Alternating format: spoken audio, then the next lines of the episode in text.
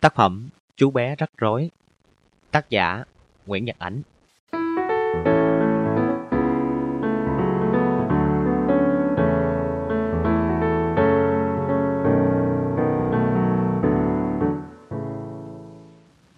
Không biết các bạn như thế nào. Chứ tôi thì tôi chưa từng lo cho ai bao giờ. Tôi lo cho chính tôi còn chưa xong nữa là. Thật đúng hệt như má tôi nhận xét. Thân của mày á Mày còn không biết lo. Chẳng hiểu khi lớn lên mày làm được chuyện gì nữa. Đó là những lời má tôi than vãn Trong lúc đang kỳ cọ tắm rửa cho tôi. Mà tôi thì nào có nhỏ nhất gì 13 tuổi rồi. Một học sinh lớp 7 đàng hoàng đấy chứ. Nói cho đúng ra thì tôi thích tự mình tắm hơn, Tha hồ vùng vẫy. Nghịch nước bao lâu thì tùy thích, Chẳng ai cấm cản. Nhưng tôi thích là một chuyện còn má tôi có thích hay không lại là một chuyện hoàn toàn khác. Mỗi lần tôi đi từ nhà tắm bước ra, đầu cổ còn ướt nhem. Chưa kịp lĩnh ra sân chơi là má tôi đã chợp ngay lấy tôi, kéo lại gần. Lại đây má coi nè. Thế là tôi đành phải bấm bụng đứng lại và cố tâm ưỡn ngực ra. Bởi vì đó là chỗ tôi kỳ cọ kỹ lưỡng nhất. Nhưng vốn biết thừa âm mưu của tôi Má tôi chỉ nhìn lướt qua ngực tôi một cái, rồi lập tức xoay người tôi lại. Trời ơi, con tắm hay là con nhúng nước vậy hả con? Có cái cùi chó của mày kìa. Đất bám một lớp đen xì xì trong vắt gớm này. Rồi sao mép tai nữa? Rồi hai cái đầu gối nữa. Mày đã giành đất cất nhà hả? Rờ tới đâu, má tôi la trời tới đó. Cuối cùng, bao giờ má tôi cũng hạ lệnh. Thôi thôi thôi, Đi vô đây, tắm lại cho ông tướng. Má tôi giang hai tay, lùa tôi vô nhà tắm như lùa một con heo sọc chuồng. Khiến tôi không tài nào chạy trốn. Tôi vừa đi thụt lười vừa nhăn mặt. Làm ông tướng trong trường hợp này chẳng khoái chút nào. Mặc cho tôi la oai oái, Má tôi cứ cầm cụi, kỳ cọ cho đến chừng nào Da tôi đỏ ửng lên mới thôi. Nhỏ ái em gái tôi cũng chẳng anh hùng gì hơn tôi. Mỗi lần má tôi tắm cho nó, nó đều la toán lên như cháy nhà. Miệng nó nhỏ xíu mà nó la nghe muốn bể trời. Vậy mà đến phiên tôi la, nó nấp ngoài cửa cười khọt khẹt y như kỹ đột, thiệt dễ tức. Thiệt ra tôi chẳng phải là đứa lười biếng, bằng chứng là tôi học hành rất đàng hoàng. Tôi là học sinh tiên tiến mấy năm liền. Do vậy mà mỗi lần tôi làm hỏng việc gì, bà tôi thường bên tôi. Thôi, rầy nó làm cái gì? Có tài thì phải có tật chứ. Dòng họ nhà mình đâu có được mấy đứa thông minh sáng láng như nó đâu. Tôi chẳng biết tôi có thông minh sáng láng ở chỗ nào, nhưng nghe bà tôi bóc tôi lên mây, tôi sướng rơn cho bụng. Nhưng ba tôi làm tôi cục hứng. Tại vì nó lớn tòng ngồng rồi á, mà rửa ba cái ly cũng đập bể nữa. Bà tôi tiếp tục bào chữa cho tôi, mặc dù giọng đã bớt hăng hái. Thì đầu óc của nó để hết vô sách vở rồi, còn đâu mà lo chuyện khác. Má tôi đứng về phía ba tôi. Má cứ nói như vậy cho nó hư. Ngay ở trường của nó, người ta cũng dạy học tập đi đôi với lao động. Chứ có ai học suông mà không biết làm gì đâu. Tới đây thì bà tôi xui xị. Tao nói là nói vậy. Ở chiến trường, khi đầu hàng thì người ta dương cờ trắng, còn bà tôi khi đầu hàng thì tao nói là nói vậy. Mỗi lần nghe câu đó, tôi tuyệt vọng hiểu rằng chẳng còn trông mong gì vào sự che chở của bà nữa. Kết luận về tôi, bà tôi nói Cái thằng tính hơi hợt còn má tôi thì bảo. Cái đồ bóp chớp Còn bà tôi trước sau như một Ít thấy đứa nào thông minh sáng láng gì đó Bà tôi lại thuộc về phe thiểu số. Phải chi ông còn sống, ắt ông sẽ ủng hộ bà tôi. Lúc nào làm sai quấy gì, Tôi thường ao ước như thế. Trong những cuộc tranh luận về tính cách phẩm chất của tôi, Nhỏ ái bao giờ cũng đứng ngoài cuộc đó nhỏ hơn tôi có một tuổi mà nó khôn hết biết. Tôi biết chắc chắn hệ nó mở miệng, ách nó sẽ chê tôi tối mày tối mặt. Nó rất là ăn rơ với má tôi. Nó giống hệt má tôi từ cử chỉ, dáng điệu đến giọng nói tính tình. Ai cũng bảo vậy. Nhưng khi nghe mọi người bình phẩm về tôi, nó ngồi im re. Nó sợ phát biểu linh tinh, tôi sẽ trả thù bằng cách cốc nó sói tráng khi kèm nó học. Trước này, không bao giờ tôi chỉ cho nó học được tới 15 phút. Kể ra thì lúc mới ngồi vô bàn, tôi cũng còn anh anh em em. Được một hồi, nhưng hễ giảng tới giảng lui hai ba lượt mà nó chưa hiểu là tôi đâm nổi sùng. Thế là kèm theo mỗi lời giảng là một cái cốc. Thoạt đầu còn cốc nhẹ nhẹ, dần dần về sau tôi nện thẳng cánh. Tôi giảng tận tình đến nỗi nhỏ ái chịu hết xiết phải khóc thét lên. Âm thanh khủng khiếp của nó khiến cả nhà náo loạn như có giặc. Bà tôi từ trên gác phóng xuống, ba tôi từ phòng làm việc chạy sang, còn má tôi thì vứt bàn chải vào thao quần áo, đâm bổ từ nhà tắm ra, vội vàng đến nỗi suýt va đầu vào cạnh tủ kê sát lối đi. Còn tôi thì chui tọt xuống gặp bàn, bất chấp tư cách thầy giáo của mình. Đắp chung với tôi dưới gầm là con Mino, thoạt nghe nhỏ ái la trời, nó sợ hãi cập đuôi lại. Đến khi thấy tôi còn hốt hoảng hơn đó, nó khoái chí, phẩy đuôi lìa lìa. Nhưng người ta làm ra bàn ghế là để ngồi chứ không phải để chơi trò trốn tìm. Nên lần nào tôi cũng bị phát hiện nhanh chóng. Và sau đó, tất nhiên là tôi bị ba má tôi sát cho một trận nên thân về cái tính cọc. Còn bà tôi thì bao giờ cũng bắt đầu bằng câu Thôi, trầy nó làm chi? Và kết thúc bằng câu Tao nói là nói vậy.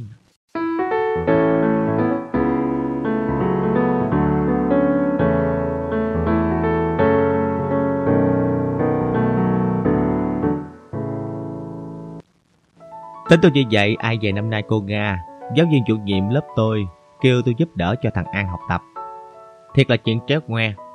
Thực bụng tôi chẳng muốn chút nào, với cả lớp ai cũng vậy, cứ một đứa khá lạnh một đứa kém, nên tôi không thoái thác được vào đâu. An lớn hơn tôi 2 tuổi và cao hơn tôi cả nửa cái đầu. Năm ngoái, nó ngồi ở bàn chót dãy bên kia. Chẳng hiểu sao đầu năm nay, nó lại lọt qua dãy bên này và ngồi ngay sát nách tôi. Nó là con nhà khá giả, lúc nào tiền bạc cũng rụng rỉnh. Cứ đến giờ ra chơi là thấy nó ngồi ngay ở căng tin mồm chóp chép hết món này đến món khác. Tiêu xài thì vậy, nhưng học tập thì nó chẳng ra sao cả. Ở lớp, nó học hành rất lơ là, thiếu điều các môn. Năm vừa rồi nó phải thi lại, may mà không bị lưu ban. Đã vậy, khi giáo viên dạy phụ đạo thêm, nó lại trốn biệt.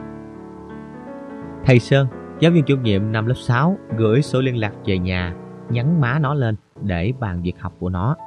Má nó không phớt lờ. Thầy Sơn đến tận nhà tìm, má nó lại lặng mất. Thầy vẫn không nản, tới nhà nó cả chục lần, và cuối cùng thầy cũng gặp được má nó. Không kịp nghe thầy trình bày hết chuyện, má nó chấp hai tay trước ngực than chản Hey, chăm sợ nhờ thầy các cô dạy bảo cho cháu. Đã gửi cháu đến trường á, là chúng tôi hoàn toàn trông cậy vào các thầy các cô. Cháu có hư hỏng nghịch phá gì á, thì các thầy các cô cứ la cứ đánh Chứ chúng tôi suốt ngày lo làm ăn buôn bán, chạy cơm chạy gạo. Chẳng còn thời gian đâu á mà dạy dỗ cho cháu được. Thôi, thầy cô thông cảm đi. Chúng tôi đã giao phó cháu cho nhà trường, thì nhà trường có trách nhiệm với cháu. Chúng tôi uh, rất biết ơn đó. Bây giờ uh, xin lỗi thầy nha. Tôi phải uh, chạy ra chợ ra. Mong thầy bỏ qua cho. Nói xong, má nó xách giỏ đi mất. Thầy Sơn chỉ còn biết ngó theo, lắc đầu. Bữa đó cùng đi với thầy là nhỏ Tiết Vân, lớp phó học tập. Hôm sau vô lớp, nó thuật lại, khiến ai nấy cười ầm. Nếu tôi là thằng An thì tôi đã gây sự với nhỏ Tiết Vân, hoặc ít ra tôi cũng mắc cỡ đỏ bừng mặt. Nhưng thằng An cứ tỉnh khô, thậm chí nó còn nhe răng cười khì khì. Do tiểu sử của thằng An như vậy nên khi cô Nga nêu tên đó lên, không đứa nào dám nhận đỡ đầu. Cô Ga phải bàn bạc với ban chỉ huy chỉ đội và ban cán sự lớp Và rốt cuộc chỉ định cho tôi Lý do là tôi ở gần nhà thằng An và trong lớp hai đứa cũng ngồi cạnh nhau. Khi nghe cô Ga tuyên bố như vậy, tôi bụng rủng cả người. Thoạt đầu tôi định đứng dậy từ chối, nhưng rồi suy nghĩ đi tính lại. Tôi biết có từ chối cũng không được. Giả lại An ngồi ngay cạnh tôi. Dù sao trước nay hai đứa cũng đã chuyện trò qua lại. Bây giờ tôi mở miệng chê nó thì kỳ. Vì vậy nên tôi ngồi im. Chỉ có nét mặt là lộ vẻ khó chịu. Thằng An không thèm để ý đến chuyện đó, nó dây qua tôi. Bây giờ mày là thầy tao ha. Tôi cao mặt. Thầy bà có quái gì? Rồi nhận ra sự bực dọc vô lý của mình, tôi dịu giọng. Thì chỉ là bạn bè giúp đỡ nhau trong học tập thôi. An khịt mũi bình luận. Giúp đỡ học tập thì có khác chi làm thầy. Thấy nó cứ khăng khăng phong tôi làm thầy, tôi vừa bực mình, vừa lại thình thích. Kệ nó, cái thần đần này, cãi nhau với nó làm chi cho mệt xác. Tự nhiên nó lại thành cục nợ của mình, chán ơi là chán. Tôi cứ lay hoay với ý nghĩ phiền muộn đó đến tận giờ ra chơi. Chống vừa đánh tùng đùng, là lớp học nhốn nháo hẳn lên. Đợi cho cô giáo vừa bước ra khỏi cửa, mấy đứa ngồi bàn đầu đã nhanh chân tót ra ngoài. Tôi vừa đứng lên thì thằng Phước ngồi bàn trên đã khơm mình moi trái bóng trong gầm bàn ra và quay lại nháy mắt với tôi. Tôi hí hửng gật đầu, nhưng chưa kịp đi theo Phước thì An đã kéo tay tôi. Đi ăn xôi với tao. Từ trước đến nay, An cũng rủ tôi đi ăn qua hai ba lần. Tất nhiên là nó đãi tôi. Nhưng lần này tôi cảm thấy ngại ngại làm sao. Mặc dù vừa nghe tới chữ soi, bụng tôi đã réo lên ầm ầm. Vừa nhận lời đỡ đầu cho nó, bây giờ là đi ăn soi của nó, tôi thấy kỳ kỳ. Nghĩ vậy, tôi liền nuốt nước bọt đánh ực một cái và dũng cảm lắc đầu. Thôi, tao không có đi đâu. Đi với tao đi cho vui. Bất chấp lời từ chối của tôi, An vừa nói vừa kéo tuột tôi ra cửa. Một phần vì nó khỏe hơn tôi, phần khác do tôi không quyết tâm trì lại. Nên thoáng một cái, hai đứa đã có mặt ở căng tin. Ăn xôi xong, An kêu thêm hai ly đá chanh. Lần này thì tôi mặc nó, gói xôi đã làm tôi nhục chí đấu tranh. Giá lại, ăn xong thì phải uống, đó là lẽ tự nhiên. Tôi vỗ bụng như vậy và bưng ly nước uống ngon lành. Nhưng chẳng lẽ cứ ăn uống mà không nói với nó một tiếng về chuyện học tập. Tôi vừa nghĩ ngợi vừa liếc thằng An.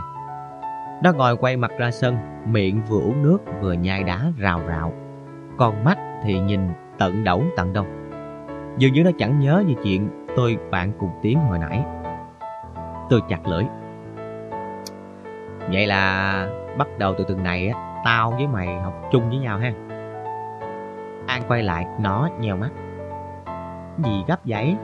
Chừng nào học chẳng được. Tôi ngạc nhiên. Chừng nào là chừng nào? Nó phun cục nước đá trong miệng ra. Thì tuần tới đi. Cũng có thể là tuần tới nữa. Sao lâu như vậy? Lâu cái gì mà lâu? Cũng phải có thời giờ cho tao chuẩn bị đầu óc chứ. Làm cái rụp một cái liền á, đâu có học được. Trời ơi, cái thằng ngó vậy mà dễ thương hết biết. Nó học thì chớ mà sao chuẩn bị học coi ngon lành quá xá. Giờ vậy mà tôi có thể nấn ná thêm ít lâu nữa. Chưa vội gì dính vô cục nợ cho mệt. Đúng rồi, chuyện học tập chứ đâu phải chuyện giỡn chơi, nhào vô rụp một cái là học bét. Kể từ hôm đó tôi và An tự nhiên chơi thân nhau mặc dù không đứa nào nhắc đến chuyện giúp đỡ nhau trong học tập. Trong khi các cặp khác lúc nào cũng túm tụm lại ở các góc lớp hay ở các gốc cây trong sân trường để cùng giải bài tập hay truy bài lẫn nhau, thì hai đứa tôi cứ kè nhau đi đá bóng, tân cầu hoặc ngồi đấu đá trong căng tin. Những hành vi của hai đứa tôi không lọt khỏi mắt của thằng Nhuận. Phân đội trưởng kiêm tổ trưởng tổ 2 Tức tổ học tập của chúng tôi Nó lộ vẻ nghi ngờ Tụi mày về nhà có học chung với nhau không à Tôi danh nhẩu Có chứ mày Ngày nào mà chẳng học Nhuận trợn mắt Cái gì Ngày nào cũng học à Biết mình bị hố tôi cười xả lợi không, tụi tao ờ, chỉ học với nhau vào chiều thứ năm với chiều thứ bảy thôi. Nhuận vẫn chưa tha. Sao ở lớp chẳng thấy tụi mày dở tập ra ôn bài gì hết vậy? Tôi ưỡn ngực. Chỉ có dự nước kém mới phải ôn bài tại lớp. Còn tụi tao á, thuộc nhão ở nhà rồi. Thấy điều bộ ai phong lẫm liệt của tôi, Nhuận không truy nữa, nhưng rõ ràng nó chưa tin tôi lắm. Bằng cớ là trước khi bỏ đi, nó đe dọa. Được rồi, hôm nào á, tao sẽ đến nhà tụi mày kiểm tra coi sao. Nói chuyện với thằng Nhuận, tôi làm bộ cứng như vậy, nhưng trong bụng đã thấy run. Nghe nó dọa, tôi càng chột dạ. Ngay hôm sau, tôi dục thằng An. Phải học chung với nhau ngay tuần này mẹ. Thằng Nhuận á, nó mới hỏi thăm sức khỏe tụi mình đó. Trước vẻ mặt hất hải của tôi, An tỉnh khôn. Từ từ đã. Tôi nóng nảy. Từ từ cái gì nữa? Từ bữa đến nay á, hơn một tuần rồi. An phất lờ. Tao vẫn chưa kịp chuẩn bị mà. Tính cù cưa cút kít của An không làm tôi cảm động nữa. Tôi nhăn nhó. Thì mà chuẩn bị lẹ lẹ lên. Tớ nheo mắt nhìn tôi. Bộ ờ, mày sợ thằng Nhuận hả? Tôi đỏ mặt. Sức mấy mày sợ? Chị đã có vậy An vỗ tay tôi. Được rồi, vậy thì để tuần sau hắn hai mày. Tôi lo lo trong bụng nhưng lần này không dám dục. Dục nó, nó lại cho là tôi sợ thật chuẩn Thôi, vậy cũng được. Tôi chữ trắng An, chữ nghĩa thì nó nằm đó, chứ có chạy đi đâu mà lo. Nhưng dường như để chơi khăm tôi, ngay sau khi ra chơi vào, An lãnh ngay một con hai một lý. Cô Phương gọi lên kiểm tra bài cũ, nó không trả lời được, lấy một câu. Nhưng khổ nổi, mấy đứa trong ban cán sự lớp không nhìn thằng An mà lại quay đầu dòm tôi, làm như chính tôi vừa bị điểm hai vậy. Thằng Nhuận ngồi bàn trên, ngoảnh cổ quýt tôi một cái, dài cả cây số. Đồ con gái. Tôi rủa thầm trong bụng. Đang bực mình nên khi đàn An lò dò sách tập lên chỗ ngồi, tôi hít nó một cái vào mông. Mày làm tao quê mặt hết à? Có gì đâu mà quê. Sao lại không? Chẳng lẽ mày sơ điểm hai mà mày không thấy mắc cỡ à? Trời, khối đứa không được bài với đâu, có mình tao. Tao chẳng thấy gì bất cỡ hết trơn á. Tao bị như nhiên quen rồi. Cái thằng nói ngang như cua làm tôi phát chán. Quen gì không quen, lại quen vì điểm kém. Vậy mà nó cứ tỉnh rụi. Kiểu này thì tới tích Congo chưa chắc tôi giúp cho nó khá lên được. Khi ra về, thằng Nhuận đi sát bên tôi cà khịa. Ở nhà tụi mày thuộc nhão quá ha. Tôi cao mặt làm lì không đáp. Thằng An đi cạnh tôi, vọt miệng. Thì cũng phải có thì giờ cho tao chuẩn bị chứ mày. Học rụp liền một cái đâu có được. Nghe luận điệu cói say cùng của An, tôi đang làm mặt nghiêm cũng phải phì cười. Nhưng thằng Nhuận không cười, nó gật gù. Được rồi, vậy thì đợi tuần sau coi sao. Nói xong nó quẹo sang lối khác. Nhuận có tức đi yểu lạ, giọng nói lại eo éo. Tụi bạn trong lớp thường chọc nó là con gái. Vậy mà tính nết của nó thì ngược lại, cứng rắn, không hề biết nhượng bộ là gì. Đánh võ hay đánh võ miệng đều không thua ai. Năm ngoái nó nổi tiếng học giỏi đồng thời nổi tiếng đánh nhau. Đầu năm nay, từ khi được bầu vào ban chỉ huy trong đại hội chi đội, nó mới bắt đầu sinh hoạt gương mẫu và thôi trò đẫm đá. Tôi nhớ hồi với vào lớp 6, thấy điệu bộ yểu điệu của thằng Nhuận. Không biết tay nào phao tin nó là gái giả trai. Một lần, thừa lúc nó vào nhà vệ sinh, mấy tên nghịch tinh bèn rủ nhau trình xem. Khi đi tiểu, nó đi đứng hay nó ngồi. Không dè nó biết được, vác gạch rượt mấy tên kia chạy dắt dò lên cổ. Ai chơi nó đã nói là làm. Nó đã nói đến nhà thì đừng có hòng trốn. Thấy tôi tỏ vẻ rầu rĩ, An choàng tay qua vai tôi, Rủ Lo lắng quá gì? Bây giờ đi uống siro chanh với tao đi. Nghe tới siro chanh, bao nhiêu phiền muộn trong lòng tôi tàn biến hết. Đang trưa nắng mà uống siro chanh thì mát phải biết. Thằng Nhuận nói đợi tuần sau coi sao. Thì ngay đầu tuần sau thằng An cho nó coi liền Trong giờ toán của cô Quỳnh Hoa An xơi ngay một con hai nữa. Mà nào phải làm bài tập gì cho Cam? Đây chỉ là kiểm tra miệng thôi. Nói cho con bằng thì không phải chỉ một mình nó bị hại, Nhưng câu hỏi của cô giáo đặt cho nó là những câu hỏi dễ nhất. Câu hỏi, Em cho biết gốc là gì? Chúng tôi đã được học. Gốc là một hình tạo bởi hai nửa đường thẳng cùng xuất phát từ một điểm. Vậy mà nó không thuộc. Lóng ngóng một hồi, nó đáp cầu may. Gốc là một khoảng không gian nằm giữa hai cạnh. Cô giáo nhăn mặt, còn cả lớp thì mỉm môi nén cười. Cô hỏi tiếp. uhm, thế nào là hai góc kề nhau? An lại bí. Trong khi tôi nhấp nhởm như ngồi trên ổ kiến lửa thì nó ngẩng cổ ngó lên trần nhà, làm như câu trả lời nằm đâu trên đó. Thấy nó chuẩn bị lâu quá cô giáo nhắc. Thế nào? Em có trả lời được không? Nó liếm môi đáp. Dạ, được ạ. À. Rồi sau đó lại đứng im. Đợi một hồi, cô lại dục. Sao lâu vậy? Ừ, thưa cô, em đang nghỉ Cô cho em nghỉ thêm chút xíu nữa nha. Một vài đứa ngồi dưới đã bắt đầu cười hí hí khiến cô Quỳnh Hoa phải gõ thuốc xuống bàn ra hiệu im lặng. Cô Quỳnh Hoa năm ngoái không dạy lớp tôi nên cô chưa nắm tẩy thằng An. Cô tưởng nó nghĩ ngợi thật. Trong khi đó cả lớp đều biết nó chỉ làm bộ làm tịch như vậy thôi chứ trong đầu nó không có lấy một chữ. Lần này cũng vậy, nghĩ đã rồi nó trả lời một câu gan phè phè y như muốn chọc tức cô giáo.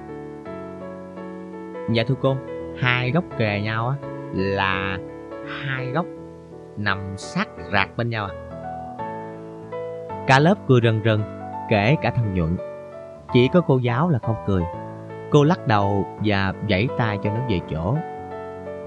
Hồi chưa dính cho thằng An, tôi cũng rất khoái xem nó giễu hề trên lớp. Nhưng từ khi nhận nhiệm vụ giúp đỡ nó cùng tiến với tôi Tôi đâm ra khó chịu với những màn chọc cười từ đó Tôi gắt nó Học không lo học, Mày cứ làm trò hề hoài Nó vuốt tóc. Ừ, thì từ từ đã. Thôi dẹp mày đi. Tôi giận nó, Không thèm nói chuyện với nó suốt mấy tiết học còn lại. Trưa hôm đó, Lần đầu tiên tôi ra về bằng cổng sau. Đi cổng trước, Tôi sợ phải đụng đầu với thằng Nhuận, Khổ ơi là khổ.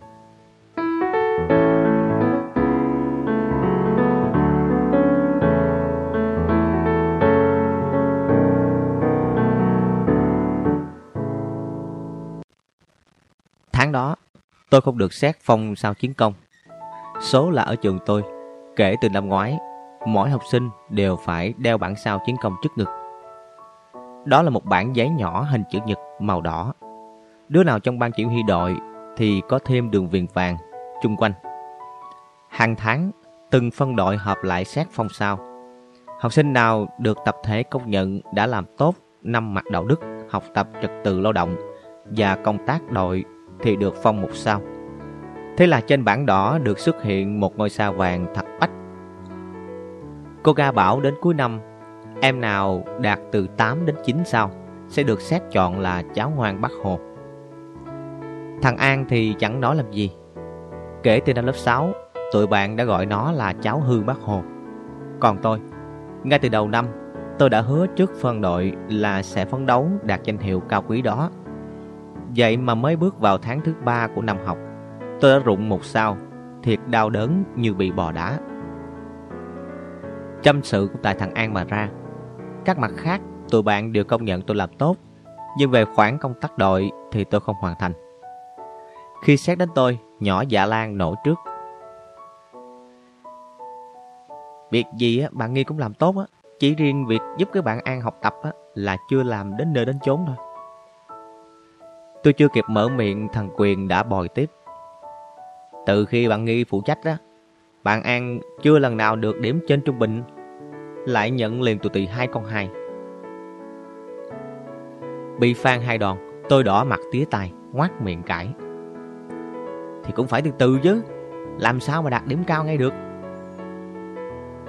Thường thường trong những chừng buổi họp như vậy, người được đóng góp phải đợi cho mọi người phát biểu xong.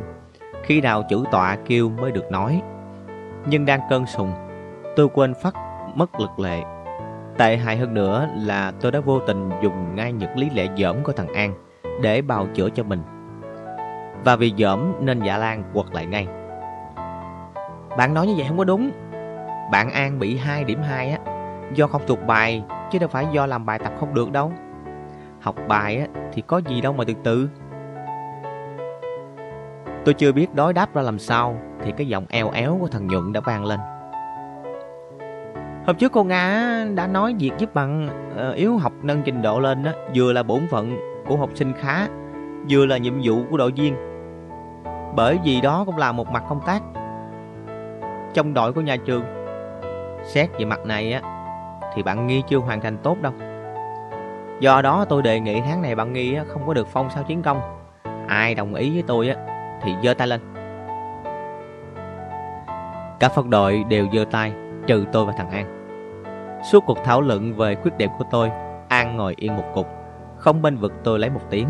Mà thật ra, nếu muốn nó cũng chẳng biết bên vực bằng cách nào. Tôi nhìn những cái tay giơ lên chưa kịp hạ xuống cố vớt vát. Nhưng mà thiếu gì đứa bị hai điểm. giận lạnh lùng. Thì những đứa chịu trách nhiệm như chúng cũng không được xét phong sao. Thế là hết. Chẳng còn thanh minh thanh ga gì được. Từ giây phút đó đến lúc tan họp, tôi ngồi câm như hến, chỉ có cánh tay đưa lên rụt xuống biểu quyết như cây máy. Sau vụ đó tôi vặt thằng An Mày thấy chưa Nó ngơ ngác Thấy cái gì Vẻ mặt ngây thơ của nó khiến tôi phát điên Mày đừng có giả bộ nữa. Tại mày mà tao không được phong sao đó. Nó rụt cổ. Vậy chứ tao cũng có được phong sao nào đâu. Nhưng mà mày khác. Mày làm thì mày chịu, Còn đằng này á, Tao phải chịu lay với mày kìa. Thấy tôi nói gai gắt, An nhìn đi chỗ khác.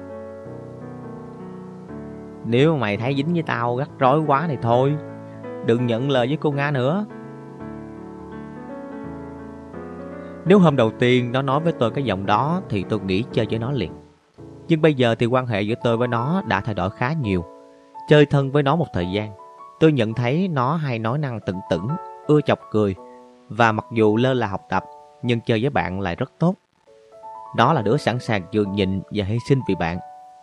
Từ khi khám phá ra những điều đó, tôi càng mến thằng An và biết rằng mình khó có thể nghĩ chơi nó ra được. Vì vậy, thấy nó giận lẫy, tôi đầm hối hận, tôi ấp úng. Ai làm vậy? Ý tao nói á, là từ đây mình phải tổ chức học tập cho đàng hoàng. Tôi vừa nói vừa dòm An, thấy nó ngồi im, không tỏ ý gì phản đối, tôi yên tâm nói tiếp. Học đàng hoàng á, tức là học ngay từ từng này, chứ không có từ từ hay chuẩn bị gì nữa. Mày đồng ý không? Đáp và quay hẳn người lại. Được rồi, tao sẽ học. Vì mày tao sẽ học. Sao lại vì tao? Thằng này nói lạ vậy? An lại tiếp tục nói một cách kỳ quặc. Vì mày thôi, chứ tao á, tao không cần học.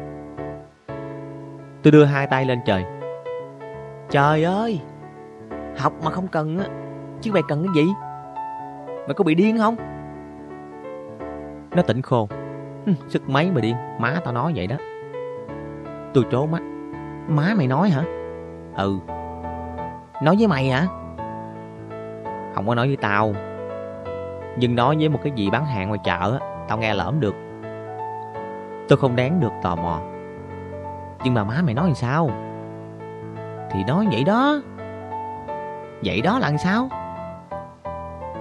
Thì má ta nói học làm cái quái gì cho mệt ốc rồi má ta nói Như anh Vĩnh của tao kìa Ăn học cho cố vô tốn cơm tấm gạo Mà chẳng được cái tích sự gì hết. Thi đại học rớt bịch một cái Bây giờ đi thanh niên xung phong Chẳng có một xu dính túi. Má tao so sánh tao với anh Dự. Anh Dự nào nữa? Thì anh Dự với anh Dự nào? Anh Dự là anh hai tao Còn anh Vĩnh á, là anh ba. Anh Dự hồi trước cũng học dốt như tao á. Ảnh học chưa hết cấp 2 liền bỏ ngang. Mà bây giờ hả, ảnh làm ra khối tiền á. Tôi khịt mũi. Mày là mày không chịu học chứ không phải là mày học dốt. Mày mà chịu học á thì mày đâu có thua ai đâu. An tặc lưỡi. Học được cái quái gì? Việc anh dự tao vậy mà sướng. Anh dự mày làm cái gì mà có nhiều tiền vậy? Tao cũng đâu biết đâu. Hồi trước có một thời gian á, ảnh làm trong xí nghiệp gì gì đó. Nhưng ảnh nghỉ lâu rồi. Bây giờ không biết anh làm gì. Khi thì anh nói anh làm ở tổ hợp bao bì. Lúc thì anh bảo anh làm ở tổ hợp nhựa. Thôi thì lung tung. Tới đây, hai đứa im lặng một hồi lâu. Lát sau tôi hỏi. Chắc mày thích anh Dự hơn anh Vĩnh hả? An khoát tay. Dĩ nhiên rồi. Anh Dự thường cho tiền tao. Còn anh Vĩnh thì không có bao giờ cho Cả má tao, cả anh Dự cũng không ai ưa về anh Vĩnh Hồi anh Vĩnh đăng ký đi thi thanh niên xung phong á Má tao ca không được, đầu tư luôn kìa. Còn anh Dự thì anh bảo thằng đó nó khùng. Tôi hư một tiếng. Người ta đi thanh niên xung phong thiếu gì? Chẳng lẽ thiên hạ khùng hết ráo à? Anh Tư con bắt sáu của tao á Cũng đi thanh niên xung phong vậy? An thở ra. Tao cũng chẳng biết nữa. Nhưng mà đi thanh niên xuân phong thì không có tiền xài. Tôi nhăn mặt. Mày lúc nào cũng tiền tiền tiền. An nhìn thẳng vô mắt tôi. Bộ mày không có khoái tiền hả? Cái thằng hỏi độc địa quá chừng. Tôi ngắt ngứ một lúc rồi đáp. Thì kể ra, tiền thì cũng có, Khoái. Nhưng ba tao bảo Còn nhỏ mà nghĩ đến tiền Thì lớn lên thế nào cũng hư hỏng. Tôi đem ba tôi ra dọa mà coi bộ thằng An cũng không lay chuyển, nó tỉnh bơ. Ba mày nói thì nói vậy thôi, chứ có tiền vẫn khoái hơn chứ. Cãi qua cãi lại một hồi, tôi biết trời chăng gì ráo. Trong bụng, tôi biết chắc chắn những suy nghĩ của thằng An là sai, nhưng tìm ra lý lẽ xác đáng để bắt bỏ nó thì tôi chịu. Tôi đành nói lãng. Nhưng mà nếu mày không chịu học á, thì làm sao mày lên lớp được? An nhún vai. Lo gì? Má tao á sẽ xin với thầy hiệu trưởng. Nhưng năm vừa rồi đó. Bụng, Má mày hối lộ hả? Bậy. Má tao chỉ xin miệng thôi. Lúc đầu thì hiệu trưởng không có chịu. Sao má tao nhờ ông chủ tịch hội cha mẹ học sinh á, Xin giùm tao Tôi há hốc miệng. Rồi bác ấy xin Được không? Xin chứ bởi vì năm nào á, họ cha mẹ học sinh đi quyên góp tiền cho nhà trường á, má tao cũng đều đóng nhiều nhất. Nhưng mà trường có vớt thì cũng vớt một lần thôi chứ chẳng lẽ năm nào cũng vớt mày hoài. Thôi tao cũng không biết nữa. Nhưng nếu mà không vớt tao thì tao nghỉ học. Anh giữ tao hồi trước cũng đâu có học hành đến nơi đến chốn đâu. Mà bây giờ sống ngon lạnh đó. Nghỉ học hả? Tao sẽ đi theo anh giữ tao đi làm. Mới chỉ là chuyện ví dụ thôi mà nghe nó nói tôi bỗng đâm khoảng. Thôi thôi đừng có nghĩ, mày đi học đi. Thấy bộ dạng cuốn cuồng của tôi, nó phì cười. đi thì đi. Tôi giữ vẻ nghiêm trang. Tao nói thiệt đó, mình phải ráng học cho đàng hoàng. Rồi, học thì học. Tôi gắt. Mày đừng có chở trò hề ra nữa nha. Bắt đầu từ thứ bảy tuần này á, hai đứa mình phải học chung Nghe chưa? Rồi. Mày chịu thì ngéo tay đi. An vừa ngéo tay vừa nói thêm. Nhưng mà trước giờ Tao ít coi bài coi dở lắm. Khi nào học chung á, rủi tao có chậm hiểu á, Thì mày cũng đừng có nghĩ chơi với tao nha. Tôi đấm vào vai nó. Thôi mà giận hoài.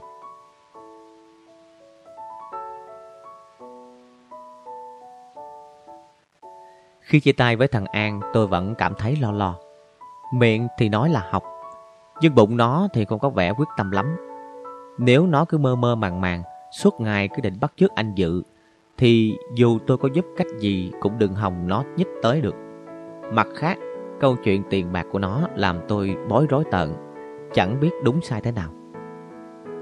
Tối đó, Chờ cho cả nhà ăn cơm xong, Tôi kéo ba tôi ra chiếc ghế xích đu trước hiên nhà phỏng vấn. Ba nè, Hồi nhỏ Ba có đi học không?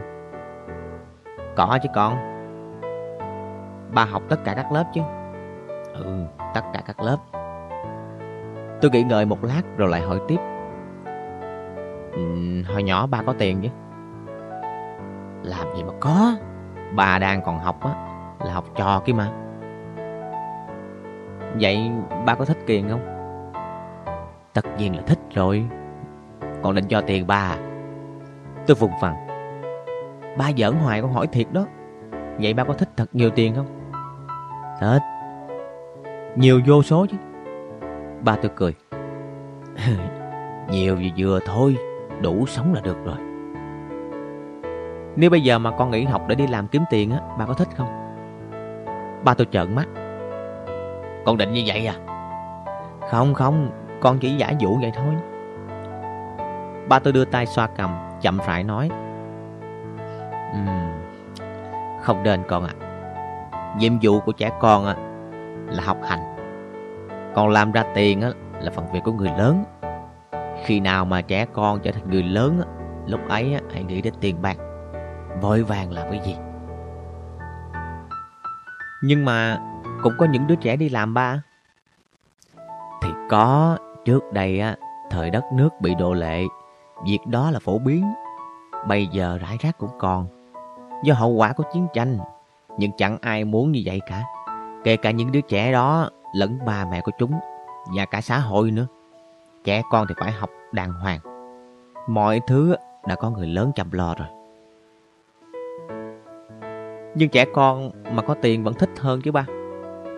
Thấy tôi bướng, ba tôi quay hẳn người lại đối diện với tôi. Hôm nay con bị sao lạ vậy? Lúc nào cũng nói đến tiền.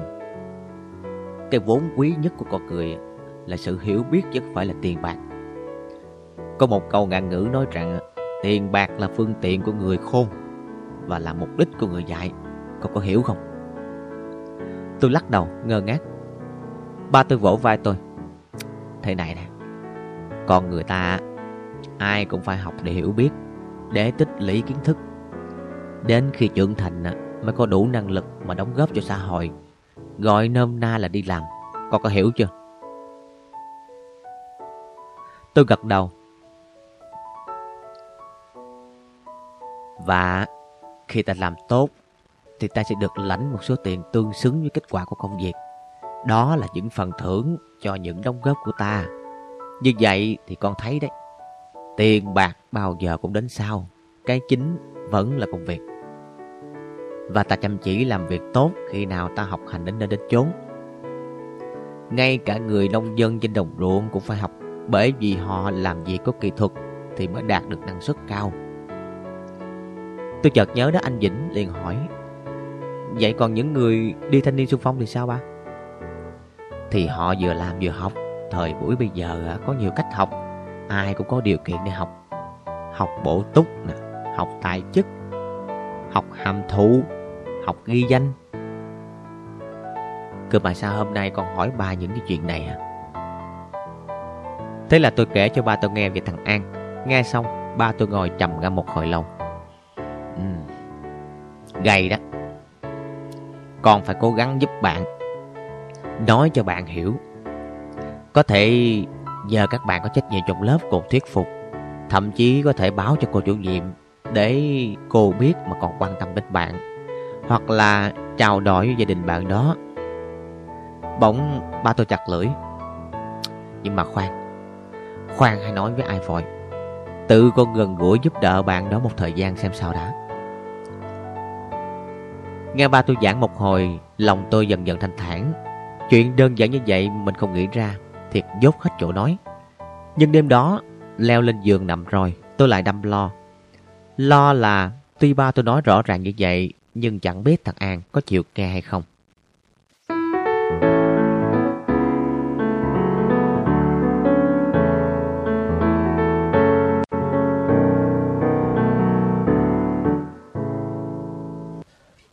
Đúng là thằng An nghe tôi thật. Hôm sau gặp nó, tôi hào hứng định mở miệng thuyết nó một tràng về trẻ con với người lớn. Công việc với tiền bạc thì nó đã chặn ngang. Thôi, bây giờ không có nói gì gì khác nữa. Bạn vô chuyện học đi. Lời tuyên bố hùng hồn của nó làm tôi ngẩn người ra. Phải một lúc sau tôi mới hoàn hồn lại được. Mày nói thiệt chứ, Thiệt mà. Tôi vẫn chưa tin. Thiệt thiệt hay là thiệt giả? Thiệt thiệt. Tôi giả bộ nhăn nhó. Từ từ đã. Để tao còn phải chuẩn bị Học rụp một cái đâu có được. Nó tỏ vẻ bực dọc. Mày dẹp cái trò chọc quê đi nha. Tao nói đàng hoàng đó. Chiều mai thứ năm nè, Tụi mình bắt đầu học. Ủa? Hôm qua mình bàn tới thứ bảy mới bắt đầu mà. Không có thứ bảy gì hết á. Tao nói thứ năm rồi thứ năm. Tôi kéo An. Nè nè, Tao hỏi thiệt nha. Sao tự nhiên hôm nay mày ngon quá vậy? An im lặng một hồi rồi thở ra. Chiều hôm qua anh Vĩnh tao về phép. Tôi không hiểu. Thì có sao đâu. Nạt lửa chứ không sao. Ông đốt nhà hả? Đốt đốt mày thì có. Hồi hôm á Khi kiểm tra tập của tao á Ổng sạc ra một trận nên thân luôn. Té ra là vậy. Chứ Má mày với anh Dự không bao giờ sạc mè, Hai người đó chẳng bao giờ rớ lên tập vở của tao đâu. Thàm vậy mà khỏe. Chứ mà như anh Vĩnh á Ngán thiệt. Lật một trang, ổng Ổng lại nói tại sao lại có con hai này? Lật một trang Rồi lại nói tiếp, Con hai nãy đâu ra? Cứ như vậy suốt cả buổi tối luôn. Tao ngồi tháo một hồi hộp. May mà cuối cùng má tao giải dây cho tao. Má mày giải dây cách làm sao? Thì má tao kêu tao đi tắm, Rồi sau đó bắt tao đi ngủ. Rồi anh Vĩnh mày không nói gì nữa hả? Nói chứ. Không biết nói gì mà má tao rầy ổng. Ông nói lại. Má tao rầy tiếp. Rồi lại nói, Má tao la lên. Rồi anh dự tao đi nhậu xỉn về á, Tiếp hơi cho má tao. Ba người nói qua nói lại. Tao nằm nghe lộn sau một hồi, Tao ngủ nào không hay Tôi gật gù. Vì vậy mà mày tính học ngay lập tức á hả? An vò đầu. Ừ Anh Vĩnh tao á, hâm á. Hễ mà lần sau về mà thấy một con hai nào trong tập tao nữa là đưa tao đi cải tạo liền luôn á. Tôi cười. Ông dọn vậy thôi. Ai biết đâu được mày. Nhưng tao học á, Còn gì tao đã ngéo tay với mày rồi. Thấy vẻ mặt nghiêm trang của nó, Tôi hơi mừng trong bụng. Chợt nhớ đến vấn đề quan trọng nhất tôi hỏi. Nhưng mà tụi mình học chung ở đâu? Ở nhà mày hay là ở nhà tao? Nó phải tay. Ở nhà ai cũng được. Thôi chuyện đó để sáng mai tính đi. Tôi sốt ruột Tính bây giờ luôn đi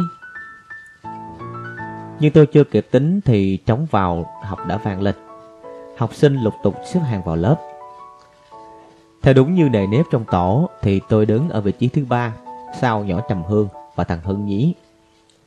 Bởi vì tôi thuộc loại nhỏ con nhất lớp, còn thằng An thì đứng gần cuối. Nhưng vì lúc nãy hai đứa tôi không ngồi ôn bài đầu giờ theo nội quy, nên bây giờ tôi tìm cách đứng phía sau. Đứng đằng trước thằng Nhuận chợp được thì Nguyên. Không dạ tôi vừa chen vào, thằng Quyền đã xô ra.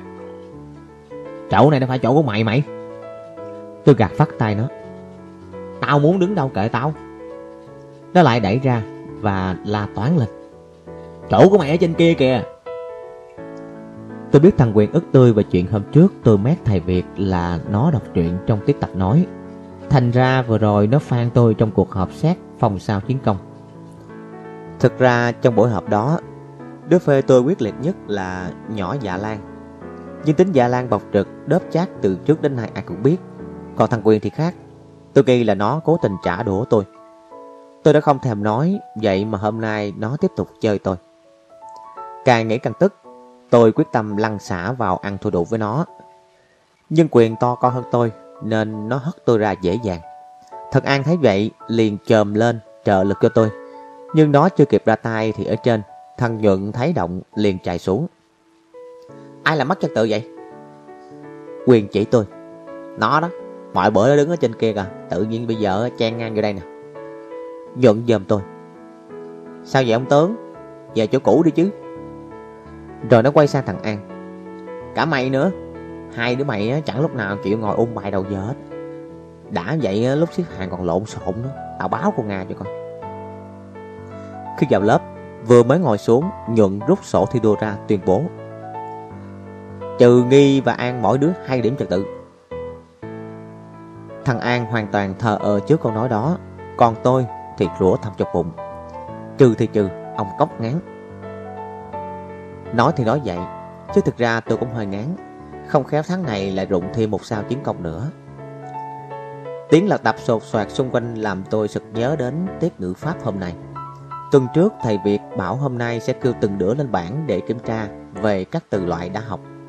Kiểu này thì chết thằng An rồi. Hai đứa chưa kịp học chung với nhau một lần nào. Nếu thầy kêu nó Chắc nó lại bị điểm kém nữa. Còn tôi thì tha hồ nghe những lời trách móc. Tôi khấn thầm trong bụng cho thầy Việt đừng kêu nó. Nhưng ngặt một cái, tên nó là đứng đầu sổ. Tên gì không đặt, lại đặt tên An. Nếu là Thang hay Vang, có phải đỡ hơn không? Tất cả các em á, gấp tập lại đi. Tiếng thầy Việt vang lên. Cả lớp lục tục gấp tập. Những đứa chưa thuộc bài cố tình chậm chạp Để coi ráng thêm vài chữ. Nhưng khi thầy Việt đưa mắt nhìn xuống, Thì chúng vội vàng nhét tập vô ngăn bàn. Thằng An thì từ đầu chí cuối không hề mở tập lấy một lần. Nó ngồi nhìn băng qua ra cửa sổ. Chẳng biết nghĩ ngợi gì. Thầy Việt chấm bút lên cuốn sổ gọi bài. Nguyễn Văn An. Trong khi tôi giật thoát người, Thì An rời khỏi chỗ ngồi, từ từ lên bảng. Nó không hề tỏ vẻ lo lắng hay hồi hộp. Lên bảng, Không trả lời được hoặc trả lời sai. Nhận điểm 2 hoặc điểm 1 rồi trở về chỗ. Từ trước đến nay nó đã quen như vậy rồi. Cả lớp cũng chẳng chờ đợi điều gì mới mẻ. Mặc dù lần đây nó được cùng tiếng với tôi. Sau khi xem lướt qua cuốn tập của An Thầy Việt hỏi Em có thuộc bài không? An gãi cổ Em cũng không biết ạ. Sao là không biết? Thưa thầy, có khi ở nhà em thuộc nhão như cháu á. Mà tới lớp lại quên sạch hết. Rõ ràng là nó nói dốc Đứa nào trong lớp cũng thừa biết là nó chẳng bao giờ học bài. Trả lời kiểu này chắc là nó đang bắt đầu pha trò đây. Nhưng thầy Việt trước nay vốn dễ tính, cởi mở với học trò Trong những giờ học của thầy, lớp học thường vui vẻ, thoải mái, ít căng thẳng. Thầy sẵn sàng để cho học trò đùa giỡn, thậm chí pha trò để thằng An Miễn là đừng đi quá trớn, thiếu tôn trọng người khác và ảnh hưởng đến quá trình học tập Nghe An đáp, thầy gõ gõ tay xuống bàn Thôi được rồi, thầy sẽ kiểm tra xem em có nhớ hay là quên nha. Em hãy cho thầy biết từ cảm là gì. Như thực lệ, An lại đứng im như cột nhà. Thầy Việt liếc nó một cái rồi cúi xuống cuốn tập. Biết thừa nó nên thầy không dục. Dục nó, ắt nó sẽ gãi đầu và ra vẻ bối rối. Thưa thầy, cho em nghĩ thêm một chút xíu nữa ạ. À. Và rốt cuộc, nó chẳng nghĩ được một cái gì ra hồn.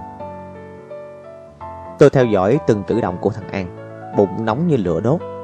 Nó gãi đầu, gãi cổ một hồi, lại đưa tay nắng nót dây nịch, dường như để kiểm tra xem dây nịch có đứt chỗ nào hay không. Nó chẳng có vẻ gì định trả lời câu hỏi của thầy cả. Tôi đang có cảm giác là nó sẽ đứng hoài như vậy cho đến khi tới già thì bỗng nhiên nó mới mở miệng. Thưa thầy, em nhớ ra rồi ạ. Thầy Việt quay lại. Ừ, em trả lời đi. An ở ngực đứng nghiêm Dạ thưa thầy à, Từ cảm là từ đứng một mình trong câu Để biểu lộ cảm xúc ạ Cả lớp ồ lên một lượt Lần đầu tiên trong đời chúng tôi nghe thằng An đám đúng được một câu ngữ pháp Mặc dù thay vì nói đứng riêng lẻ Theo như bài đã học thì nó lại nói là đứng một mình Tôi chưa kịp thở phào Thì thầy Việt hỏi tiếp Khá lắm Bây giờ Em hãy kể ra một vài từ cảm mà em thường dùng xem nào. Thằng An làm chuyện phi thường. Nó trả lời ngay, không cần nghĩ chút xíu. Thưa thầy, à. Thầy Việt gật đầu. Gì nữa? Á. Nói tiếp đi. À. Ở dưới lớp bắt đầu có tiếng tiếng cười hí hí. thay việc khịt mũi. Thôi thôi, em pha trò như vậy là đủ rồi. Bây giờ em tự kể tiếp đi. An hắn giọng. Thưa thầy, còn một số từ cảm thường dùng đó là ôi, thang ôi, chao ôi, trời ơi, chao ôi, mẹ ơi. Thằng An là một tràng khiến nhiều đứa cười phá lên. Rõ ràng nó cố tình diễu hề. Nhưng vì nó đáp đúng nên tôi không giận nó như mọi lần. Thay việc khoát tay. Thôi đủ rồi, em hãy ờ, đặt một câu với từ than oi. Tao quay mặt xuống lớp, hấp hái mắt xuống vòng cổ. Than ôi, không biết tại sao em học yếu quá chừng. Lần này cả thằng Nhuận khó tính, cả thằng Vương lớp trưởng cũng cười, cả thầy Việt cũng vậy. Thầy đưa cuốn tập cho An. Nếu như em chịu có học bài như bữa nay á, thì em không có yếu đâu. Thầy cho em 9 điểm. Tôi mừng rơn, còn An thì sách tập về chỗ với vẻ hí hửng. Thật là một chuyện lạ.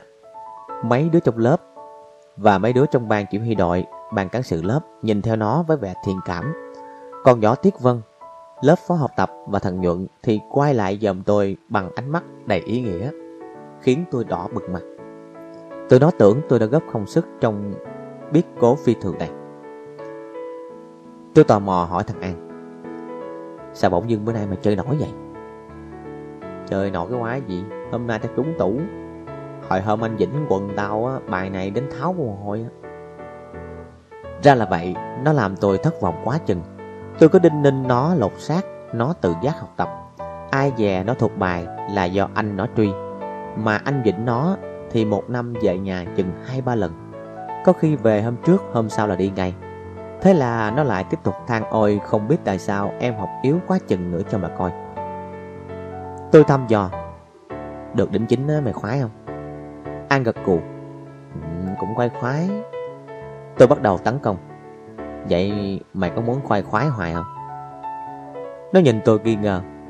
Mày tính vũ khỉ tao hả? Tôi đổi sùng. Dụ dụ cái con khỉ.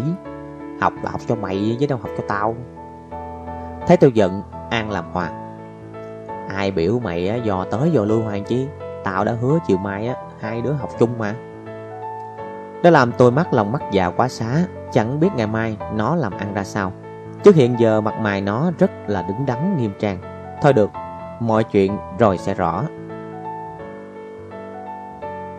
Hôm sau Hai đứa đều thống nhất là sẽ học chung ở nhà An Gọi là gần Nhưng nhà tôi cách nhà nó khoảng 300 mét Hai nhà lại ở trên hai con đường khác nhau.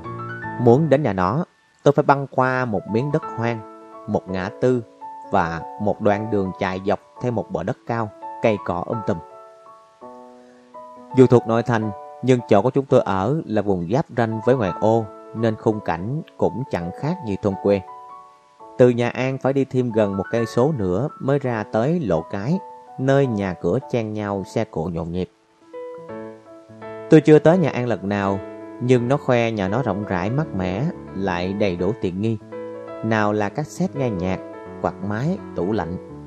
Nó kể đủ thứ, nhưng tôi chỉ mê mỏi cái tủ lạnh. Ngồi học mệt mỏi, nóng nực mà có ngay nước đá bên cạnh thì hết sảy. Về địa điểm hai đứa nhất trí bao nhiêu thì về giờ giấc học tập, tôi và An lại bất đồng bấy nhiêu. An cứ nặng nặc đòi học từ 1 giờ đến 3 giờ. Sau đó đi đá bóng với bọn trẻ trong xóm Mặc dù nghe nói đá bóng là tôi mê tít Nhưng tôi cứ nhất quyết đòi học từ 3 giờ đến 5 giờ Cứ vậy chẳng đứa nào chịu đứa nào An nheo mắt nhìn tôi Bộ mày hết khóa đá bóng hả? Phải chứ khóa sao mày không chịu học từ 1 giờ đến 3 giờ? Tôi nhăn mặt. Học giờ đó nóng thế mồ. An nghi ngờ. Mày xạo đi mày. Thiệt mà. Tao không tin. Mày mà sợ nóng gì? Tao thấy mày đi chơi buổi trưa hoài. Mày không tin thì thôi. An kéo áo tôi. Tao không có tin thiệt. Mày nói đi. Thằng An truy riết khiến tôi lưỡng lự. Nửa muốn nói, Nửa muốn không. Chẳng lẽ nói ra là tôi sợ cái lò thịt? Số là từ nhà tôi đến nhà nó có một đoạn đường khá vắng vẻ ở đó có một lò mổ thịt. Bị bỏ hoang từ sau ngày giải phóng. Lò thịt nằm lọt giữa các bụi cây um tùm Mái ngói đen xỉn, một nát và thủng lỗ chỗ. Các cánh cửa không biết bị ai gỡ mất Chỉ còn trơ lại bốn bức tường và các bệ mổ xám xịt Loan lỗ những hình thù kỳ quái. Sàn nhà lót gạch tàu Mỗi miếng khoảng 4 tấc vuông Trước đây màu đỏ Bây giờ rêu phủ xanh trờn Và giữa các kẻ hở cỏ dạo mọc đầy. Khung cảnh hoang vu như vậy, ban ngày trong đập phát ớn, ban đêm lại thêm đom đóm bay chập chờn như ma trời, trông càng dễ sợ. Người ta đồn ở đó lắm mà, thậm chí xe xích lô cũng không dám chở khách đi ngang lò thịt vào giờ ngọ. Có lần tôi hỏi ba tôi về chuyện đó, ba tôi gạt phát. Con đừng có tin ba cái chuyện nhảm nhí đó. Má tôi cũng nói giống hệt như ba tôi. Chỉ có ba tôi là nói khác. Có, có thật đó cháu. Những người bị chết oan, hồn của họ không bao giờ tan đi cả. Ba tôi còn dặn tôi, khi mà con đi qua cái lò thịt đó, nếu mà con nghe ai gọi tên đó, thì nhớ đừng có trả lời nha. Tôi ngạc nhiên. Sao vậy bà? Ma gọi đó. Nếu ma gọi mà mình trả lời á là nó bắt hồn mình luôn. Chưa nghe bà nói, tôi đã sợ. Nghe bà dặn dò kỹ lưỡng tôi càng sợ hơn. Buổi tối và ban trưa, không bao giờ tôi dám đi ngang qua lò thịt một mình. Khi lỡ gặp tình huống như vậy, thì tôi nhắm mắt nhắm mũi chạy vù qua như bị ai đuổi sau lưng. Chính vì nguyên nhân đó mà tôi không muốn đi học từ 1 giờ đến 3 giờ. Bởi như vậy, tôi sẽ đi phải đi ngang qua lò thịt vào chợ ngọ, không khéo mà lại bắt mất hồn. An là dục, mày nói thiệt đi. Cuối cùng, tôi cũng đành thuốc thiệt. Tao sợ đi ngang lò thịt. Nghe thoáng qua là An biết liền. Mày sợ ma chứ gì? Tôi gật đầu, mặt đỏ bừng. An cười to. Mày lớn rồi mà còn sợ ma nữa Ma ai mà không sợ? An dũng dài Tao cốc tinh Làm gì có ma mà sợ. Tôi cãi Có chứ sao không mày? Mày thấy ma lần nào chưa mà bảo không có? Uhm, Chưa. Nhưng mà Bà ta bảo có đó. Bà mày thấy ma rồi hả? Ừ Bà tao bảo hồi nhỏ bà tao thấy ma hai ba lần rồi đó. Ăn là dũng dài Bà mày tưởng tượng thôi. Cái đó nói tôi sầm mặt xuống, Thấy vậy ăn làm lành. Vậy là bắt đầu từ chiều nay, Mình học từ 3 giờ ha Cái thằng ngó vậy mà dễ thương hết biết. Tôi mừng rơn trong bụng, Nhưng ngoài mặt vẫn giả bộ lầm lì, Khiến An cứ lẹo đẻo theo xin lỗi hoài. Mãi tới lúc ra về, Tôi mới cười với nó một cái.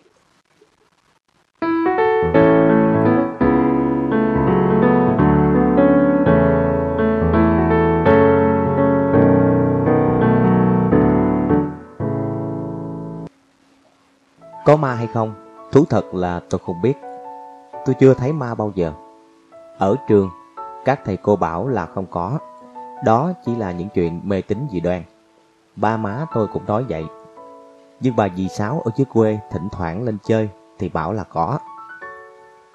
Bà tôi kể là hồi ở dưới quê, có lần cậu Tư tôi bị ma giấu. Cậu đi làm ruộng từ sáng đến tối không thấy về nhà. Cả nhà hoảng hốt đốt đốt đi tìm. Tìm cả buổi, có người phát hiện ra cậu đang ngồi co rúm trong lùm tre.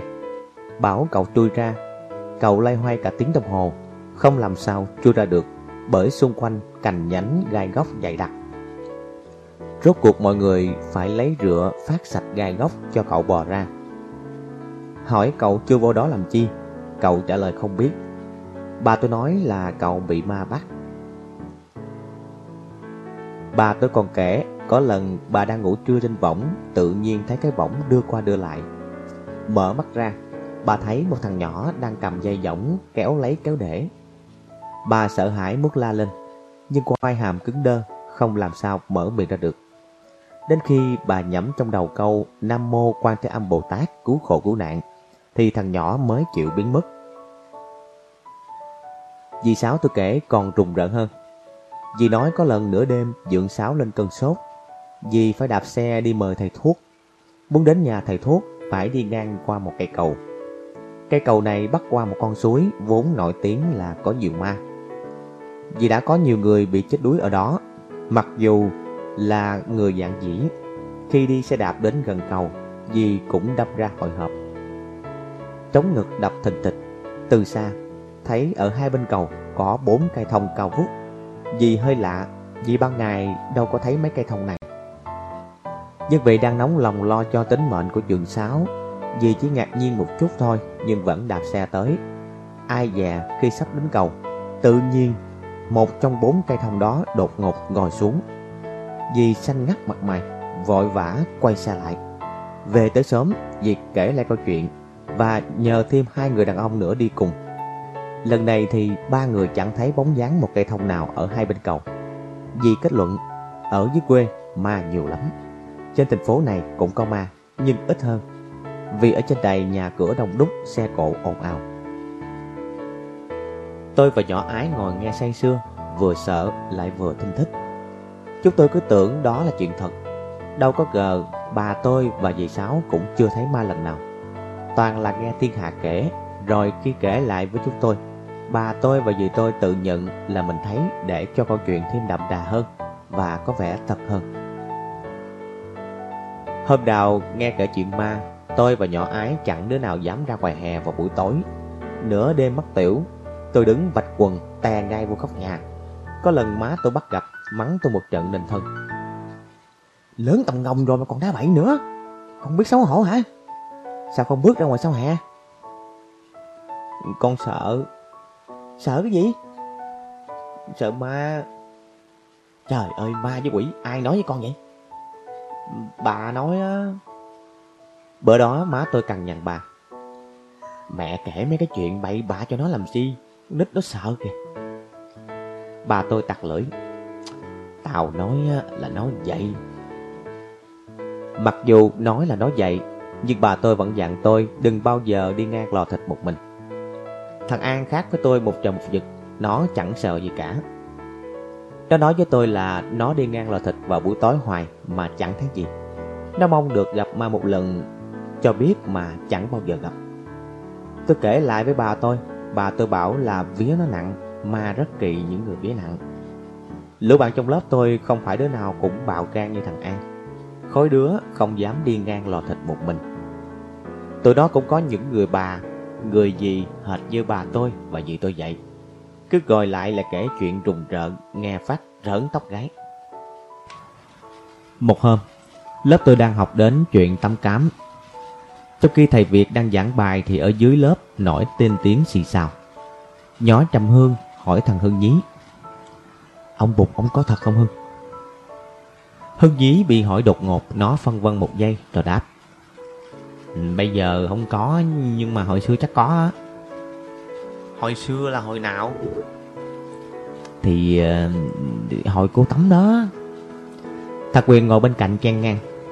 Mày có biết gì hết Bây giờ vẫn có bụt nha. Hưng nhí vặt lại. Mày có thấy không? Quyền khăng khăng. Không thấy nhưng mà vẫn có. Hưng nhí biểu môi. Xạo. Ỷ mình to con Thằng Quyền đấm cho Hưng Nhí một cú. Mày nói hay sao? Hưng Nhí vừa xích xoa, vừa dẫu môi. Tao nói mày á. Thái Tăng Quyền định đấm Hưng Nhí thêm một cú nữa, Tôi vọt miệng. Mạnh mà hiếp yếu hả? Không biết xấu hổ mày. Quyền quay lại nhìn tôi. Mày nói gì? Trong khi tôi chưa kịp trả lời Thì nhuận kéo áo Quyền. Quay lên, Thầy nhìn kìa. Nhưng ngay lúc đó thầy Việt đã lên tiếng. Các em ở tổ 2 làm gì mà ồn ào vậy? Cả lớp đột nhiên im lặng như tờ. Mấy đứa trong tổ hai chúng tôi cũng ngồi yên Không nhúc nhích. Thầy Việt lại hỏi, Quyền, Có chuyện gì vậy? Quyền đứng lên, Thưa thầy, Các bạn kêu em xạo. Có tiếng cười rút rít ở góc lớp, Thầy Việt bước lại. Ai bảo em xạo? Bạn Hưng á. Quyền chỉ Hưng nhí. Không đợi thầy gọi, Hưng Nhí đứng bật dậy. Nhưng thưa thầy, Bạn ấy bảo bây giờ vẫn có bụt ạ. Thầy Việt mỉm cười. Ừ, chứ em thì em nghĩ sao? Hưng Dĩ gãi đầu. Thưa thầy, hồi trước có nhưng bây giờ thì không ạ. Nhỏ trầm hương láo táo. Mà có phải như vậy không thầy? Thầy Việt không đáp. Thầy bước lên bảng, nhìn cả lớp rồi hỏi. Theo các em á, Bây giờ thì có bụt hay không? Cả lớp đồng thanh đáp. Thưa không ạ? À? Hưng Dí quay sang Quyền. Mày thấy chưa? Mặt thật quyền đỏ tới mang tay Không biết vì tức hay vì cưỡng Thầy Việt lại hỏi Vậy chứ hồi xưa có bụt không? Lần này thì có nhiều ý kiến trái ngược nhau. Đứa thì bảo có, đứa thì kêu không. Cả lớp cãi nhau ầm ĩ. Thôi, các em giữ trật tự nè. Cuối cùng, thầy Việt phải can thiệp. Bụt không phải là nhân vật có thật. Chẳng qua Đó chỉ là sản phẩm tưởng tượng của nhân dân, Thể hiện nỗi ước mơ của con người, Tượng trưng cho điều thiện, Cho công lý thôi. Nghe thầy giảng một hồi, Tôi thấy mọi chuyện trở nên rõ ràng, Không mù mù mờ mờ như khi nãy. Đến lượt thằng Quyền khịa thằng Hưng Nhí. Thấy chưa mày? Vậy mà mày bảo là hồi xưa có bụt. Hưng Nhí cười hì hì. Thì tao đoán vậy thôi. Bên tổ 4 đột nhiên có tiếng nói. Bây giờ không có bụt nhưng mà có ma đó. Cả lớp nhào nhào lên. Nó nói có ma kìa. Có đứa hộ theo. Ừ đúng rồi. Có ma. Thầy Việt nhìn xuống. Em nào vừa mới nói đó? Sau một hồi do dự thằng Thoan đứng dậy? Thưa thầy, em à Ai bảo với em là có ma?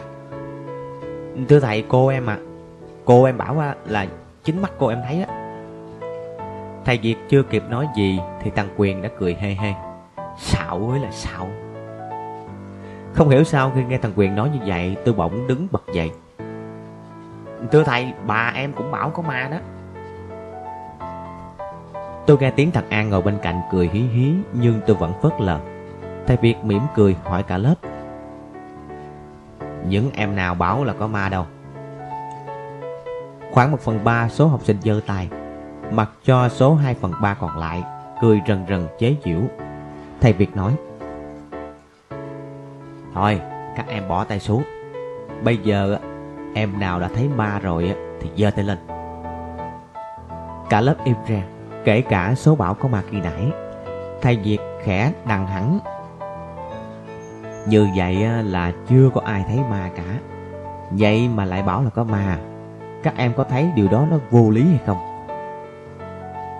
Thằng Thoan vẫn không chịu thua Nó lại vọt miệng. Nhưng mà cô em thấy. Thầy Việt nhèo mắt nhìn đó. Cô em nói chơi thôi. Thầy không tin là cô em thấy. Bởi vì làm gì có ma đâu mà thấy. Trước đây Khi chưa đạt được những tiến bộ về khoa học kỹ thuật con người cứ tưởng tượng những hiện tượng bất thường Trong thiên nhiên á, Như sấm chớp, mưa gió, bạo lục Là do thần thánh ma quỷ gây ra. Vì vậy mà con người thời xưa Thờ thần sấm, thần gió. Cái đó bây giờ chúng ta gọi là mê tín. Nó chỉ tồn tại khi nào con người chưa cắt nghĩa được các hiện tượng xung quanh. Như các em hiện nay thì các em thừa biết mưa là do hơi nước gặp lạnh mà thành. Chớp là do những tia điện chạm nhau trong không trung Chứ đâu phải là một cái gì đâu huyền bí, đúng không? Thật nghiêm ở tổ 3 Một trong những đứa giơ tay bảo có ma kỳ nãy thắc mắc. Thưa thầy Ma nó khác với thần sấm thần gió chưa? Nếu không có ma Sao người ta lại phải sợ? Tôi phục thật nghiệp quá xá Nó dám cãi tranh với thầy. Mà không khéo thầy lại bí nữa không chừng. Nhưng thầy Việt chẳng tỏ vẻ chỉ là lúng túng. Thầy khoát tay bảo nghiêm ngồi xuống. Cũng như vậy thôi, Chứ chẳng có gì khác cả. Thỏa còn lạc hậu á, Con người không hiểu vì sao Khi chim bao lại có thể gặp gỡ và trò chuyện với người chết.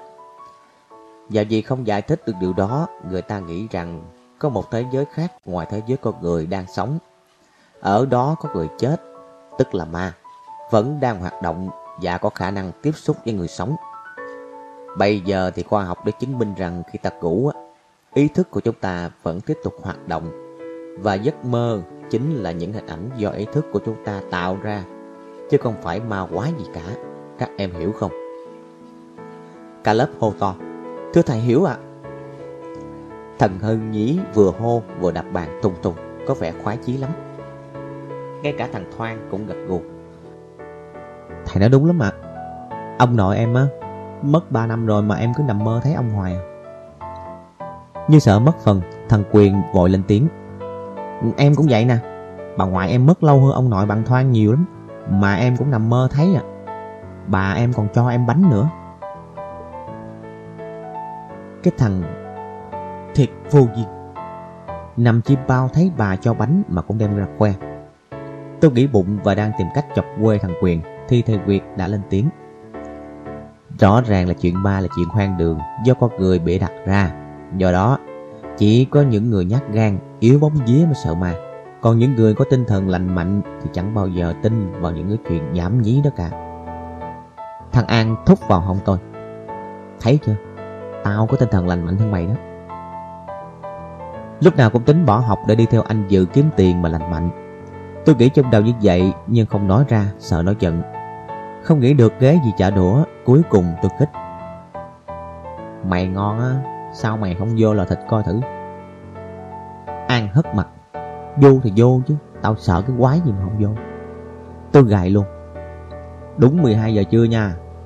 An hùng hổ. Ừ đúng 12 giờ trưa. Rồi chừng nào mày thực hiện? Chưa ngày mai nè.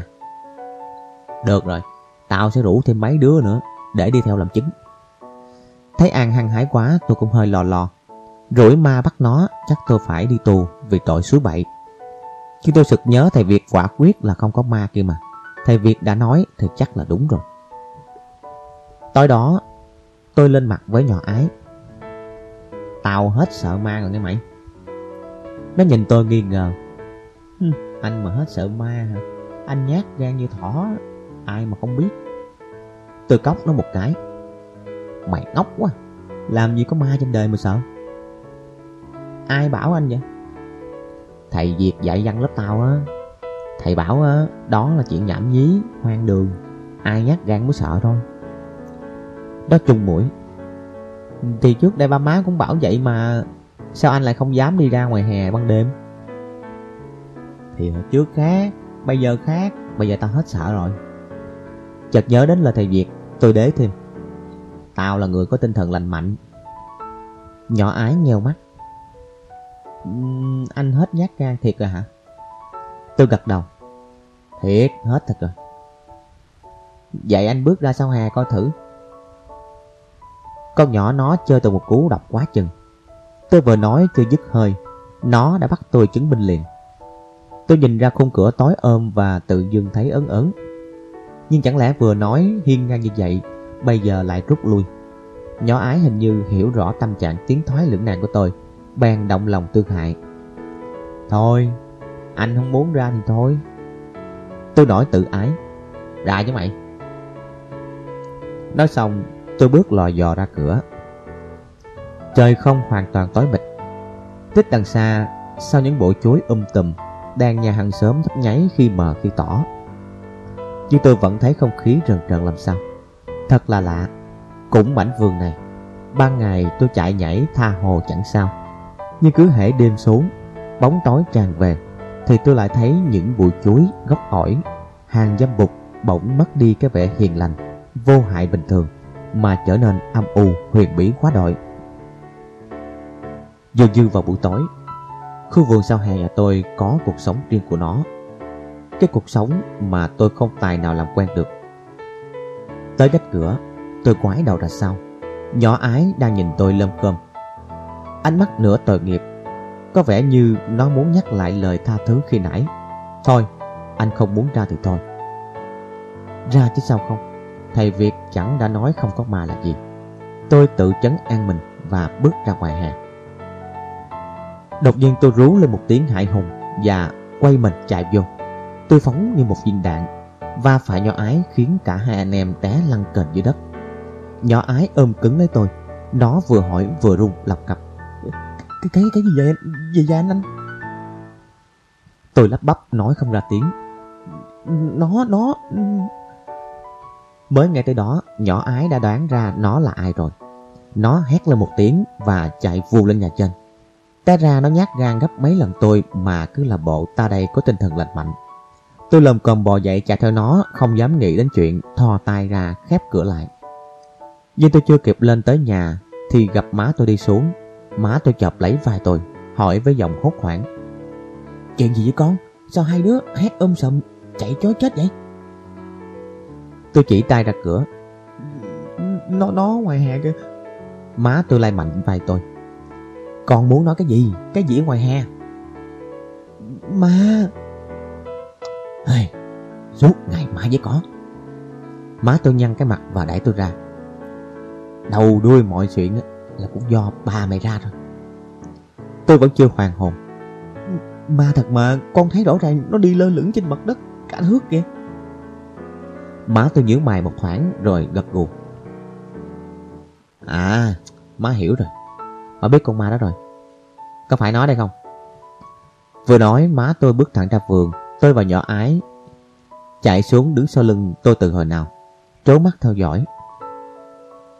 Má tôi tiến lại gần con ma Con ma ẹo quay ẹo lại, nhưng không chịu chạy. Má tôi liền thọc cổ nó Và xách vô nhà trước sự kinh ngạc của nhỏ ái và tôi. Má tôi ném con ma lên bàn, Dưới ánh đèn. Nó lộ nguyên hình là một chiếc áo dài. Đó là chiếc áo má tôi thỉnh thoảng mặc đi làm. Chiều nay, sau khi giặt, Má tôi phơi nó trên sợi dây kẽm ngoài vườn. Con trai gì mà chết nhát rồi Má tôi vừa nói vừa bẹo tay tôi. Do ái không bỏ lỡ cơ hội chọc quê tôi. Nơm anh có cái tay dài kìa. Tôi nhăn mũi. Vậy chứ khi nãy đứa nào bỏ chạy trước? Nó nghinh mặt. Thì em chạy trước, Ai biểu anh la hoảng lên chi? Nói vậy mà cũng nói. Tôi có miệng, Tôi muốn la lúc nào tôi la chứ.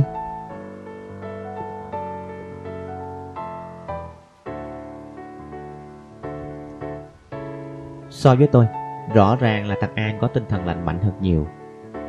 Hôm trước tôi mới khích Hôm sau đó làm liền. Khoảng gần 12 giờ trưa Nó, Hưng Nhí và tôi thả bộ đến lò thịt.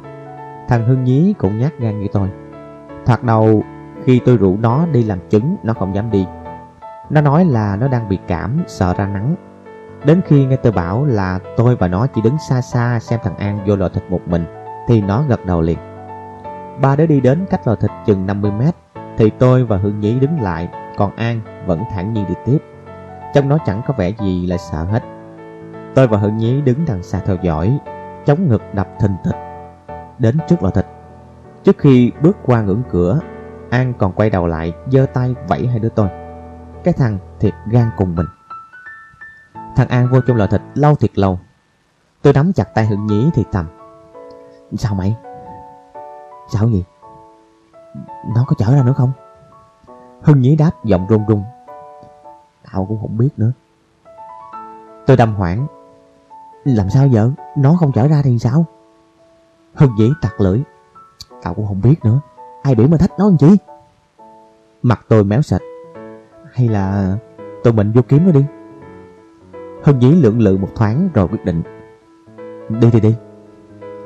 Nói xong, Nó cúi xuống đất nhặt hai hòn đá và đưa cho tôi một hòn, rồi dặn Mày cầm cái này làm vũ khí đi, Có gì thì mình ném. Nắm chặt hòn đá trong tay, Tự nhiên tôi cảm thấy vững dạ hơn. Nhưng hai đứa tôi chưa kịp nhúc nhích Thì hường Dĩ kêu lên, Ê, nó ra kìa. Tôi ngẩng mặt lên và thấy An đang lò dò bước ra khỏi lò thịt, Chậm rãi đi về phía chúng tôi. Sự xuất hiện của nó khiến tôi cảm thấy xúc động Và mừng rỡ, y như vừa gặp lại người thân Sau nhiều năm xa cách. Không ai bảo ai, Tôi và Hưng Nhĩ cùng chạy lại đón nó. Mỗi đứa cầm một cánh tay An lắc lắc. Sao hả mày? Mày có thấy gì không? Thấy. Tôi há hốc miệng. Ta thấy gì? An cười hì hì. Thấy tụi mày đứng ở ngoài này rung như cây sấy với cái gì? Tôi đỏ mặt. Sức mấy mà rung. Hưng Nhí lại kéo tay An. Không có ma ở trong hả mày? Không, Thầy Việt đã bảo không có ma chứ mà. Gì chứ mày làm gì ở trong đó lâu như vậy? Tao tưởng ma giấu mày rồi. An quỳnh tay. Tao ngủ. Sao? Tao nói thiệt, tụi mày không tin thì thôi. Tôi bản tính băng nghiền Nhưng nó ngủ hay không, chuyện đó chẳng quan trọng gì. Chỉ mỗi chuyện nó dám đi một mình vô lò thịt giữa giờ ngọ. Là đã đủ cho tôi phục nó sát đất rồi. Qua ngày hôm sau, Tin tức được truyền đi Và An trở thành một nhân vật nổi tiếng nhất trong lớp. Còn tôi Tôi rút ra kết luận, Thầy Việt nói đúng, Ma chỉ là chuyện hoang đường.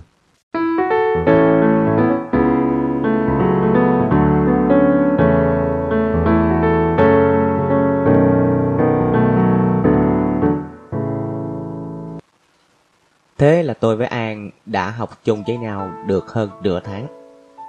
Trong nửa tháng đó, tôi chỉ mới gặp má nó có một lần. Là chủ sạp giải, má nó suốt ngày ở ngoài chợ. Lâu lâu mới xẹt về nhà một lần. Má nó người mập mạp hồng hào, trong lúc nào cũng tất bật. Thấy tôi tới học chung với thằng An, má nó khoái lắm. Ừ, hai đứa ngồi trong nhà mà học, đừng có chạy nhảy ngoài đường nha. Nói xong một câu, má nó đi mất. An bình luận, má tao vậy đó, suốt ngày lu bu ngoài chợ nhưng má tao chiều tao lắm. Như để chứng minh cho lời nói của mình, nó rút ra từ trong túi áo tờ giấy bạc 500 đồng, dơ lên trước mặt. Tôi hỏi, tiền ở đâu vậy? An giải thích với vẻ kiêu hãnh. Đây là tiền tiêu chuẩn hàng ngày của tao á. Trước khi đi chợ á, ba má tao á, lúc nào cũng nhét vô túi tao một tờ như thế này. Rồi sao mày xài hết? Hết tuốt. Nhưng mà từ nay á, tao với mày sẽ xài chung. Nghe vậy, tôi vừa cảm thấy thinh thích, vừa ngượng ngượng. Tôi lắc đầu. Thôi. Nhưng An không để tôi nói hết câu, nó cắt ngang. Không có thôi thôi gì hết. Còn không á, tao nghỉ chơi mày ra luôn á. Tôi gặp má An một lần, nhưng anh dự của nó tôi gặp tới bốn năm lần. Anh dự người hơi ốm, da ngâm đen, tóc để dài phủ gái. Mặt anh xương xương, hàng ria mép rậm rì như hai con sâu. Anh lúc nào cũng mặc quần jean, áo pull, tay đeo đồng hồ Rado mới đinh. Lại thêm hai chiếc nhẫn vàng chóe trên các ngón tay. Miệng anh luôn phì phèo điếu thuốc lá thơm và trong túi áo lúc nào cũng có sẵn một gói 3 số năm. Hóa ra chính vì vậy mà thằng An cứ bị ám ảnh bởi ý nghĩ tao đi theo anh Dự hoài. Chẳng hiểu cái tổ hợp nhựa nơi anh Dự làm việc hoạt động như thế nào mà tôi thấy anh ở nhà hoài. Lần nào tới đó học chung với An, tôi cũng đều gặp anh. Hôm gặp anh lần đầu tiên, anh lặng lẽ quan sát tôi từ đầu đến chân. Ánh mắt lạnh lẽo của anh khiến tôi vô cùng lúng túng. Anh hỏi, Em tên gì? Ừ, em tên Nghi. Tôi đáp, An xía vô. Đó là bạn thân nhất trong lớp với em Nó đến học chung với em. Ánh mắt của anh Dừ có vẻ thân thiện hơn. Anh vỗ vai tôi. Vậy thì được. Tôi không hiểu anh bảo được là được cái gì, Nhưng tôi không dám hỏi. Anh móc thuốc ra mời tôi. Em hút thuốc không? Tôi lắc đầu. Trong lúc đó thằng An nhanh tay rút một điếu. Tôi ngạc nhiên hỏi, Mày biết hút thuốc hả? An vừa nói vừa ngậm điếu thuốc. Tao hút hoài gì? Tôi trố mắt nhìn đó bật quẹt, Chăm thuốc và nhả khói với vẻ sành sỏi. Tôi lấy làm lạ vì ở trường chẳng bao giờ tôi thấy nó hút thuốc, Chắc nó sợ bị phạt. Đợi anh Dự đi khỏi, Nó chìa điếu thuốc cho tôi. Mày kéo thử hơi coi. Tôi xua tay. Thôi thôi thôi, Tao không có biết hút đâu. Thì mày cứ hút thử đi, Ngon lắm. Mặc cho nó nói Tôi vẫn cương quyết từ chối. Thấy vậy, An không thèm mời tôi nữa. Nó ngồi gỉnh cho nên ghế hút ngon lành. Tôi tò mò hỏi, Mày hút thuốc vậy á, Má mày có biết không? Biết chứ. Nhưng má tao la, Chỉ có anh Dự là thoải mái với tao thôi. Cái chuyện thằng An ngủ một mình trong lò thịt hôm trước, Hôm sau là tôi kể cho anh Dự nghe. Tôi kể như là kể một chuyện ly kỳ nhằm quảng cáo cho thằng bạn có tinh thần lành mạnh của mình. Tôi tưởng nghe xong anh Dự sẽ khen nó, không về ảnh trợn mắt nạt lại hai đứa tôi. Sao tụi mày chơi ngu vậy? Đứa nào bày ra cái trò ngu ngốc vậy? Thấy anh nổi nóng hai đứa tôi im ra. Anh Dự gằn giọng. Đã có bao nhiêu người đi vô trong đó rồi không có trở ra nữa tụi mày có biết không hả? Tôi ấp úng Em đâu có biết. An phân trần. Nhưng mà em vô trống đâu có sao đâu. Anh Dự đập bàn. Mày còn cãi nữa hả? Tại mày chưa tới số thôi. Lần sau á, Mà còn như vậy nữa thì đừng hòng sống sót. Trước khi bỏ đi, Anh Dự còn chỉ tay vào hai đứa tôi. Từ nay về sau á, Tao cấm hai đứa bày Bước chân vô trong lò thịt. Có chuyện gì xảy ra, Người ta lại trách tao á. Sao không bảo trước? Hết Người ghẹo sao mà đi ghẹo ma không biết, tụi bay. Còn lại hai đứa, tôi ngó An. Mày sợ chứ mày? An hừ một tiếng. Sức mấy mà sợ. Tao cốc tình của mà Mà anh dự anh bảo có kìa. Kệ anh. Tự nhiên tôi cảm thấy khoái An dễ sợ. Chơi với một đứa bạn gan lì như nó thật là thích. Nhưng tinh thần của thằng An thì trành mạnh Trong mọi chuyện đó thôi.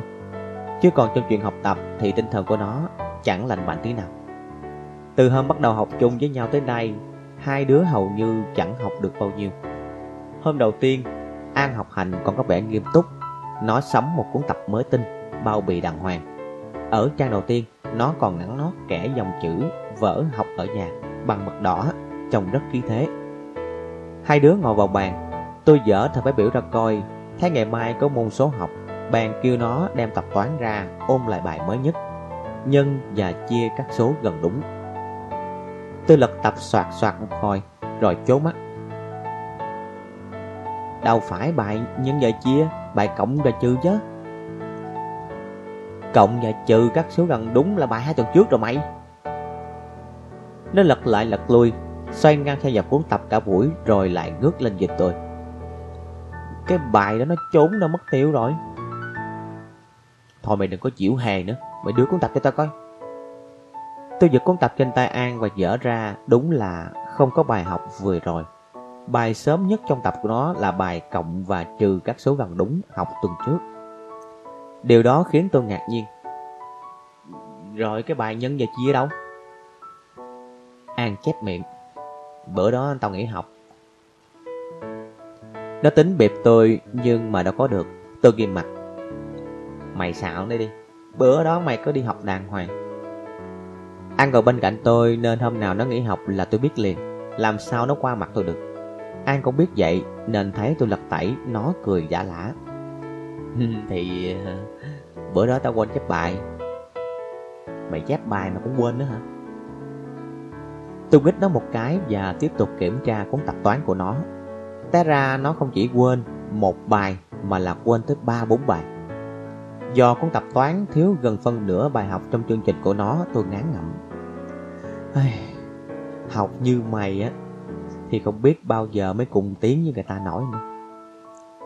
An tĩnh bơ. Thì từ từ tao đuổi theo chứ lo gì. Mày thì lúc nào cũng từ từ hết á. Cuối cùng, tôi đành phải lấy cuốn sách Số học và đại số ra chỉ cho nó học. Nhưng càng hướng dẫn cho An học Tôi càng kinh hoàng nhận ra trước nay nó chẳng bao giờ học bài.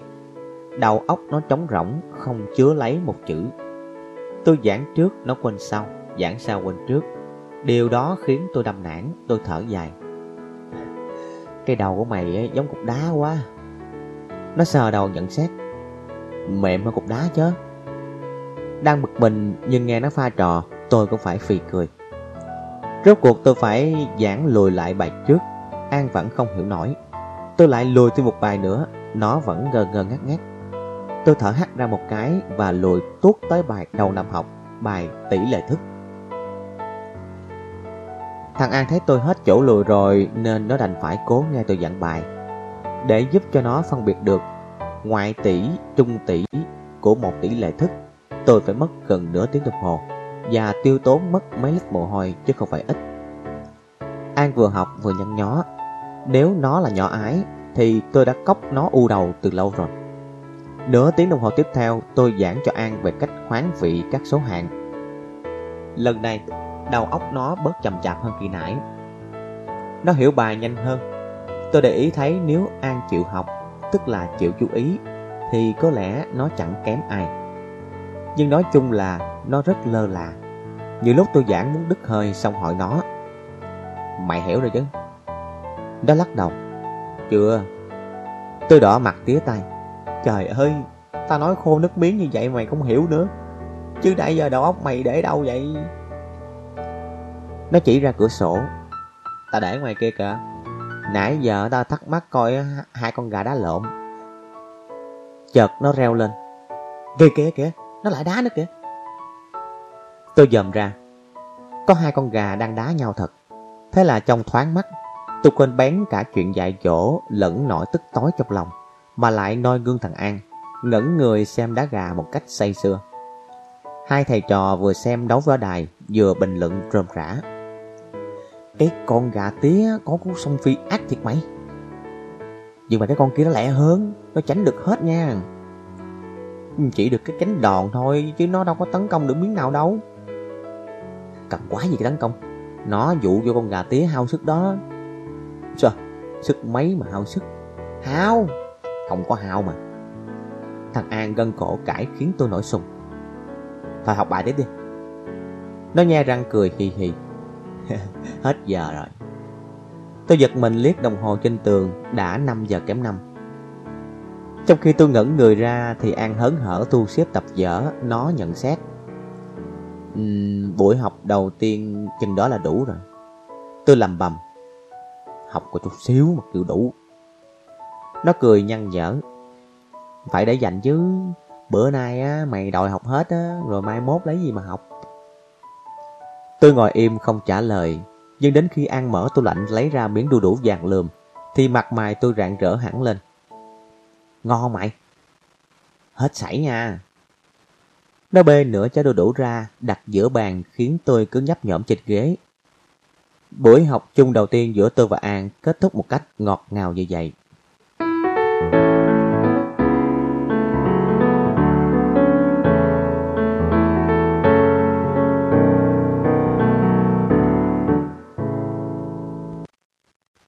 Buổi học thứ hai giữa hai đứa tôi còn tệ hơn buổi học lần thứ nhất. Lần này thằng An phá hoại buổi học không phải bằng cách dụ tôi coi đá gà như bữa trước, mà bằng những câu đố. Trước nay tôi không biết An có cái tài vặt này. Cái thằng toán thì dốt đặc, mà cái câu đố mèo không biết ở đâu nó lôi ra lắm thế.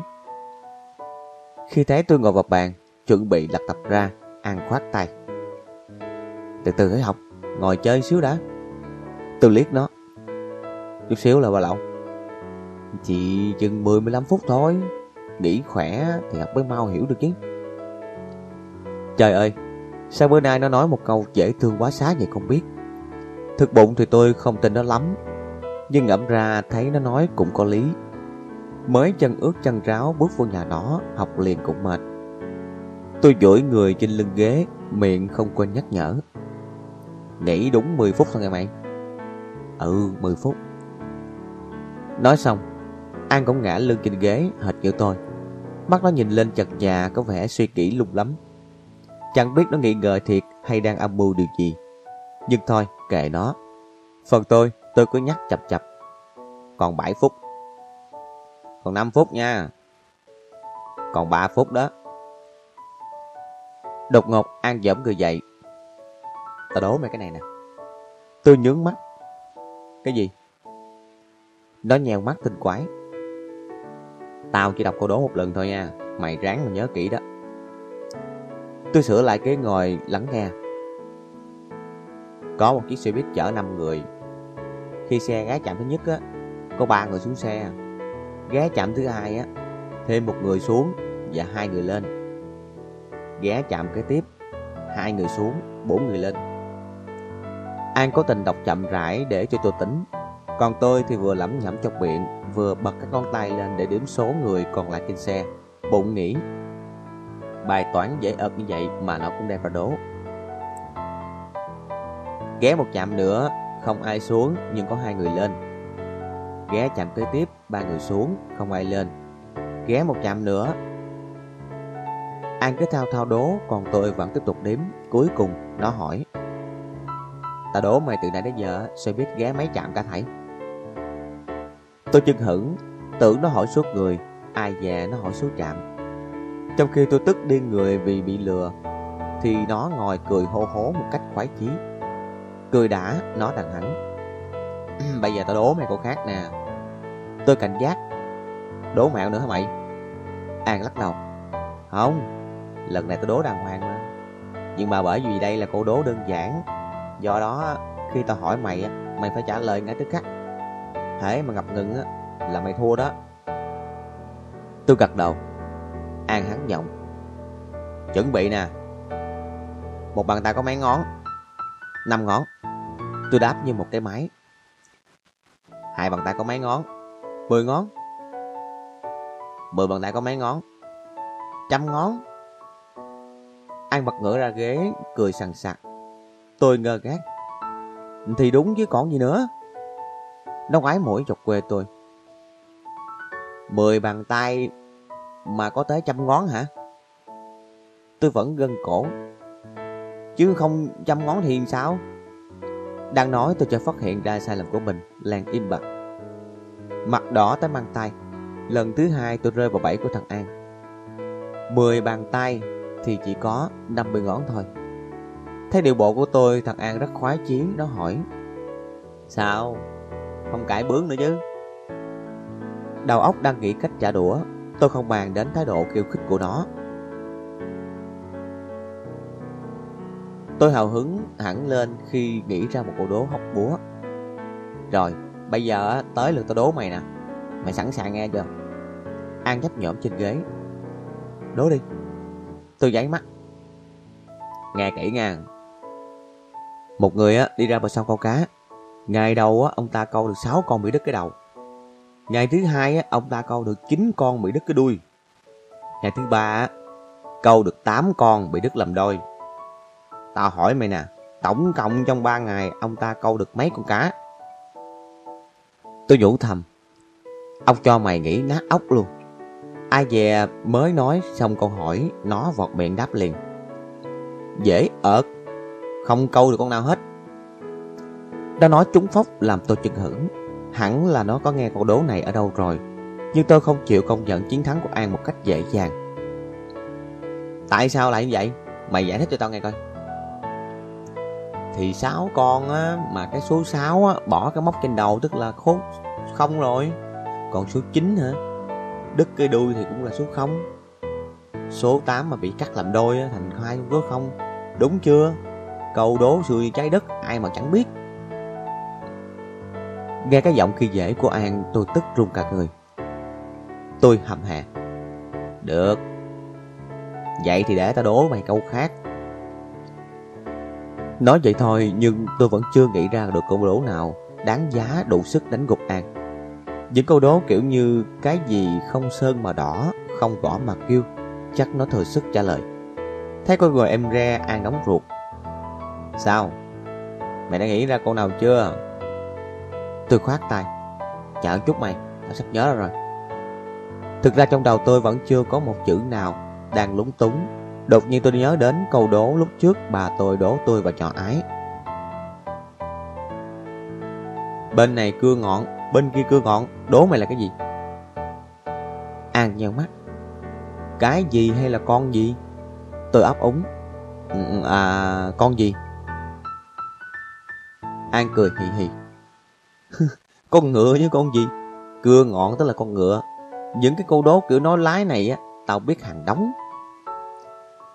Đó làm tôi xui xị, tôi ngã lưng vào thành ghế như một người bại trận, mất hết nhuệ khí. Nhưng An vẫn chưa chịu chấm dứt trò chơi Nó chồm người tới trước Dệt lực tao nè Đang nói nó chợt cưng lại Nó nhìn dáng điệu uể oải của tôi với vẻ dò xét Sao? Đầu hàng rồi hả? Tôi bực mình gắt Đổ đi mày An nói giọng hồ hởi Nghe kỹ nào Hai vợ chồng á Dẫn một đứa con đi chơi Tới một cả tư đột nhiên đứa con nói á Bốn chúng ta hôm nay đi chơi vui quá ta đố mày á, tại sao đứa con lại nói là bốn chúng ta? Ra câu đố xong, nó ngồi thu chân trên ghế như một con mèo và nhìn tôi bằng ánh mắt tinh quái. Bốn chúng ta hôm nay đi chơi. Tôi nhẩm câu đố trong đầu, lay hoay tìm cách giải. Hai vợ chồng với một đứa con, tại sao lại hóa thành bốn người được? Tôi vừa nghĩ ngợi vừa nhăn nhó, hệt như lúc ăn cơm. Biết có một hạt sạn trong miệng mà chẳng biết cách nào để lừa nó ra. Bí quá tôi đáp cầu mai Chắc là má nó mang bầu hả? An lắc đầu Không, má nó bình thường Hay là nó cộng cả ông cảnh sát giao thông?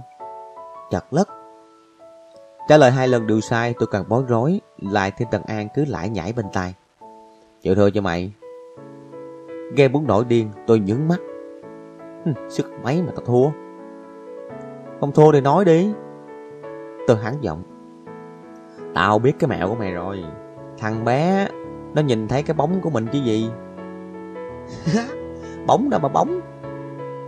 Thằng An nghe răng cười. Nó có vẻ khoái chí trước sự bế tắc của tôi. Lần này thì tôi nản chí thật sự. Tao chịu thua đó. Tại sao thằng bé nó nói bốn người mày cho biết đi. An đưa tay xoa cầm. Có gì đâu. Bởi vì nó còn nhỏ nó chưa biết đếm. Ba người mà nó đếm thành bốn thôi. Đang tựa lưng vào ghế tôi bật người dậy tức tối. Dẹp mày đi. Ngay từ đầu mày có bảo là thằng bé nó không biết đếm đâu. Cần gì ta bảo, tự mày phải đoán ra chứ.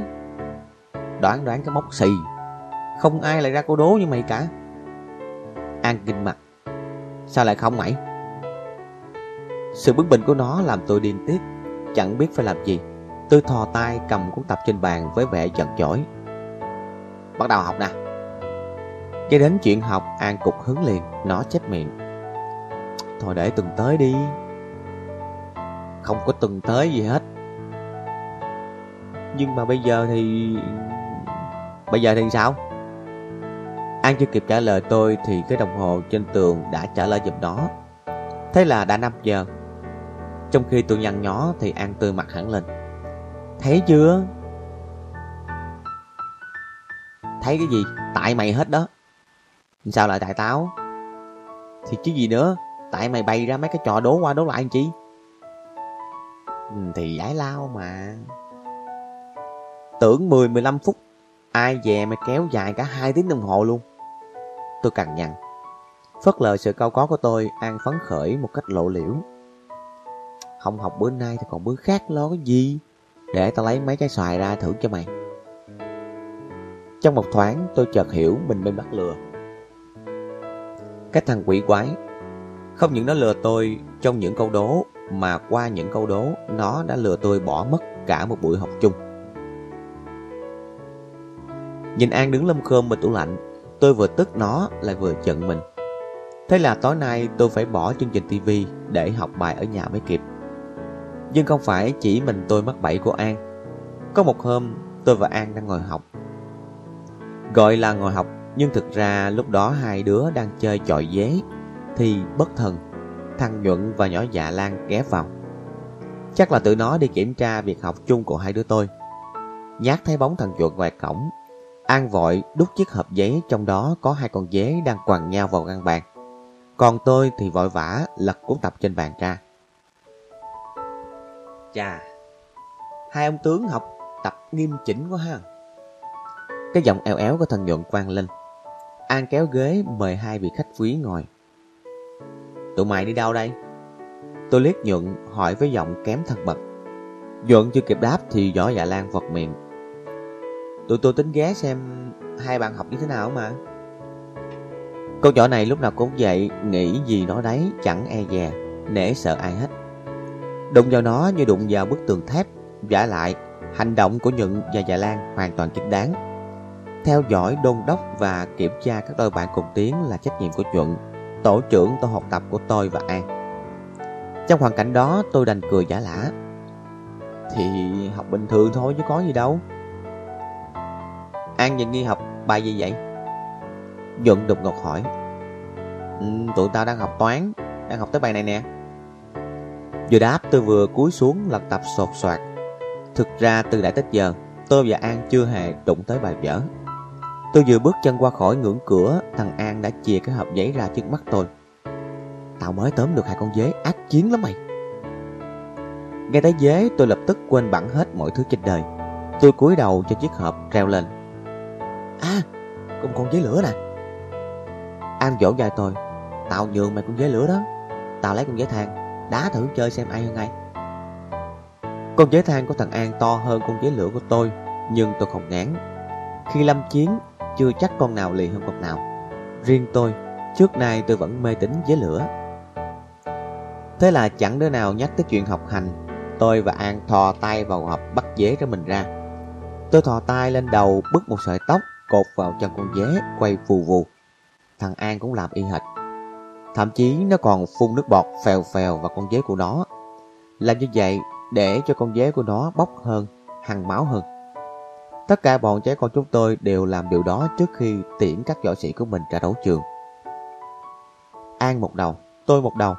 Từ hai phía đối diện trong hộp giấy, chúng tôi lùa hai con dế ra chính giữa võ đài. Vừa đối diện với địch thủ, con dế thang ra oai gáy một chàng dài. Không chịu thua, con dế lửa của tôi cũng phòng cánh, gái một chàng đáp lễ. Dường như thấy nghi thức chào sân như vậy đã đủ. Hai võ sĩ xông vào nhau, ẩu đả liền. Tôi và An đứng ngoài hò hét động viên, vừa nhảy chồm chồm theo từng cú đòn diễn ra trong võ đài. Đúng ngay hồi gây cấn nhất thì Thật Nhuận và nhỏ già Lan tới. Thành thử bây giờ nghe Nhuận hỏi, tôi vừa lật tập giả bộ tìm kiếm để hoãn binh, vừa nghĩ ra cách để đối phó. Trong khi tôi đang lay hoay chưa tìm ra diệu kế thì An thành lệnh vỗ vai của Nhuận. Đây mày, hôm trước tao với Nghi á, đọc được một bài toán đố ở trên báo á. Bài toán dễ thiệt dễ mà chẳng đứa nào giải ra hết. Toán hình học hay là toán đại số? Chẳng phải toán hình học cũng chẳng phải toán đại số luôn. Một cái bài toán thông thường thôi à, giống như toán cấp 1 vậy đó.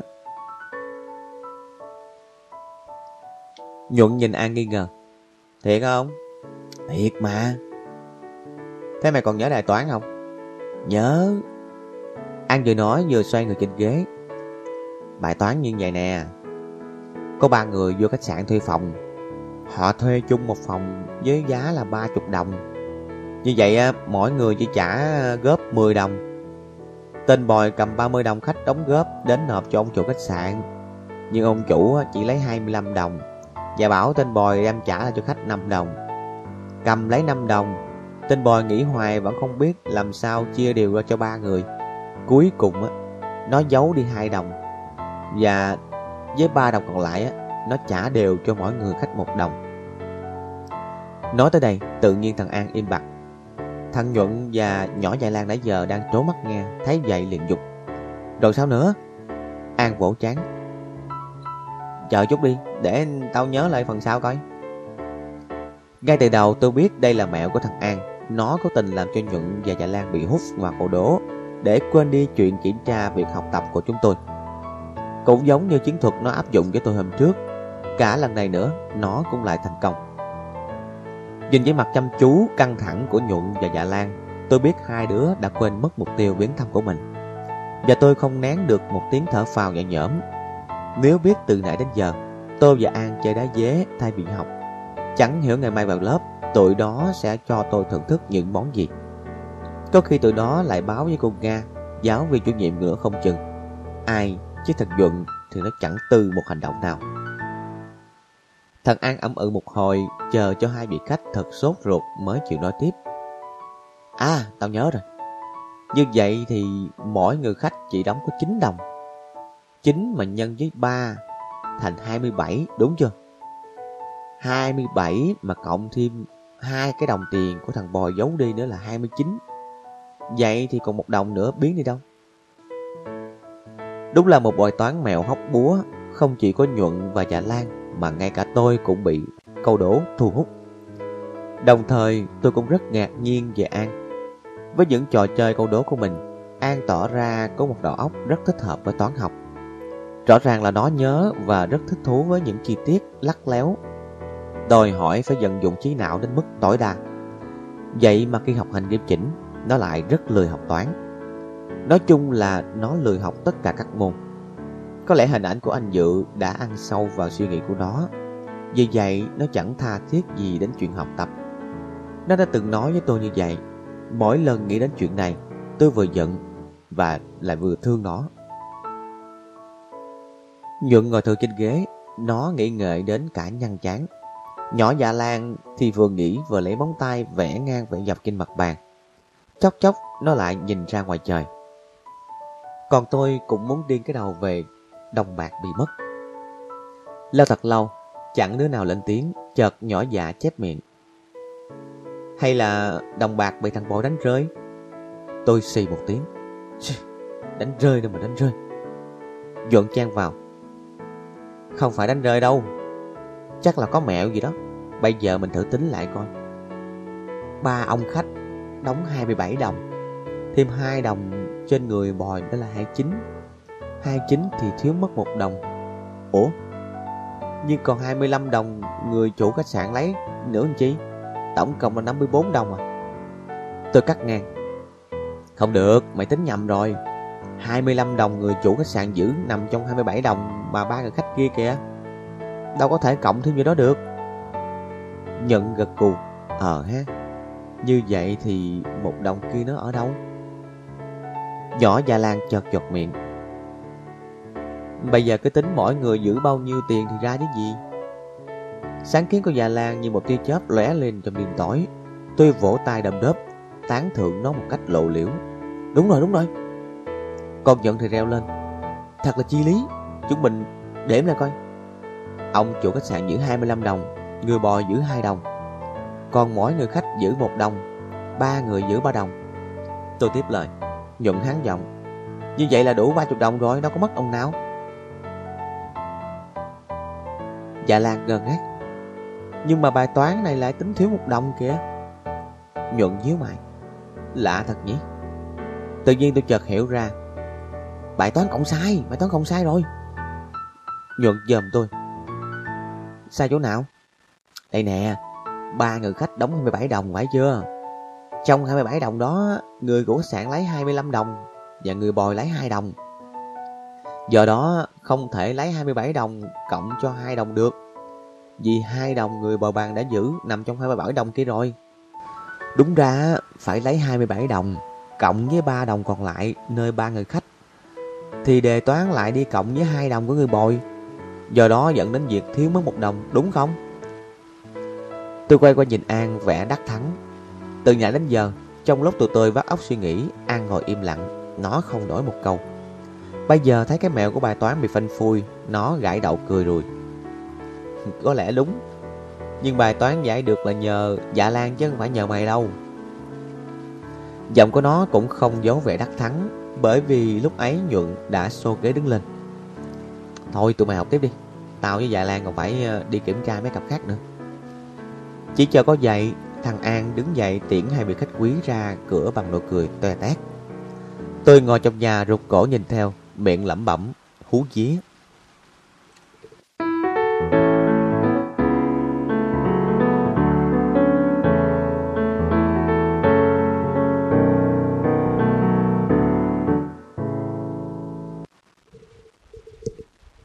Thằng An có trăm nghìn cách để không chịu học cùng tiếng với tôi.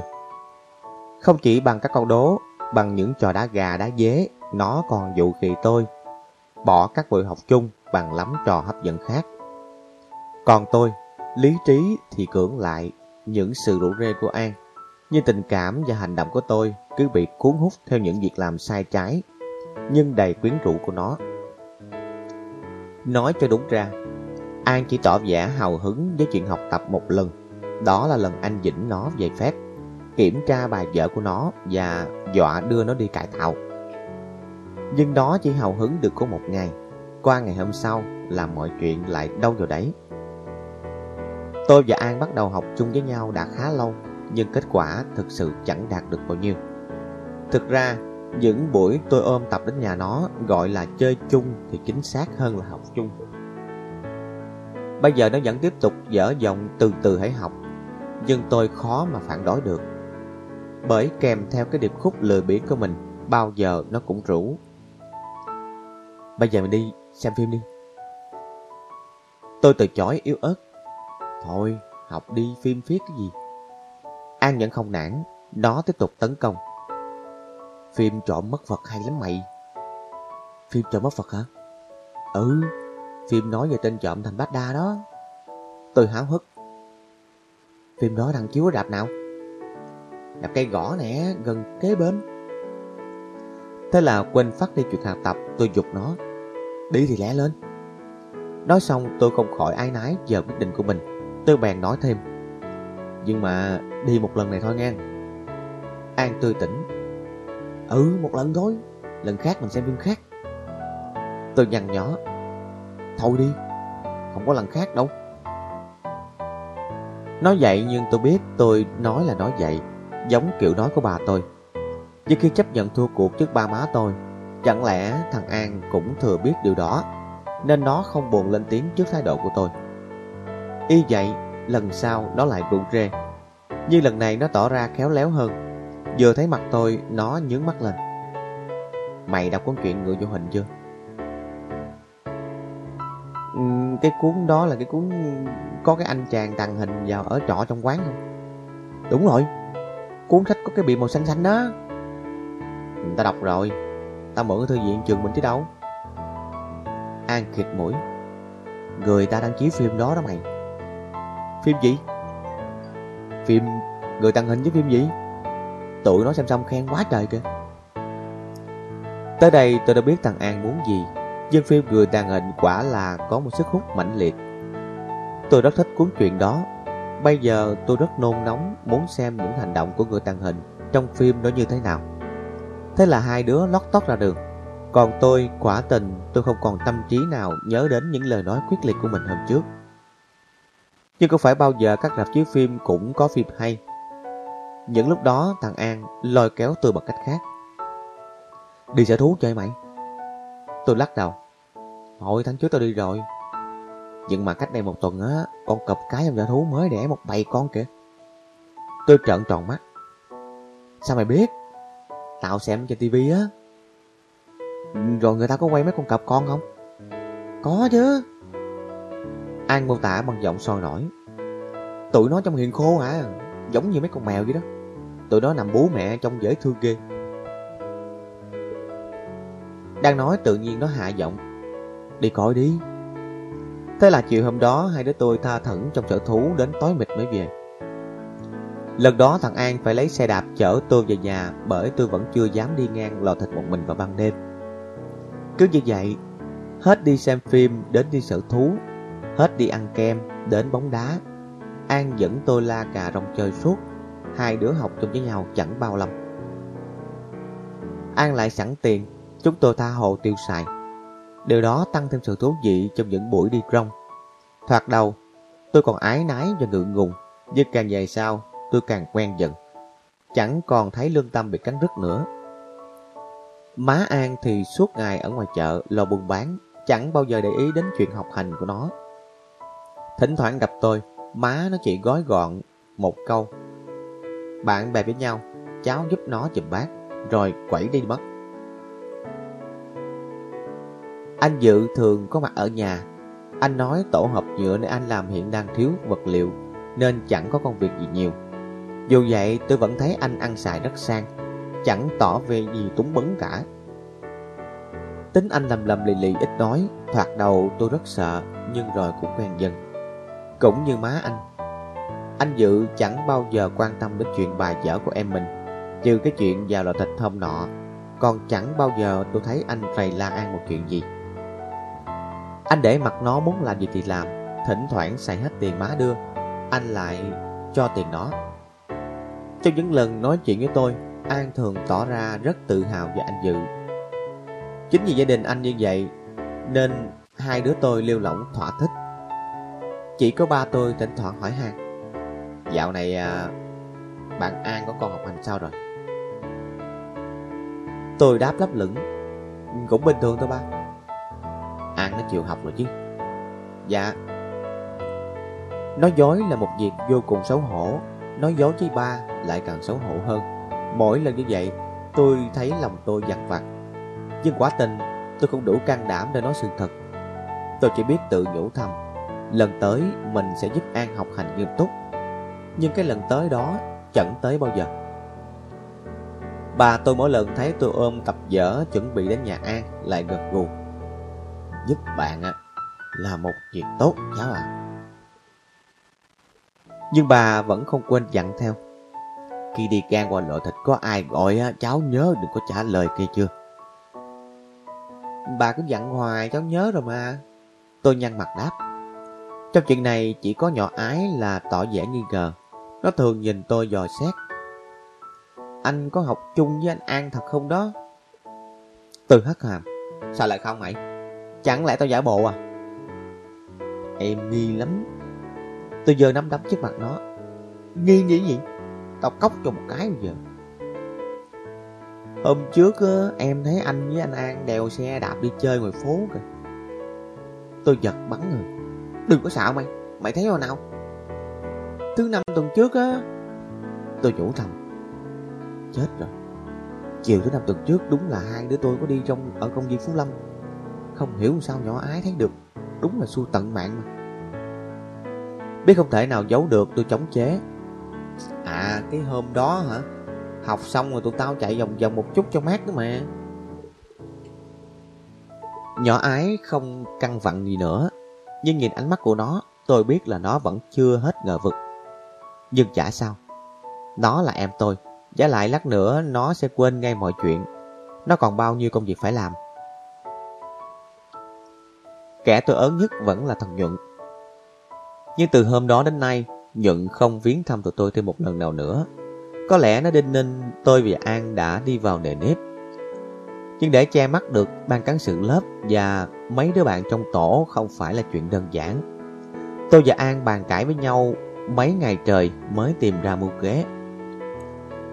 Theo mưu kế của tụi tôi, Hôm nào có các tiết học dễ chịu như môn địa của cô Nga, Môn sử của cô Hồng Lãng, Môn sinh vật của thầy Lưu chẳng hạn.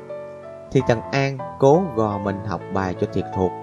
Tới lớp khi kiểm tra bài cũ Đợi thầy cô hỏi em nào thuộc bài Thì An xung phong trở tay liền. Nó đã làm như vậy hai ba lần Và lần nào cũng thành công được rỡ. Vì đã chuẩn bị trước Nó trả bài rò rò, nhuyễn như cháo. Hành động anh hùng của An khiến cả lớp trố mắt. Các thầy cô cũng ngạc nhiên tột bực. Ai đời một học sinh chẳng bao giờ thèm ngó ngàng đến bà vợ. Coi điểm 1 điểm 2 là bạn bè thân thiết của mình. Bỗng dục một cái trở thành một đứa gương mẫu. Giơ tay xin lên bảng trả bài. Bảo ai không bàn hoàng cho được. Thằng Vương, nhỏ Tiết Vân và thằng Nhuận nhìn An với ánh mắt đầy thiện cảm. Tất nhiên tôi cũng được hưởng lây vinh quang của nó. Trước mặt tôi bạn Hai đứa tôi đúng là một cặp cùng tiếng mẫu mực. Đáng cho các cặp khác học tập.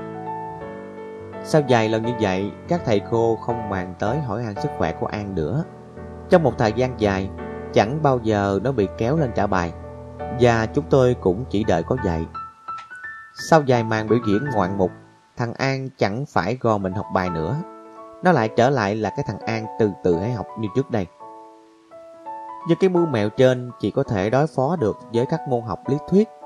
Còn với các môn học có thực hành kiểm tra như toán, văn, vật lý, hóa học, sinh ngữ, thì tôi chỉ còn gọi một cách hỗ trợ cho An là cho nó copy. Đối với những học sinh lười, copy đã trở thành một cái nghề. Và vì là một nghề, kỹ thuật sao chép đã được nâng lên đến mức điều luyện.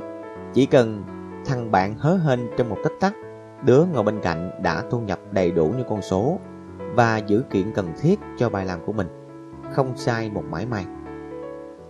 Huống hộ gì ở đây, hai đứa tôi lại là đồng lõa với nhau. Mỗi lần làm bài tập, An cũng giả bộ hí hoái tính tính toán toán để che mắt thiên hạ.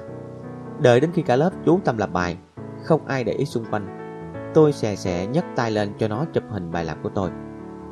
Mà cái thằng này làm bài thì dốt mà liếc bài của người khác thì nó là làm rất thông minh, nhanh nhạy quá cỡ. Đảo mắt qua một cái là nó ghi lại trúng phốc, thật là tài. Chúng tôi cứ cùng tiến với nhau như vậy một thời gian, chẳng có ai phát hiện. Mãi đến khi xảy ra chuyện sau đây thì mọi sự mới đổ bể. Số là hôm đó chúng tôi học đại số, cô Quỳnh Hoa ra một bài toán về giải phương trình.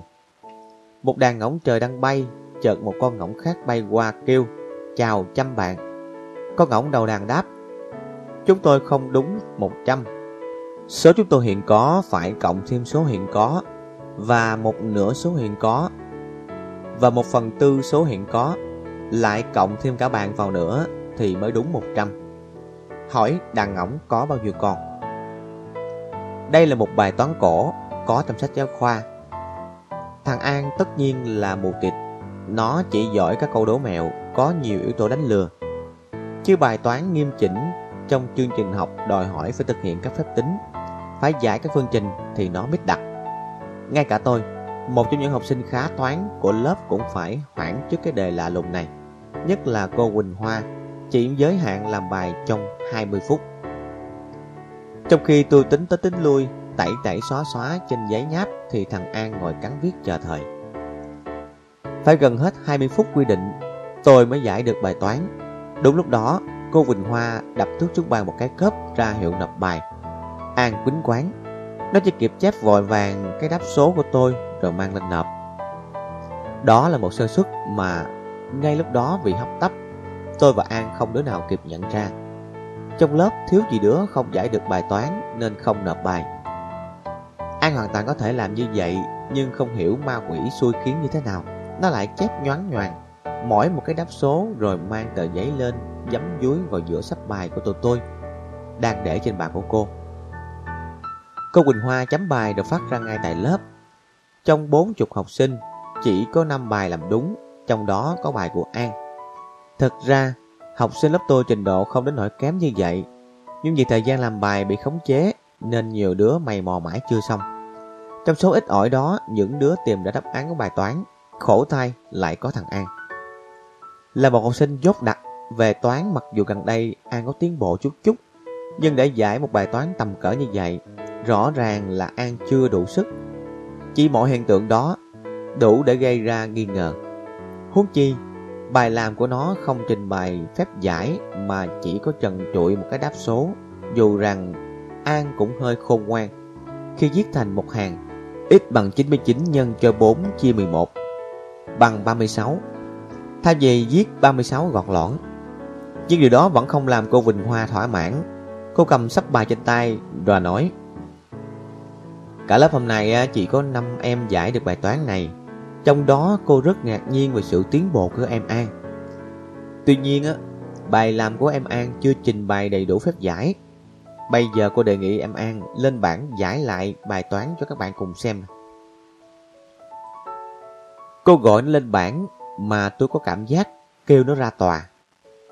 Khổ nổi nó mà ra tòa thì tôi cũng đi tù. Tôi liếc thằng An thì thầm. Phen này tụi mình lãnh đủ rồi. Nó tỉnh bơ còn pha trò Lãnh dư với lãnh đủ gì Nói xong, Nó bước ra khỏi chỗ ngồi, tiến lên bảng Cầm viên phấn từ tay của Quỳnh Hoa, An bắt đầu đứng suy nghĩ Nó đứng lâu thật lâu, Chân đổi hai ba lần nó còn bậm môi trợn mắt, Y như đang suy nghĩ ghê lắm. Biết nó dở trò ăn dạ Dưới lớp bắt đầu có tiếng cười khúc khích. Cô Quỳnh Hoa cũng không còn lạ gì thằng An. Tuy nhiên cô vẫn hỏi bằng giọng nghiêm nghị. Sao em đứng lâu đấy? Đúng như tôi kỹ An trả lời bằng một câu bài bản. Thưa cô em đang nghỉ à? Cô đợi em nghỉ thêm chút xíu nữa thôi. Như cô Quỳnh Hoa không mắc bẫy, Cô nói có gì đâu mà suy nghĩ.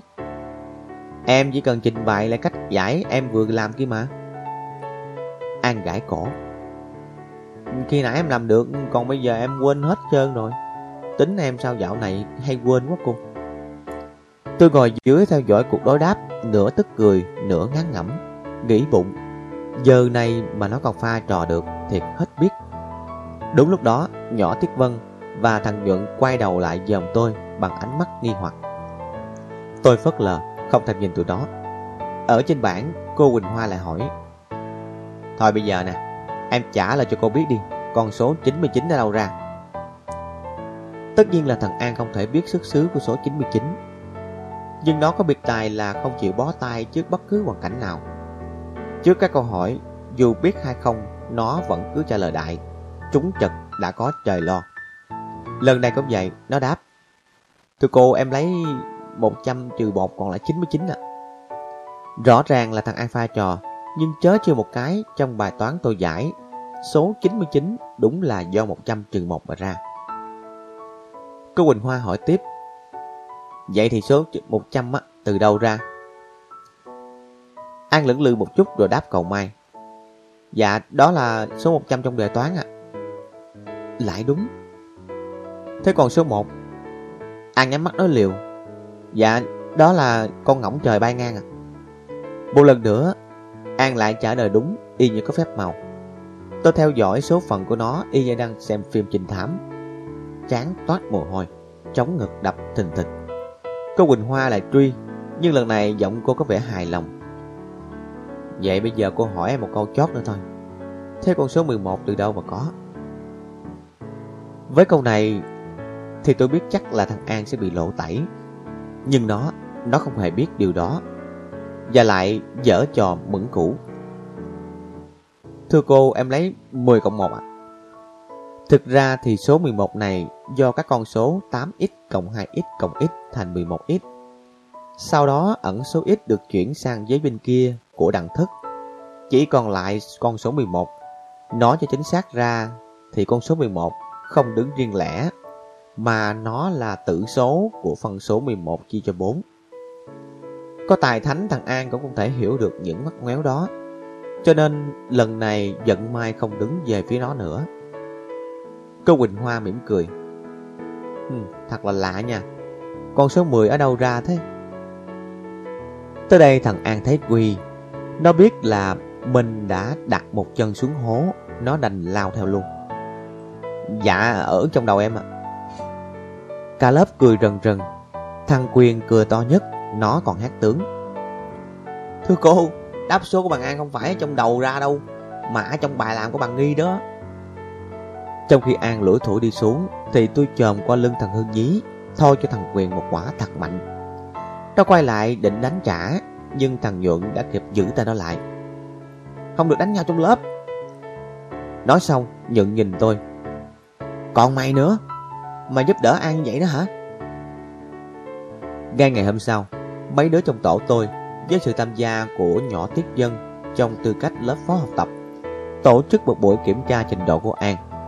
Mọi chuyện thế là vỡ lỡ Cả bọn vô cùng kinh ngạc Khi phát hiện ra những điểm số mà An đạt được trong các bài kiểm tra Hoàn toàn là nhờ copy mà có. Và tệ hại hơn nữa, Qua đó tụi bạn cũng bắt đầu biết được Trong thời gian qua Tôi và An đã học chung với nhau như thế nào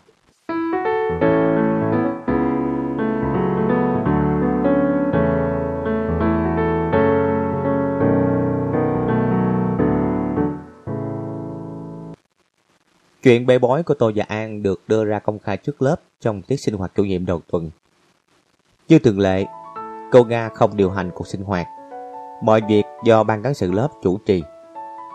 Cái bàn trên cùng của tổ 1 được kéo ra giữa lớp. Ngồi trên đó, mặt quay xuống dưới là thằng Dương, lớp trưởng, nhỏ tiếp dân, lớp phó học tập và nhỏ thi ái, lớp phó trật tự. Bắt đầu buổi sinh hoạt, Dương báo cáo tình hình thi đua của cả lớp về các mặt học tập trật tự lao động. Căn cứ vào điểm số do các tổ báo lên vào cuối tuần trước. Sau đó các tổ trưởng lần lượt đứng lên nhận xét về các mặt mạnh yếu của tổ mình và đề ra biện pháp khắc phục những thiếu sót. Cuối cùng, cô Nga, giáo viên chủ nhiệm, nêu lên một số gợi ý có tính cách hướng dẫn. Phần thứ hai, ban các sự lớp phổ biến những việc cần làm trong tuần tới dựa vào bản công tác tuần treo ở văn phòng ban giám hiệu Chẳng hạn về học tập, tuần tới các lớp phải đăng ký tiết tốt 3 buổi, phải đảm bảo ôn bài đầu giờ 100% số học sinh có mặt.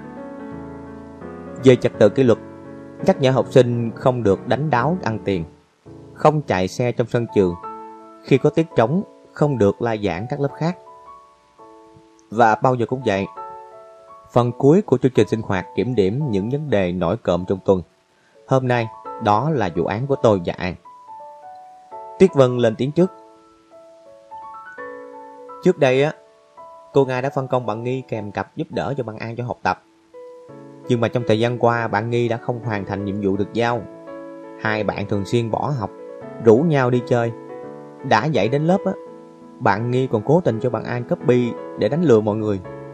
Theo tôi á, đó là một hành động cần phê phán. Tiếp theo là cái giọng eo éo của thằng Nhuận sự thiếu trách nhiệm trong việc giúp đỡ của bạn Nghi á, đã được đưa ra phân đội đóng góp một lần rồi, nhưng rõ ràng là băng Nghi không hề sửa chữa. Tới phiên thằng Dương kết án tôi. Nếu mà sự gian lận không bị phát hiện trong giờ toán vừa rồi á, thì chẳng hiểu bạn Nghi sẽ qua mặt chúng ta đến bao giờ. Tôi ngồi nghe cứng họng, nhưng không nói được một câu. Thằng An ngồi cạnh tôi cũng im tinh thích. Nhưng hình phạt chưa phải đã hết sau đó đến lượt một số đứa trong lớp có ý kiến chẳng có ý kiến nào bên vực cho hai đứa tôi. Thằng Quyền tức tối từ lâu, nó nói oan oan. Như vậy là bạn nghi hại bạn rồi. Bạn An từ đó đến nay á, chẳng có tiến bộ được một chút xíu nào hết. Đứa nào nói tôi còn nhịn được, chứ còn thằng Quyền phan tôi, tôi không thể ngồi im. Tôi đứng phát dậy sững sồn. Tôi không đồng ý. Đâu phải chỉ một mình bạn An không tiến bộ. Trong lớp thiếu gì bạn học yếu mà đến giờ cũng đâu có nhúc nhích được chút nào đâu. Tại sao không kiểm điểm các bạn kia? Thấy tôi nổi nóng giả lại những điều tôi nói không phải không có lý. Quyền im re. Ban cán sự lớp cũng lộ vẻ lúng túng. Nhỏ Tiếp Vân chớp mắt nhìn cô Nga. Cô Nga hắn giọng can thiệp. Nghi nói như vậy là không được. Các đôi bạn khác có thể học chung với nhau chưa có kết quả, nhưng đó là do phương pháp học tập chưa tốt. Còn trường hợp của Nghi và An, vấn đề là thiếu tinh thần trách nhiệm, chưa nói đến kết quả học tập.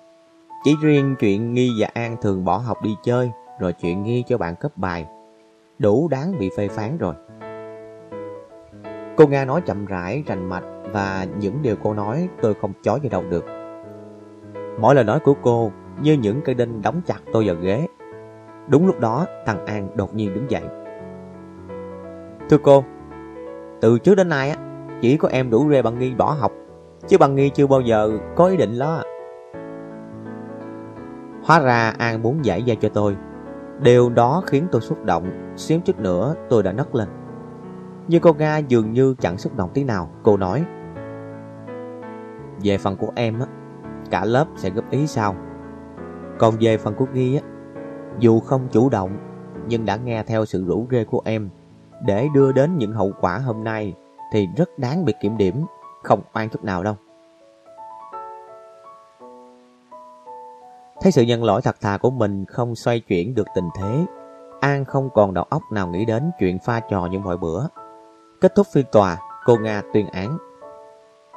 Kể từ ngày hôm nay, lớp sẽ phân công bạn khác giúp đỡ bằng An thay cho bằng Nghi. Quyết định của cô Nga khiến tôi rụng rời cả tay chân. Nếu hồi đầu năm tôi chờ đợi điều đó bao nhiêu, thì bây giờ tôi lại sợ nó xảy ra bấy nhiêu. Bởi vì dù sao, trong thời gian qua, hai đứa tôi đã gắn bó với nhau biết bao kỷ niệm. Đã trở thành một đôi bạn thân từ lúc nào không hay. Giá lại, ngoài chuyện suối tôi bỏ học, An là một người bạn tốt đối với tôi. Nó lại có những đức tính quý báu như dũng cảm, hài hước, không sợ ma. Bên cạnh một người bạn như nó, tôi cảm thấy thoải mái và an tâm vô cùng. Do đó, bây giờ giao nó lại cho một người khác, tôi cảm thấy một sự mất mát tình cảm không thể nào bù đắp được. Nói tóm lại, tôi biết rằng tôi sẽ rất đau khổ nếu không được cùng tiến với nó. Dường như An cũng có rai rất tương tự nên khi nghe con Nga nói vậy, nó dòi đứng lên. Thưa cô, em xin cô đừng bắt em phải xa bằng nghi Em hứa với cô á, từ nay về sau, em sẽ không rủ bằng nghi bỏ học nữa. Em sẽ cố gắng học tập đàng hoàng ạ. Lần đầu tiên tôi nghe giọng thằng An đượm buồn. Điều đó khiến tôi đâm ra mũi lòng và tự nhiên nghe cay cay nơi mắt. Trước tình cảnh buồn thảm đó, cả lớp cũng ngồi im không ai nói một câu. Cô Nga mỉm cười nhìn tôi. Còn Nghi, em thấy thế nào? Nghe cô nói như vậy, tôi còn cảm giác mọi chuyện sẽ sáng sủa, không ngần ngại tôi đứng dậy. Em cũng vậy ạ. Em hứa sẽ giúp đỡ bằng an tận tình. Chúng em sẽ không bỏ học đi chơi ở đâu. Nếu mà có đi chơi thì... Cô Nga ngạc nhiên. Em nói sao? Tôi ấp úng. Dạ, nếu có đi chơi thì phải học xong bài dở mới đi ạ. Thằng Dương vốn nghiêm nghị xưa nay, nghe tôi nói bỗng dưng nó phì cười, khiến cả lớp cười theo. Tôi đâu phải đứa ưa pha trò như thằng An, mà không hiểu sao lúc đó tôi lại nói một câu vô duyên như vậy không biết. Trong một thoáng, không khí lớp trở lại như cũ. Đúng lúc đó, tiếng trống đội tiết vang lên. Trưa đó trên đường về, tôi nói với An. Lần này á phải học đàng hoàng nha mày Nó ậm ừ trong miệng Tôi nhìn nó dò xét Đã hứa thì phải giữ lời nha Giữ thì giữ Tôi gắt Thôi đi đừng có diễu nữa An khoát tay vào vai tôi. Tạo nói thật đó, Tao không muốn cô Nga tách hai đứa mình ra đâu. Những lời nó nói gợi tôi nhớ đến thái độ đầy cảm động của nó trong lớp lúc băng sáng, tôi khịt mũi. Tao cũng vậy. Như cái chính còn gì sự lợi ích của việc học nữa. Tôi chưa nói hết câu, Thằng An đã cắt ngang. Tao chẳng thấy cái ích lợi quá gì hết. Nghe cái giọng ngang phè của nó Tôi biết đầu óc nó vẫn chưa có chuyển biến gì. Nó vẫn còn sùng bái lối sống không học hành Mà vẫn giàu sang của anh dự của nó. Nhưng tôi chẳng hơi sức đâu Và cũng chẳng đủ lý lẽ để cãi nhau với nó. Miễn nó chịu học là được rồi. Dẫu là học chỉ để bảo vệ tình bạn thấm thiết giữa tôi và nó. Buổi học đầu tiên sau khi bị kiểm điểm diễn ra thật nghiêm túc. Thằng An ngồi khoanh tay trên bàn. Cuốn tập nháp dở ra trước mặt đầy vẻ sẵn sàng. Nó không còn dở giọng Rạp cây gõ có phim hay lắm nữa, Hoặc đòi nghỉ giải lao để chơi trò, chơi câu đố. Thấy nó mẫu mực quá, tôi cũng hào hứng lây. Dở thì phải biểu ra coi Thấy ngày mai có tiết ngữ pháp. Tôi kêu nó đem tập ngữ pháp ra để tôi kiểm tra. Mặc dù biết An mất cân bản trầm trọng, Tôi vẫn luôn bị bất ngờ và nhanh chóng chán nản trước sự giúp đặt cán mai của nó. Hỏi nó vài ba câu. Sự hào hứng ban đầu của tôi lập tức biến mất. Khi ôn tập về các từ loại đã học, An lẫn lộn lung tung. Nó không thể nào hiểu được Tại sao xanh là tính từ, Mà màu xanh lại là danh từ. Tôi giảng giải rác cả cổ, Nó cứ được mặt ra. Tao thấy hai cái từ đó giống hệt nhau chứ có khác gì đâu. Sao lại không khác? Ví dụ như giờ Người ta có thể nói màu xanh trải dài trên cánh đồng. Nhưng mà không thể nào nói được là xanh trải dài trên cánh đồng. Nghe nó chướng tai lắm mày biết không? An gật gù. Ừ, Thì tao nghe cũng thấy kỳ kỳ sao? Mặt tôi tươi lên. Đó Vậy là mày hiểu rồi đó. Tao có hiểu gì đâu. Tôi nổi sùng. Mày không hiểu cái gì. Đã nuốt nước bọt. Tại sao màu xanh là danh tự thì nó là danh từ chứ sao? Nhưng mà tại sao? Tôi nghĩ ngợi một thoáng rồi đáp. Bởi vì á, Nó có thể làm chủ ngữ trong câu. Nói xong, Tôi hiểu lời giải thích của mình chẳng ăn thua gì. Sự khác nhau giữa các loại từ, Thằng An còn phân biệt không xong, Nói gì đến thứ thứ rắc rối như chủ ngữ, vị ngữ. Không thèm nhắc đến xanh với màu xanh nữa, Tôi hỏi tiếp. Thế bây giờ mày có phân biệt được tính từ với động từ chưa? Rồi. Thiệt không? Thiệt chứ. An khẳng định hùng hồn. Nhưng thật bụng, tôi không tin lắm, Tôi dò bài. Động từ là gì? Nó đáp ngay. Động từ là từ chỉ hoạt động và trạng thái. Tôi gật đầu. Thế còn tính từ? Tính từ hả? Tính từ là những từ chỉ đặc điểm tính chất tình trạng Tôi ngạc nhiên Mày học hồi nào vậy? Nó nhe răng cười Hồi nãy á Hồi nào? Thì mới đây nè Lúc lật tập ra tao liếc sơ sơ Tôi thở dài não ruột Thằng An nhìn tôi lâm lâm Mày còn hỏi gì nữa không? Hỏi cái giọng đó dám nó tính chuồn đi chơi Nghĩ vậy tôi quắt mắt Nữa hả? Thì mày hỏi đi. Tôi hùm trong miệng. Ừ. Cao là từ gì? Tính từ. Đúng rồi. Ăn là từ gì? Động từ. Giỏi. Tính từ. Giỏi là tôi khen nó giỏi. Nó tưởng tôi hỏi nên nó trả lời giỏi là tính từ. Tôi cười thầm trong bụng nhưng không nói. Dù sao thì nó đáp cũng đúng. Học tập là gì? Động từ. Dễ thương là gì? Tính từ. Nhớ nhung. Tính từ. Tôi dúng dài Sai rồi, nghĩ ngợi. An phân vân. À, nghĩ ngợi hả? Hình như là động từ. Không có hình như gì hết. Nghĩ ngợi là từ gì? Thấy tôi làm gắt tự nhiên nó đổi tông. Tính từ. Chặt rồi ông ơi. Nhớ nhung và nghĩ ngợi đều là động từ hết ráo. An bức tóc. Làm sao tao biết đó là động từ? Nó có sự chuyển động nào đâu Hóa ra An chỉ có thể biết là động từ với những từ nào chỉ sự chuyển động cụ thể như ăn uống, chạy nhảy, leo trèo, cắn xé. Còn những động từ chỉ trạng thái thì nó chào thua. Tôi dặn tới dặn lui một hồi, nó vẫn không tài nào phân biệt được tính từ và động từ chỉ trạng thái. Rốt cuộc tôi phải lật sách ngữ pháp ra, coi phần đặc điểm của các loại từ. Coi xong tôi khều nó. Đây nè, động từ thì có thể đứng sau các từ này nè. Hãy, đừng, chớ. Còn tính từ thì thường đứng sau các từ rất, hơi, cực kỳ, hiểu chưa? Chưa? Có gì mà chưa hiểu nữa? Ví dụ như từ nghĩ ngợi nè. Người ta có thể nói hãy nghĩ ngợi hoặc là đừng nghĩ ngợi. Chứ không có ai nói rất nghĩ ngợi. Do đó, nghĩ ngợi là động từ, chứ không phải là tính từ được. An sáng mắt lên. À à à, hiểu rồi. Hiểu làm sao? Thì hiểu như mày vừa nói đó. Tôi hất hàm. Vậy mày cho ví dụ coi. Nó bậm môi suy nghĩ một hồi rồi nói. Ví dụ như là học tập rất mệt. Mệt là tính từ, vì nó đứng sau từ rất. Tôi tỏ vẻ hài lòng. Đúng rồi, giờ mày hãy cho một cái ví dụ về động từ đi. Tôi vừa dứt câu nó đáp liền. Hãy đi chơi, đừng học nữa. Đi chơi á và học là động từ. Vì chúng đứng sau từ hãy và từ đừng, đúng không?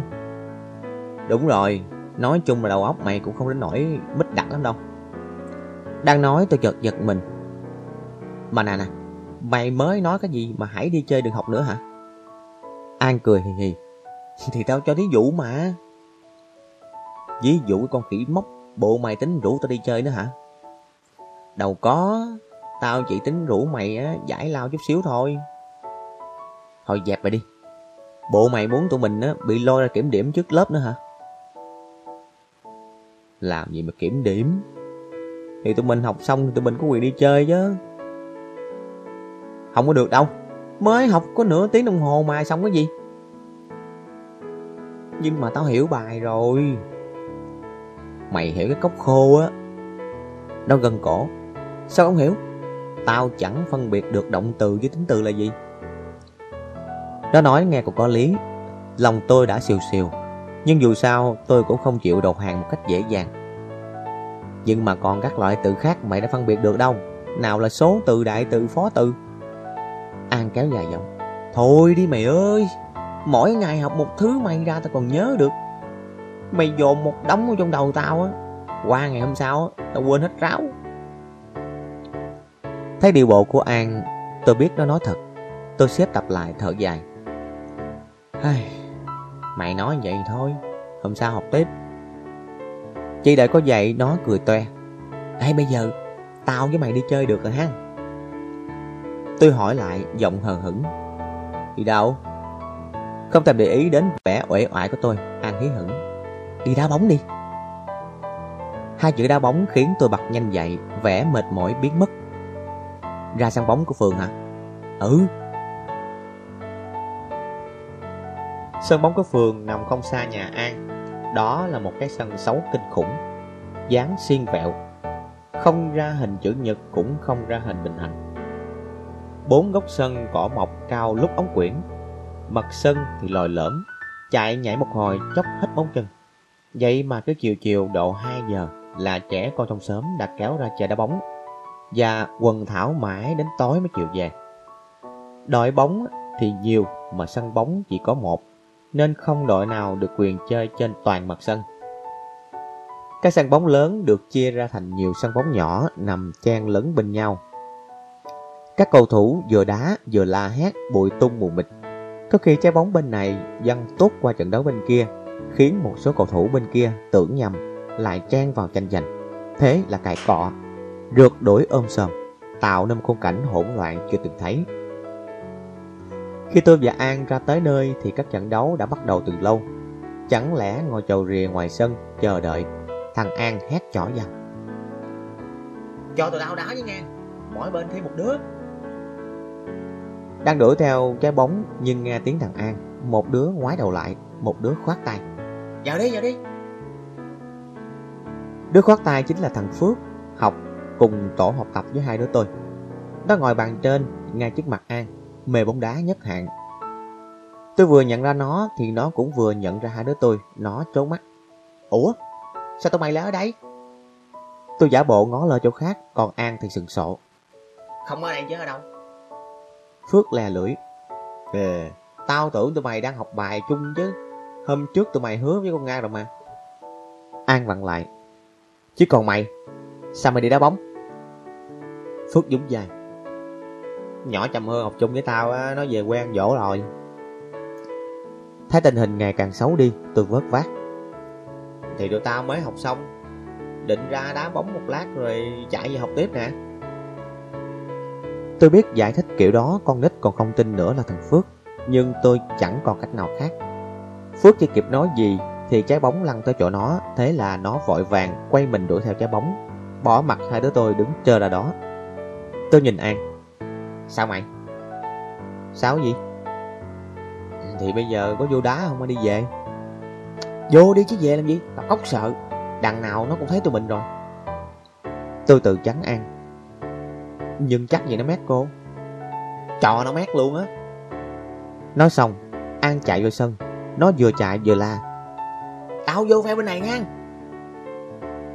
Thế là tôi đành chạy vô theo nó, tất nhiên là về phe ngược lại. Không hiểu thằng An thế nào, chứ thú thực là hôm đó tôi đá bóng chẳng có một chút hứng thú nào. Trong bụng lo ngay ngáy, tôi giữ chân hậu vệ mà cứ để tiền đạo đối phương lọt qua hoài, khiến thằng Gôn đứng phía sau phải là chí chóe. Con mắt của mày đẻ ở đâu vậy Nghi?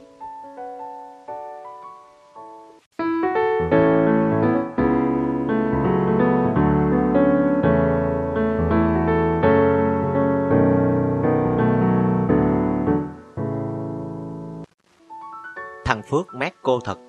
Đúng ra thì nó báo với thằng Nhuận và thằng Nhuận báo lại với cô Nga. Nhỏ dạ lan dọa tôi. Lần này thì chết nhé. Tôi thành mình Chết gì? Hôm đó tụi tao học xong bài rồi mới đi với bộ. Nhuận lừ mắt. Xong cái gì mà xong? Thằng Phước bảo mới có 3 giờ rưỡi á. Tụi bay đã tót ra sân bóng rồi.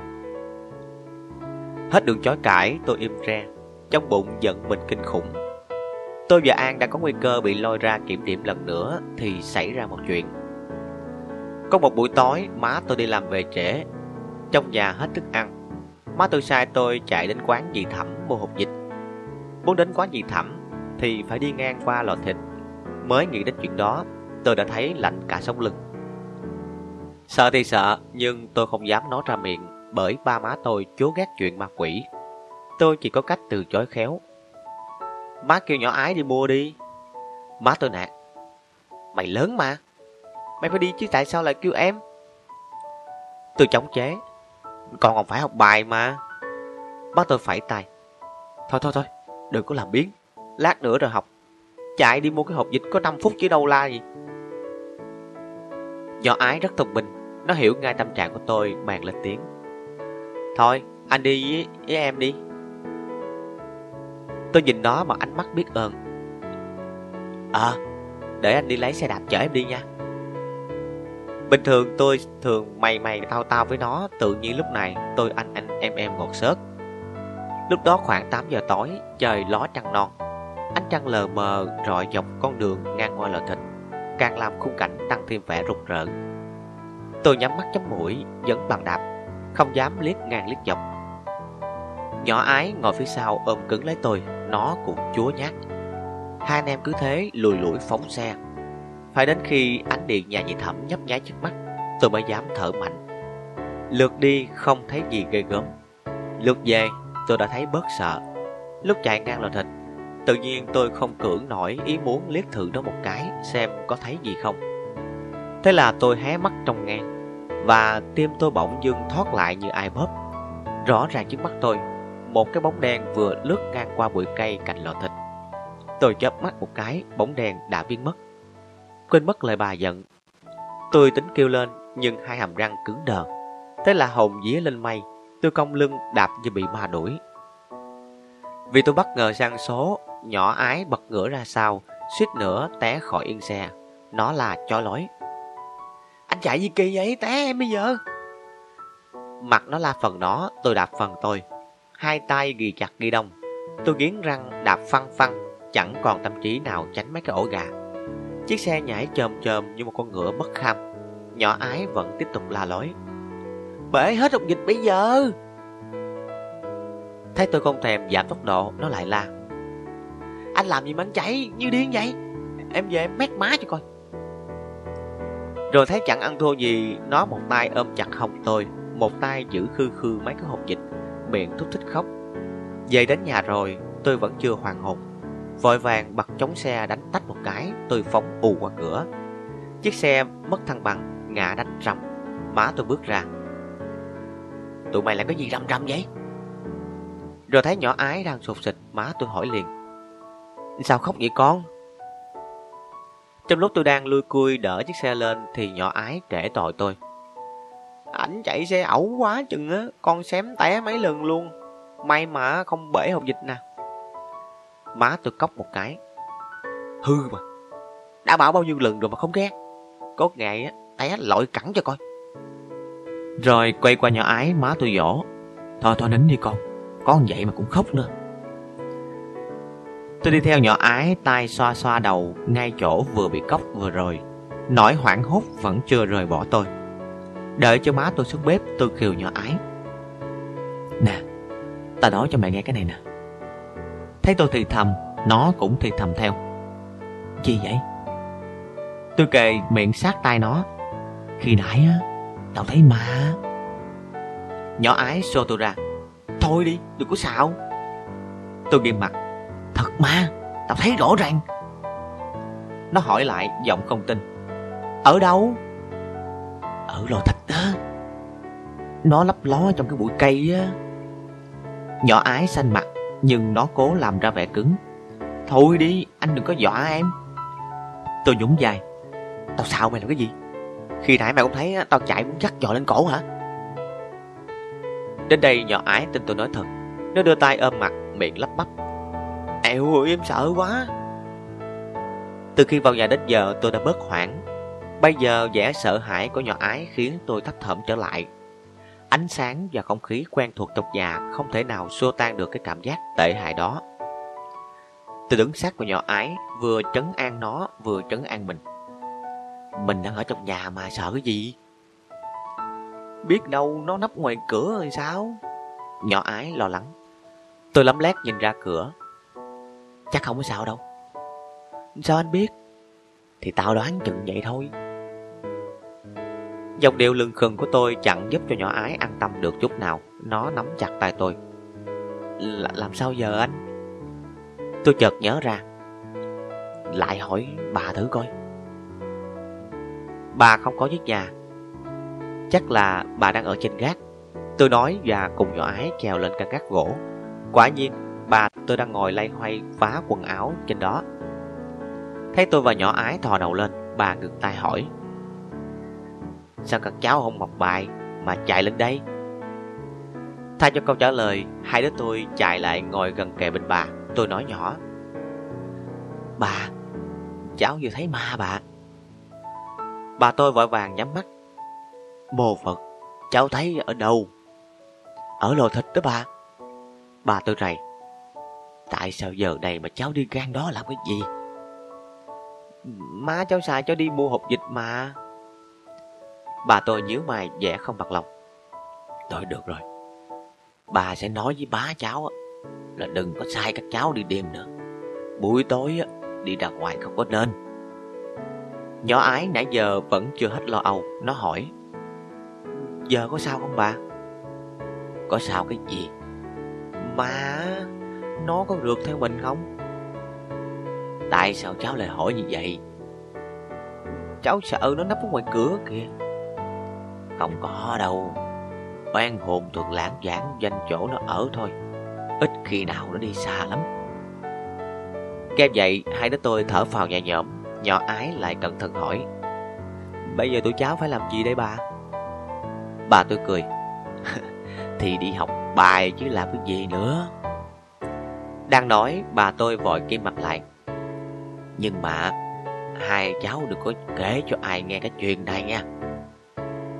Dạ tôi cháu không nói đâu Nói xong tôi và nhỏ ái trèo xuống khỏi thang gác Ngồi về bàn xong, nhỏ ái từ từ lấy lại bình tĩnh và bắt đầu kể tôi. Vậy mà anh bảo là thầy Việt nói không có ma. Tôi lúng túng. Thì thầy Việt nói vậy chứ tao có biết đâu. Nhưng mà chẳng lẽ thầy Việt nói sai? Tao cũng chẳng biết nữa. Kể cả ba má mình mà cũng bảo là không có ma mà. Nhỏ ái thở ra. Chắc tại ba má chưa thấy ma bao giờ á. Ngẫm nghĩ một hồi nó đề nghị. Hay là anh kể cho ba má biết đi. Tôi gạt ngang. Thôi đi, mày đừng có xuống dại. Mày muốn tao bị ăn đòn hả? Lớn rồi mà sợ ăn đòn nữa. Tôi nổi nóng. Mày ngon á, thì mày đi nói đi. Thôi, em chẳng dám đâu. Nó rụt cổ lại y như con rùa. Thật chưa thấy ai nhát như nó. Chỉ được mỗi cái tài suối bậy người khác. Tối đó vừa chưa vào giường là tôi với nhỏ ái kéo chăn chùm kín mít. Ngay cả cái lỗ mũi để thở cũng không dám để hở ra ngoài. Sáng hôm sau vào lớp, quên phát lời bà tôi giận. Tôi đem chuyện gặp ma kể cho tụi bạn nghe. Hưng nhí buông thõng một tiếng. Xạo. Thiệt mà. Hôm trước thằng An nó vô trong đó có thấy gì đâu. Nhưng mà tao thấy. Nhỏ Trầm Hương nhận xét. Hay là nghi bị hoa mắt? Tôi tức mình. Chẳng có hoa mắt gì hết, tao thấy rõ ràng mà. Nó đi lơ lửng cách mặt đất cả thước. À. Thật ra lúc đó tôi chỉ thấy một cái bóng mờ mờ. Nhưng vì tụi bạn không tin nên tôi phải bịa thêm cái màn lơ lửng cho nó có sức thuyết phục. Hưng Nhĩ trố mắt. Như Mai Ca vậy hả? Ừ, y hệt Mai Ca luôn. Nó tỏ vẻ băn khoăn. Hay là người từ hành tinh khác tới mày? Trầm Hương biểu môi. Ừ, đến đâu không đến là đi đến lò thịt. Tôi phản đối giả thuyết của Hưng Nhĩ. Không phải đâu. Nếu mà là người từ hành tinh khác đến thì cả thành phố phải sáng loà như trong phim Mai Ca chứ. Ờ ha. Hưng Nhí gục đặt đầu rồi lại thắc mắc ngay. Như vậy à, chẳng lẽ nó là ma? từ gắt. Thì tao bảo nó là ma mà lại. Thình linh Hương Nhí đổi giọng. Làm gì có ma? Thầy Việt đã bảo rồi, chắc là mày bị à, Trầm Hương hồ theo. Đó là chuyện nhảm nhí hoang đường. Đúng là đứa A vua. Nó lặp lại y như lời thầy Việt nói bữa trước. Bây giờ tụi mày không tin thì thôi Tôi nổi giận buông thõng một câu rồi bỏ đi chỉ có An là tin lời tôi. Nó đúng là thằng bạc tốt. Nghe tôi kể xong, nó hỏi, Lúc đó là mấy giờ mày? Tôi nhớ mày. Tao không nhớ nữa, Khoảng 7-8 giờ gì đó. Mà mày thấy nó đi ra hay đi vô? Tôi cố nhớ, Hình như là nó đi vô á. Ngẫm nghĩ một lát, An chép miệng, Lạ quá. Tôi ngạc nhiên, Lạ cái gì? Cách đây á, năm sáu bữa tao cũng thấy một bóng người quanh quẩn ở lò thịt đó. Tôi hồi hộp. Ban ngày hay ban đêm mày? Thì cũng ban đêm nè. Tôi thấp giọng. Thì đúng là đó rồi chứ gì nữa. An nhìn tôi. Ma hả? Ừ. An bậm môi. Tao nghĩ là không phải đâu. Tao không tin có ma đâu. Chứ, chứ theo mày nó là ai? An đáp gọn lõn. Người ta, Giờ đó thì ai tới lò thịt làm cái gì? Tao đâu có biết đâu. Tôi xì một tiếng Không biết cũng nói nữa. Không để ý sự chăm chọc của tôi, An nói với vẻ trầm ngâm, Chắc là có cái gì đó ám muội rồi. Tôi dũng dài Mày chỉ giỏi tưởng tượng thôi. An không đáp, lát sau nó vỗ dài tôi, Tối nay á Tao với mày đi rình thử coi. Tôi sửng sốt. Rình ở lò thịt hả? Ừ. Thôi đi, đừng có điên. An nhèo mắt. Mày sợ hả? Tôi thú nhận. Ừ tao sợ đó. Sợ cái gì? Tao cùng đi với mày mà. Nhưng mà tao vẫn sợ Rủi nó là ma thiệt thì chết. Tao đã bảo không phải là ma mà. Tôi vẫn ngại nhưng nếu nó là ma thì sao? Ai biết được chuyện đó? Thấy không lai chuyện được tôi An đổi chiến thuật. Vậy thì mày đem theo bình nước tiểu đi. Chi vậy? Có vậy mà cũng không biết nữa. Ma thường thường á, Nó sợ mấy cái thứ ô uế. Nếu nó là ma thật á, Mày tung bình nước tiểu ra, Nó chạy mất. Đúng rồi, Tôi sực nhớ có lần bà tôi cũng nói như vậy. Đi đêm gặp ma cởi quần tè một bãi mà biến liền. Đúng là một thứ vũ khí lợi hại. Tuy vậy, tôi vẫn chưa yên tâm. Tao vẫn thấy sợ sợ làm sao á. Hay là mình rủ thêm Phần Hưng đi. An giơ tay lên trời. Ôi trời ơi, cái thằng đó nhát như con thỏ đó. Đi theo cái tổ dướng cẳng nè Quả thật, Hưng Dí còn nhát gan hơn tôi gấp bội lần. Mặc dù nó luôn miệng bảo là không có ma. Hôm trước tôi năn nỉ đến gãy lưỡi mới rủ được nó đi giám sát thằng An chưa vô lò thịt. Lại phải cam kết đứng xa xa nó mới chịu đi. Nhưng dù sao tối nay đi đình ở lò thịt Có nó bên cạnh cũng đỡ sợ hơn là chỉ có tôi và An. Thấy tôi có vẻ ngần ngừ An lại nói Mỗi đứa đem theo một con dao cho chắc ăn. Tôi gật đầu Ừ, tao sẽ đem theo dàn ná luôn. Thấy tôi bắt đầu tỏ ra hăng hái An sáng mắt lên Còn tao á, tao sẽ đem theo cái đèn pin. Thế là mọi chuyện đã được quyết định Tôi không hiểu sao Rốt cuộc tôi lại bị lôi cuốn vào trò phiêu lưu này của An. Có lẽ cái tinh thần lành mạnh của nó Đã tạo nơi tôi một cảm giác an tâm và tin cậy. Trước khi chia tay An giận. Tối nay á, khoảng 8 giờ Mày ra trước cổng đợi tao nghe. Ừ. Tôi trả lời nó mà lòng còn phân vân. Có nên rút lui lại quyết định của mình hay là không?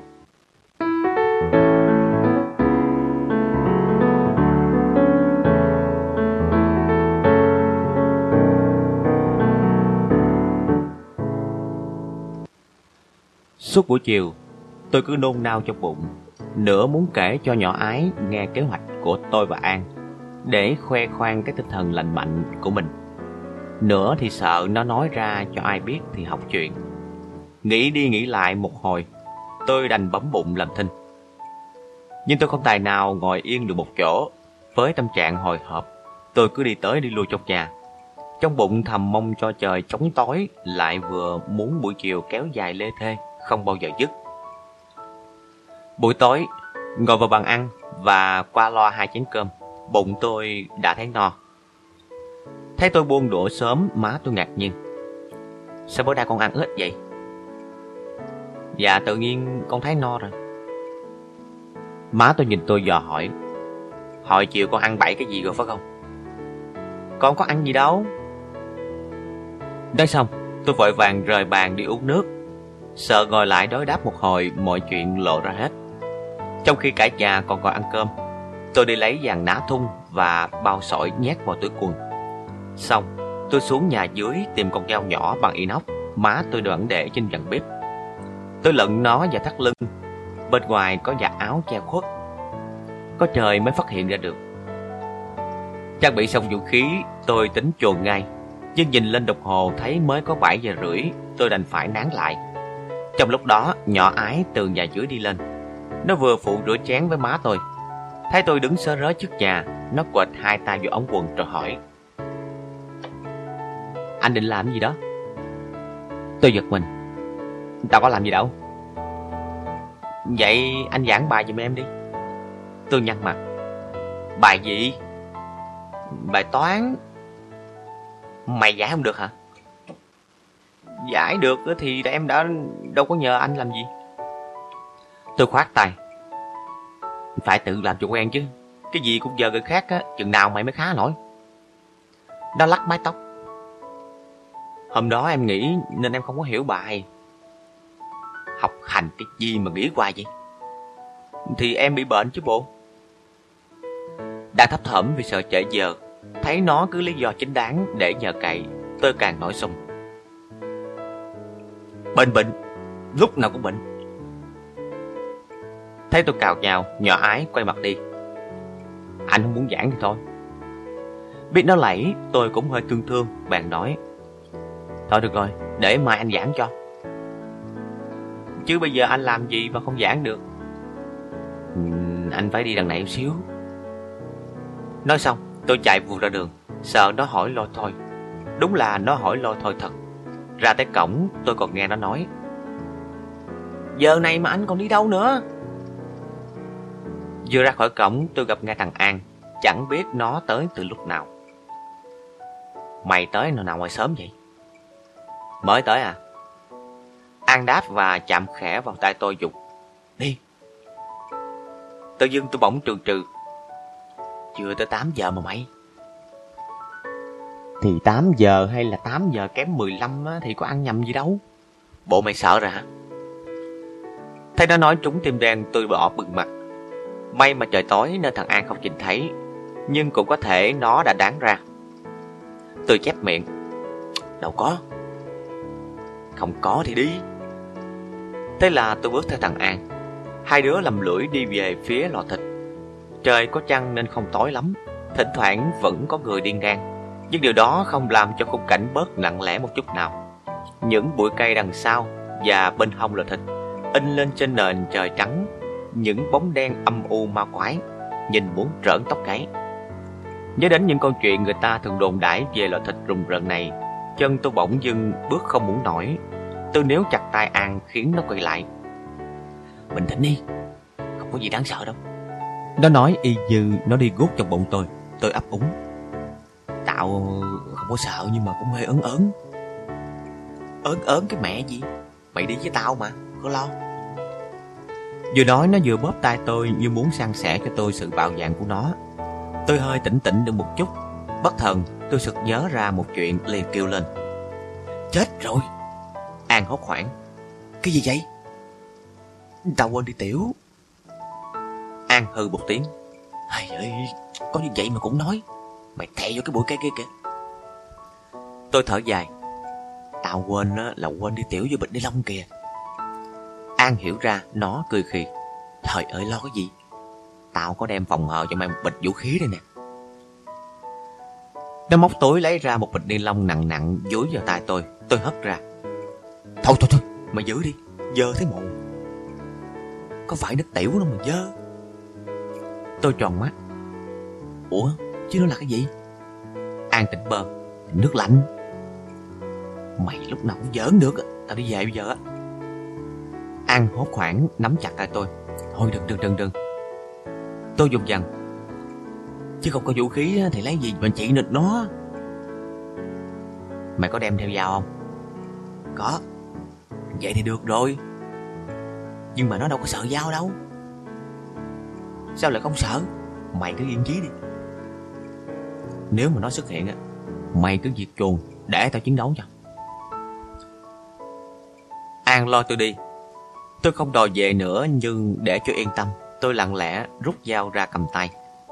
Lò thịt đã ở ngay trước mắt, sừng sững, bất động đầy đe dọa.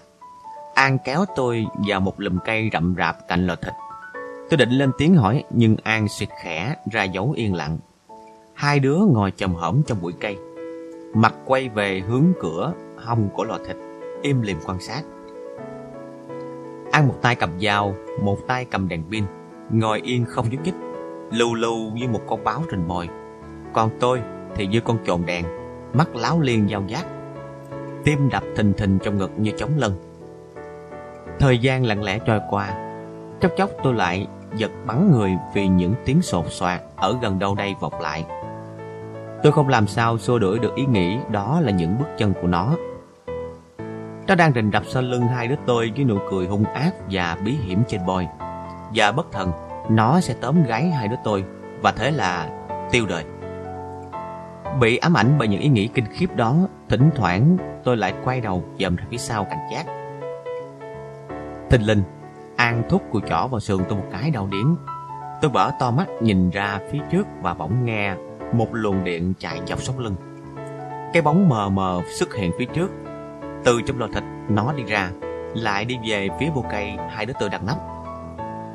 Thoạt đầu tôi định quan sát xem nó có chân hay không. Nếu không có chân thì nó đích thị là ma rồi. Nhưng nỗi sợ hãi khiến tôi nhắm tịt lại, trong bụng cứ lo ngai ngáy về chuyện thiếu bịch vũ khí phòng thân. Lâu thật lâu, không thấy đồng tĩnh gì, tôi mới dám mở mắt ra. Cái bóng khi nãy đã biến đi đằng nào. Tôi liếc thằng An, nó vẫn ngồi bất động, mắt chăm chú nhìn về phía trước, mặt đầy vẻ căng thẳng. Không đính được, tôi hỏi thầm vào tay nó. Nó đâu rồi? An cũng trả lời thầm. Nó đi rồi. Đi đâu? Tao cũng không biết nữa. Nó Không có thấy tụi mình hả Không Nó đi ngang trước mặt mình khoảng 5 ờ, mét á Tôi lại hỏi Mày thấy nó có chân không An không hiểu ý tôi. Chân gì Thì chân chứ chân gì Nó đi bằng chân hay là, là Nó bay là là trên mặt đất. Đi bằng chân chứ. Đang nói An bỗng thắc mắc. Bộ từ nãy tới giờ mày không có thấy gì hả? Không. Tao nhắm tịt mắt lại rồi thấy gì nữa? An hừ khẽ chọc miệng. Tôi nói Bây giờ thì mình chui ra chứ. Khoan đã. Chờ cho nó đi xa xa đã. Hai đứa lại ngồi im chờ đợi. Bây giờ tôi đã bớt sợ. Nó đi sát rạc bên cạnh Mà không phát hiện ra hai đứa tôi nấp ở đây. Chứng tỏ nó cũng chẳng ghê gớm gì. Và lại, theo lời của An mô tả, Thì có lẽ nó là người ta thật. Mà người ta Thì dù sao cũng không đáng hại bằng ma. Một lát sau, An kêu tôi, Ra đi. Hai đứa lầm cơm chưa ra khỏi bụi, An đi trước, tôi đi sau. Hai đứa lơm khơm đi lại cho cái bóng xuất hiện khi nãy. An bấm đèn pin trọi trên mặt đất, Nó kêu khẽ. Có dấu chân sờ sờ đấy đây nè. Quá thật, Những lằn ngang của dép hằn rõ trên mặt đất, Tôi lẩm bẩm. Vậy là người ta thật rồi. Thì tao đã bảo là người ta mà. Bây giờ tụi mình vô lò thịt nè. Vô làm cái gì? Thì vô xem thử coi có cái gì ở trong đó. Tôi chột dạ. Rủi có cái gì thì sao? Có cái gì là có cái gì? Tên khi nãy đi rừa kia mà. Biết đâu còn ai nắp trong đó làm sao? An khoát tay. Chắc không có đâu. Nhà lại mình đi hai đứa. Lại có dao mà sợ gì? Nó nói nghe cũng xuôi tay. Hơn nữa, tôi cũng háo hức muốn khám phá sự bí ẩn của loài thịt. Nơi đang cất giấu những hiện tượng kỳ lạ Kích thích trí tò mò của tôi. Thế là bất chấp những nguy hiểm vô hình Hai đứa tôi rón rén đặt chân qua ngưỡng cửa lò thịt. Mặc dù chuyện ma quái đã không còn ám ảnh tôi Nhưng khung cảnh đeo tàn, hoang vắng Cộng thêm mùi thuốc móc mèo của lò thịt bỏ hoang Vẫn khiến tôi cảm thấy rờn rợn thế nào. Tim tôi lúc nãy đã trở lại bình thường Bây giờ lại đập rộn lên. An quét đèn pin khắp bốn bức tường loang lỗ. Những hầm lò, những bệ mổ nham nhở rêu Ngồi tù lù dọc tường Và hai góc nhà toát lên vẻ gớm ghiếc của thù địch. Nhưng ngoài dáng vẻ đe dọa thăng trầm Lò thịt cũng chẳng có gì khả nghi. Tuy vậy hai đứa tôi vẫn lặng lẽ đi nép vào nhau Thận trọng dò dẫm từng bước một. Sau khi lia đèn pin dọc tường không thấy gì An trội xuống nền nhà. Gọi là nền nhà nhưng thật ra nó giống một khu vườn lát gạch hơn. Cỏ dại thi nhau chui lên từ những chỗ giáp mí giữa các viên gạch Hoặc từ các kẽ nứt của những viên gạch bể. Càng ngày càng um tùm, rậm rạp như muốn che khuất cái nền nhà xỉn màu Loan lỗ những vạt rêu lưu cửu. Đang di chuyển, đột nhiên An đứng lại. Ánh đèn pin trên tay nó rọi tới rọi lui trên bốn viên gạch ở góc nhà. Tôi nhìn theo ánh đèn pin và nhận ra ngay sự khác lạ. Các đám rêu trên những viên gạch này hằn rõ những vết xước như có vật gì chạm phải. Cỏ dại mọc từ các kẽ hở của những viên gạch này cũng tỏ vẻ bất thường. Một số cọng cỏ bị dập, một số khác bị gãy ngang. An thì thầm. Mày thấy cái gì chưa nghi? Tôi đáp khẽ. Thấy rồi. Lạ quá mày. Ừ, sau một hồi im lặng, An hỏi tôi Mày có đoán ra được điều gì chưa? Tôi bối rối. Tao nghĩ chắc cái này là cái hầm bí mật đó. Không ngờ An gật đầu. Ừ, tao cũng nghĩ vậy á. Bây giờ á, tao rọi đèn. Mày nại thử một viên gạch lên coi sao nha. Thế là An đứng bên cạnh soi đèn. Còn tôi chân ngồi chân quỳ Hai tay hí hoái nại viên gạch lên phải thú nhận là tôi vô cùng thích thú và phấn khởi trong khi hì hục khui hầm bí mật. Nhớ đến những câu chuyện kỳ thú trong nghìn lẻ một đêm. Tôi tưởng tượng dưới căn hầm tôi đang khai quật, đầy ắp những đồng tiền vàng óng ánh, những chuỗi kim cương, ngọc bích lấp lánh trăm nghìn sắc màu khác nhau. Được rồi nè. Tôi bừng rỡ thốt lên khi viên gạch bắt đầu nhúc nhích dưới tay tôi và sắp sửa bị bẫy lên. Cái lúc đó, thình lình tiếng cạch vang lên và tôi thấy đầu mình tê điếng. Trước khi chìm vào hôn mê, tôi biết rằng mình đã bị tấn công từ phía sau.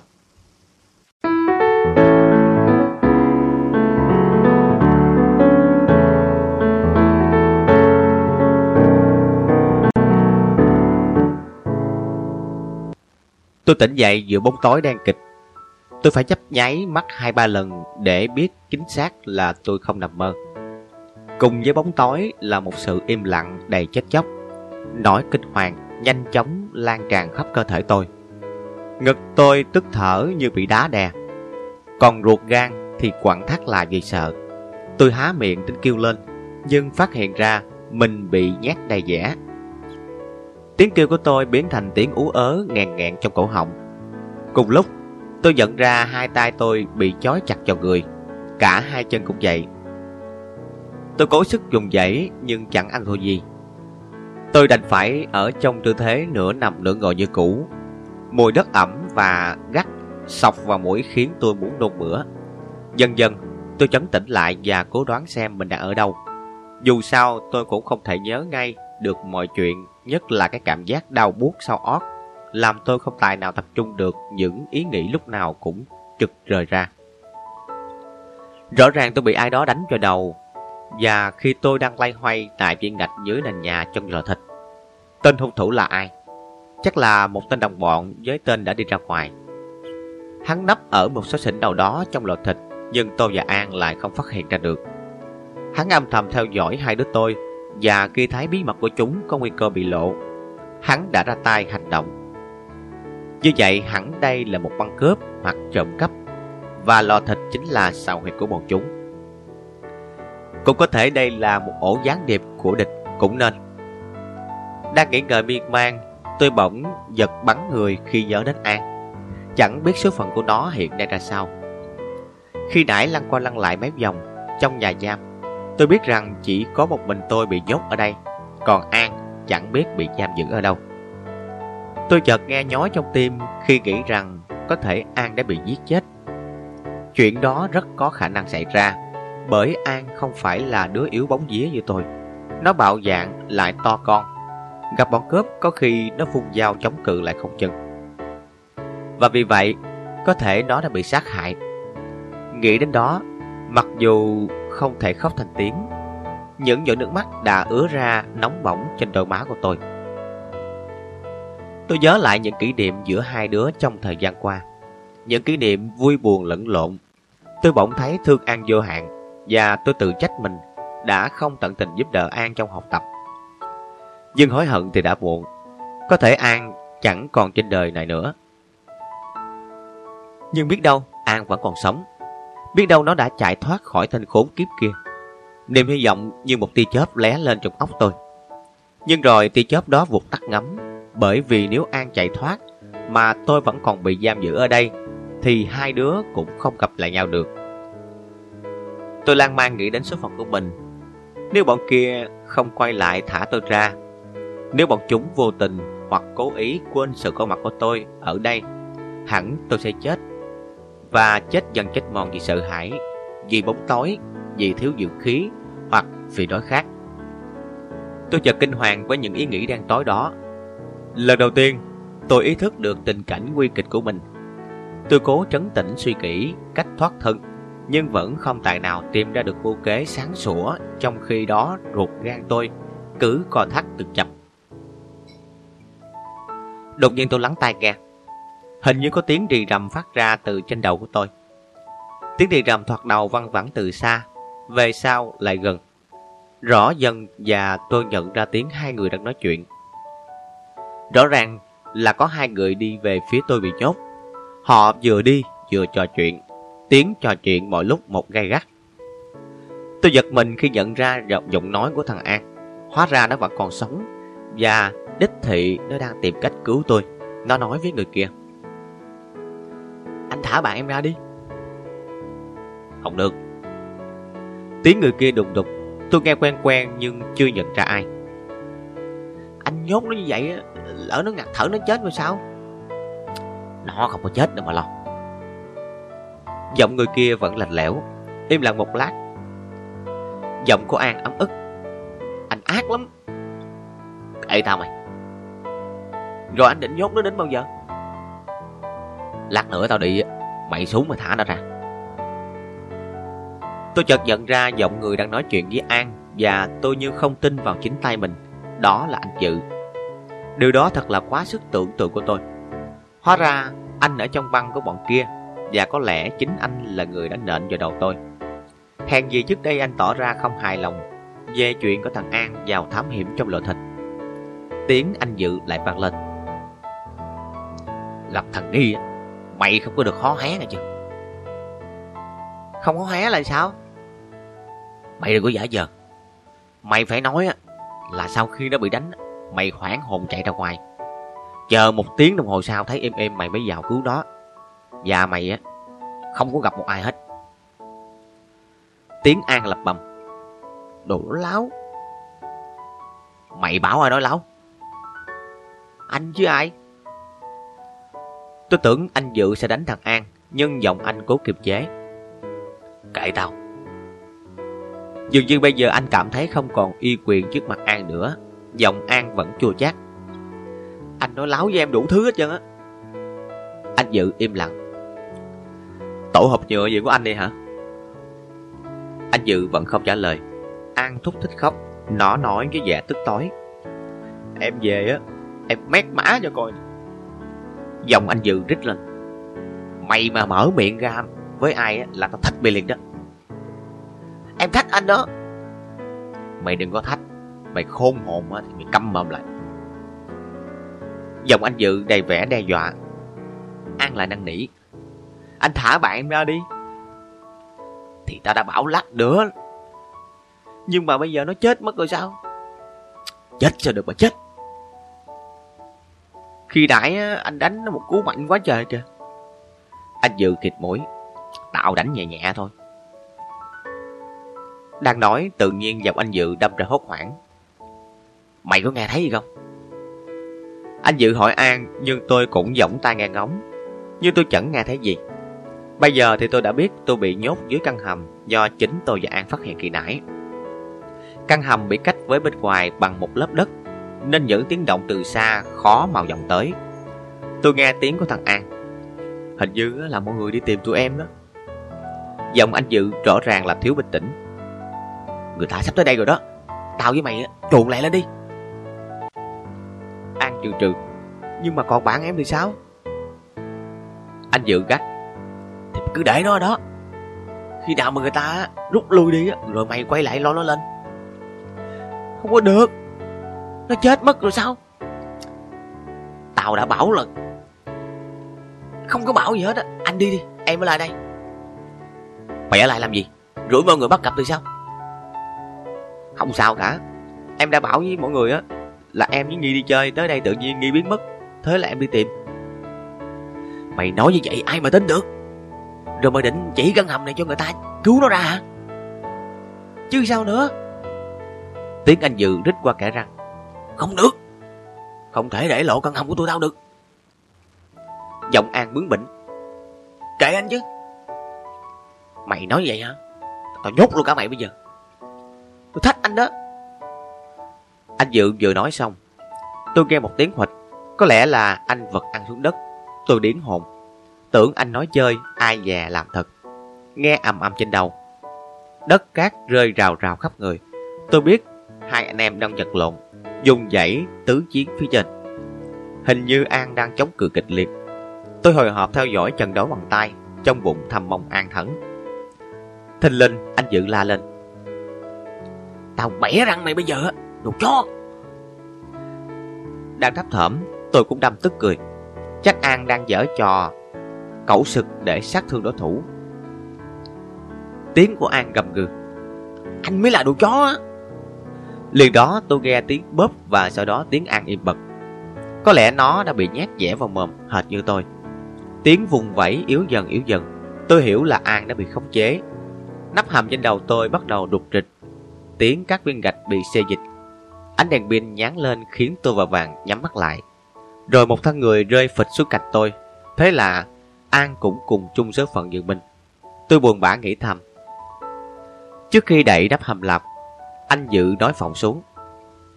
Tạm thời á, mày ở đó với bạn mày, lát nữa tao trở lại.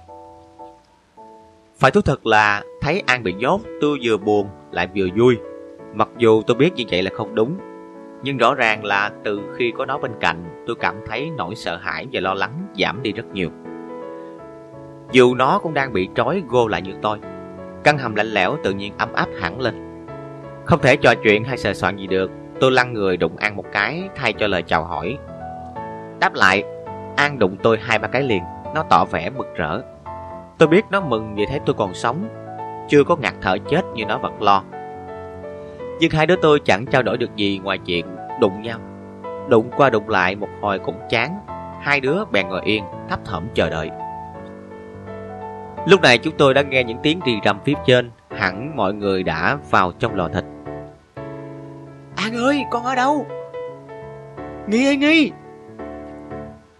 Chúng tôi nghe tiếng văng vẳng, những tiếng kêu từ xa. Hình như đó là tiếng kêu của má An và má tôi. Tôi nghe nhói trong ngực không biết làm sao để đáp lại những tiếng kêu thảm thiết kia. Giờ này có lẽ đã khuya lắm, nếu không mọi người chẳng cất công để tìm như vậy. Chợt có tiếng nói ngay trên đầu chúng tôi. Chẳng hiểu á, hai thằng nhỏ biến đi đâu nữa. Rõ ràng là có người thấy nó đi về hướng lò thịt mà. Tôi nhận ra đó là tiếng của bác Pha, tổ trưởng tổ dân phố. Có tiếng của ba tôi đáp. Lúc 8 giờ á, tôi đã không thấy nó đâu rồi. Bây giờ là 12 giờ hơn rồi. Chẳng biết chuyện gì đã xảy ra với tụi nó nữa. Khổ thiệt. Tiếng hai người nhỏ dần rồi không nghe thấy nữa. Họ đã rời đi chỗ khác. Tôi cảm thấy một nỗi tuyệt vọng pha lẫn hờn giận dâng lên trong lòng. Đã đứng ngay trên nắp hầm mà không chú ý gì hết. Tôi nghĩ thầm, với tất cả cay đắng và ấm ức.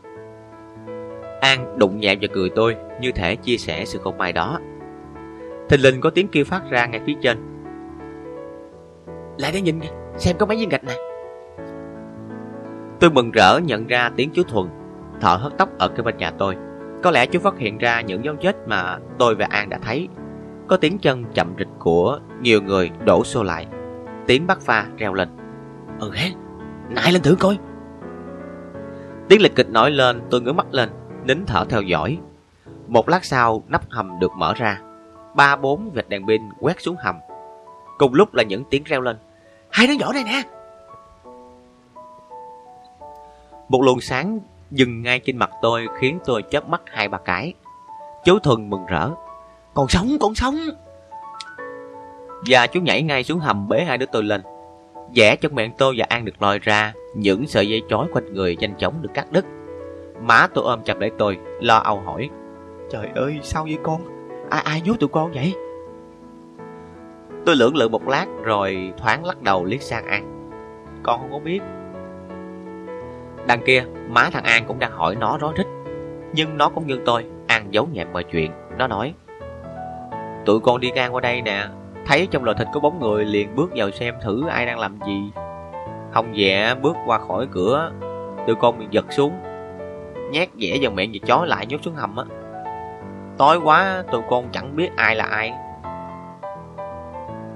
Lúc nãy, hai con dao và cây đèn pin của tụi tôi đã bị anh Dự lấy đi, nên không ai nghi ngờ về cái lời kể của thằng An. Sau khi đưa hai đứa tôi ra khỏi hầm, chú Thuần còn leo xuống đó dò xét thêm một lần nữa. Khi trở lên, chú chép miệng. Chẳng có gì ngoài cái lỗ thông hơi. Mọi người còn đi lục lạo khắp ngọt ngọ ngách trong lò thịt một hồi nữa mới chịu rút lui. Trên đường về, ba tôi nói. Chắc đây là sao huyệt của bọn làm ăn phi pháp rồi. Bác Pha gật gục. Cũng có thể là nơi bọn chúng giấu hàng đó. Ngày mai tôi sẽ báo công an. Trong khi mọi người trao đổi thì tôi lẻo đẻo theo sau như một tên tội phạm không dám hó hé một tiếng.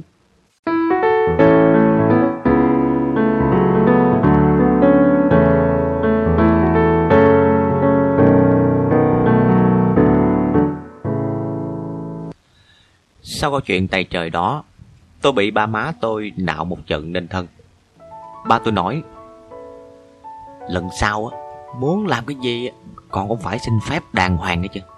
Không có đi đứng lung tung như vậy nữa. Má tôi chép miệng Con thật là dại dột mà Nếu thấy trong lò thịt có gì khả nghi Con phải báo cho người lớn chứ Ai đời lại xông vào trong đó đêm hôm như vậy Tôi chỉ biết ngồi cúi đầu im lặng. Cũng may là tôi giấu biến cục u trên đầu. Nếu má tôi biết chẳng hiểu sự thể còn xoay ra đến đâu nữa. Chỉ có nhỏ ái là chẳng lên án tôi, Nó chỉ trách. Vậy mà, bữa đó anh giấu em. Tao sợ mày mét má đó. Nó ngẫm nghĩ một hồi rồi thừa nhận ừ, Nếu mà lúc đó em biết á Là em đã mét má rồi. Tôi cao giọng. Thấy chưa? Tao không nói cho mày biết là đúng. Nhưng nhỏ ái phớt lờ chuyện đó Nó tò mò hỏi. Bộ à, anh hết sợ ma rồi hả? Tôi ưỡn ngực. Tao sợ ma hồi nào? Nó cười hí hí. Anh nói dốc. Tôi quay mặt đi. Mày không tin thì thôi. Tao không có nói chuyện với mày nữa. Đó nếu tay tôi. Thì bây giờ em tính nè. Anh kể cho em chuyện đi. Tôi làm mặt lạnh. Chuyện gì đâu mà kể. Thì chuyện anh với anh An vô lò thịt đó. Tôi dũng dài ừ, Thì cũng giống như hàng ngày đi vô lớp học vậy thôi. Sao, Nói vậy mà cũng nói nữa. Thấy nó dùng dằn tôi cười làm lành. Thôi được rồi Để tao kể đầu đuôi cho mày nghe. Thế là tôi hào hứng kể lại kỳ công của tôi và An. Một phần vì nhỏ ái muốn nghe Một phần vì tôi cũng muốn khoe khoang sự dũng cảm của mình. Tất nhiên trong khi tường thuật lại mọi diễn biến Tôi không quên thêm mắm thêm muối cho cuộc phiêu lưu của mình thêm ly kỳ, rùng rợn. Nhỏ ái ngồi há hốc mồm ra nghe Ánh mắt nói lên sự hồi hộp Lẫn uh, những pha tháng phục. Thấy vậy tôi ngứa miệng bà Hoa Thấy tao và An bước vào á Ba bốn tên cướp xong lại. Làm gì mà tới ba bốn tên như vậy? Ừ Đông lắm. Rồi tụi anh bỏ chạy hả? Tôi vùng tay. Trời, sức mấy mà chạy. Tao liền rút con dao ra đâm lia lịa. Dao đâu mà đâm? Thì tao đem theo chứ đâu. Con dao inox đó. Nhỏ ái ừ một tiếng. Hèn gì sáng nay má tìm con dao gọt khoai mà không thấy. Tự nhiên nó xen vào khiến tôi sự lơ. Mày đừng có mét má nha. Nhỏ ái tỏ vẻ hiểu biết. Em không có mét đâu. Anh kể tiếp đi rồi sao nữa? Thấy nó hứa hẹn ngon lành, Tôi bình tĩnh bao hòa tiếp. Một tên á, Bị tao đâm bị thương. Tên khác xong lại từ phía sau á, Đâm vô gáy của tao nè. Nhỏ gái ôm mặt. Ghê quá. Tôi phì cười. Có gì đâu mà ghê. Nghe tiếng gió rít bên tai á, Tao liền ngã sắp người xuống. Hai tay chống đất, Lấy thế còn hai chân á, tung ngược lại phía sau. Thế là băng một cái, con dao trên tay tên kia bị đau đá văng mất tiêu luôn. Nhỏ ái vỗ tay, Trời ơi, Anh giỏi quá vậy. Y như trong phim vậy đó. Tôi tặc lưỡi, Thì tao nhờ xem phim á, Nhiều nên mới đánh ác vậy đó chứ. Đó là dục. Rồi sao nữa anh? Không kịp nghĩ ngợi, tôi bịa luôn. Rồi thấy vậy á, Một tên nữa chạy lại cứu bộ Nó phan cây sắt lên đầu tao. Nhỏ ái chen ngang. Rồi anh lại ngã sắp xuống người xuống đất á, Rồi hai tay chống đất nữa hả? Tôi vội vã xua tay. Không không không không. Ai mà lại dở trò cũ, Nó biết hết rồi. Chứ anh làm sao? Chưa nghĩ được biến đòn nào, tôi lúng túng. Tao chẳng làm sao hết á. Tao đưa đầu chịu trận luôn. Nhỏ ái lại nhăn mặt sợ hãi. Rồi anh có sao không? Tôi cười. Ừ, chẳng hay sao cả. Nó đánh trúng đầu tao một cái bóp, Cây gậy gãy làm đôi luôn. Xảo quá à. Thật mà. Tại tao gồng đầu lên đó. Nhỏ ái vẫn không tin. Gãy sắt mà gãy hả? Tôi ấp úng. Ừ, tao nói lộn, Gãy gỗ. Gãy gỗ không có gãy nữa. Thì Hình như là gỗ mục. Nó cười hết thích, Anh chỉ giỏi bịa chuyện thôi. Bịa thì bịa. Nói xong tôi bỏ đi Nhỏ ái hoảng hồn. Nó năn nỉ rối rít. Thôi thôi anh không bịa mà. Nhưng mặc cho nó tôi vẫn không ngồi lại. Tôi sợ ngồi lại bịa một hồi bể mánh hết rồi, Bà tôi thì rầy tôi là không chịu nghe lời bà. Bà bảo tôi không nên đi ra khỏi nhà vào ban đêm Mà tôi cứ đi. Bà nhìn vấn đề này theo kiểu của bà là Đích thị là cháu bị ma giấu rồi. Tôi cãi. Không phải đâu bà ơi. Bà tôi vẫn quả quyết. Ma giấu đó cháu. Ma nó hay giấu người trong lùm trong bụi Rồi nhét đất nhét lá vô trong miệng Xưa nay người ta bị khoai kìa.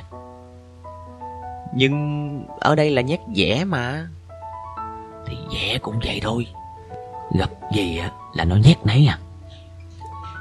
Tôi buồn cười trong bụng nhưng không nói ra. Tôi tìm cách bắt bẻ bà. Nhưng mà nó còn chói cả tay chân cháu lại nè.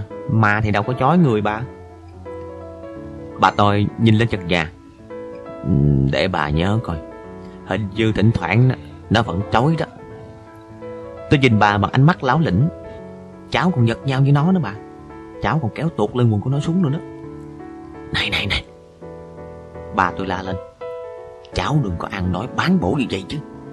Nó giận cổ cháu bây giờ. Tôi cười khúc khích. Cháu chẳng có sợ đâu. Bạn cháu còn cắn cả vào đùi của nó nữa kìa. Nó la trời ầm ĩ luôn. Bà tôi lắc đầu ngoài quậy Cháu đừng có nói như vậy, không có nên. Tôi tiếp tục ghẹo bà. Thật mà, Đau quá nó kêu lên đó là, Tao bẻ răng mày bây giờ, đó đồ chó. Cháu nghe rõ ràng nó nói như vậy mà. Bà tôi bắt đầu ngào ngán. Cháu ăn đói lung tung quá. Đời nào mà ma lại kêu lên như vậy chứ? Tôi cười. Nhưng mà Đây đâu có phải là ma. Đây là bọn cướp mà. Bà một mực khăng khăng. Không phải đâu, Ma đó. Chỉ có bà bảo là ma thôi. Còn tất thảy mọi người đều bảo là bọn cướp đó. Thì cháu mà đi nói chuyện với mọi người đi. Nhưng nếu có là bọn cướp đi nữa, Thì cháu cũng không nên đi đêm ngang qua cái lò thịt như vậy. Bà tôi nói giọng giận dỗi Lần đầu tiên tôi thấy bà ở trong tình trạng như vậy, Có lẽ cũng vì đây là lần đầu tiên tôi tỏ ra không tin những câu chuyện thật bí của bà. Riêng tôi Tôi cũng hiểu rằng sẽ không bao giờ tôi còn chịu ảnh hưởng bởi những niềm tin huyền hoặc đó nữa. Tất nhiên, Tôi hoàn toàn có thể thuyết phục bà tôi thay đổi ý kiến về câu chuyện xảy ra ở lò thịt. Tôi biết cuối cùng bà sẽ thở dài. Tao nói là nói vậy. Nếu tôi tiết lộ sự có mặt của anh Dự trong câu chuyện này. Nhưng vì An, Vì tình bạn của tôi với nó mà tôi cứ băn khoăn hoài Về việc nên hay không nên tố cáo anh Dự với mọi người. Tôi định bụng sẽ nói chuyện với An Để xem sự thí ý kiến của nó như thế nào. Sáng nay thấy mặt nó lầm lầm lì lì như đưa đám, Tôi chả tìm mở miệng. Nhưng lập lì là về phần An còn đám bạn trong lớp thì lại rất đổi xôn xao về cuộc mạo hiểm của hai đứa tôi. Thoạt đầu tụi nó bu quanh An dò hỏi, nhưng rồi thấy thằng An mặt mày băng giá, tụi nó dạt hết, chạy qua tôi. Thế là tôi trở thành trung tâm của cuộc phỏng vấn. Được dây quanh bởi những đôi mắt tò mò và háo hức, tự nhiên tôi thấy mình quan trọng hẳn lên. Thật chỉ còn thiếu cái micro và ống kính của máy quay phim nữa thôi. Nếu là bình thường Tôi không bao giờ bỏ qua một cơ hội như thế để ta hồ bóc phét. Nhưng lúc này, nhìn vẻ mặt của An, biết nó đang rầu rĩ, tôi chẳng có chút nào hào hứng để mà bao hoa. Tôi trả lời nhắm nhẫn khiến tụi bạn phát cáo, thằng Quyền ca khịa. Mày mắc cái trứng cà lâm hồi nào vậy? Tôi không thèm đáp, nó lại khiêu khích. Hay là mày sợ bọn cướp trả thù? Tôi cười khẩy. Tao khóc sợ, nếu sợ tao đã không vào là thịt rồi. Thằng Phước thắc mắc, Vậy sao mày không chịu kể? Tao không thích thế thôi. Nói xong, tôi lãng đi chỗ khác. Hưng nhí theo tôi tò tò, Nó trách móc vẻ tiếc rẻ. Sao bữa đó mày không rủ tao đi với? Mày nhát gan thiết mồ. Nó phản ứng, Tao mà nhát hả? Hôm trước tao chẳng đi với tụi mày là gì? Tôi bình luận, Đi bằng ngày khác xa với ban đêm nó hùng hổ. Thì ban nào, tao cũng đi được hết. Thôi được rồi. Lần sau đi nữa, Tụi tao sẽ rủ mày đi. Để rứt ra khỏi hương dí Tôi đành phải hứa với nó như vậy. Mặc dù tôi biết cái lần sau đó sẽ không bao giờ xảy ra, Nhưng Hương Nhí có vẻ khoái chí lắm, Nó sáng mắt lên. Nhớ nghe mày. Ừ. Tôi đi tìm thằng An muốn mỏi con mắt. Tôi mới thấy nó thấp thoáng đâu đây. Bây giờ nó đã biến đi đâu mất tiêu. Mãi một hồi lâu tôi mới tìm được thấy nó ngồi thu lưu ngoài dĩa hè sau lưng lớp học. Mặt nó buồn so. Ngồi xuống cạnh nó tôi thận trọng hỏi Có chuyện gì vậy mày? Nó không nhìn tôi. Anh Dự bị bắt rồi. Tôi bàng hoàng. Anh bị bắt hồi nào?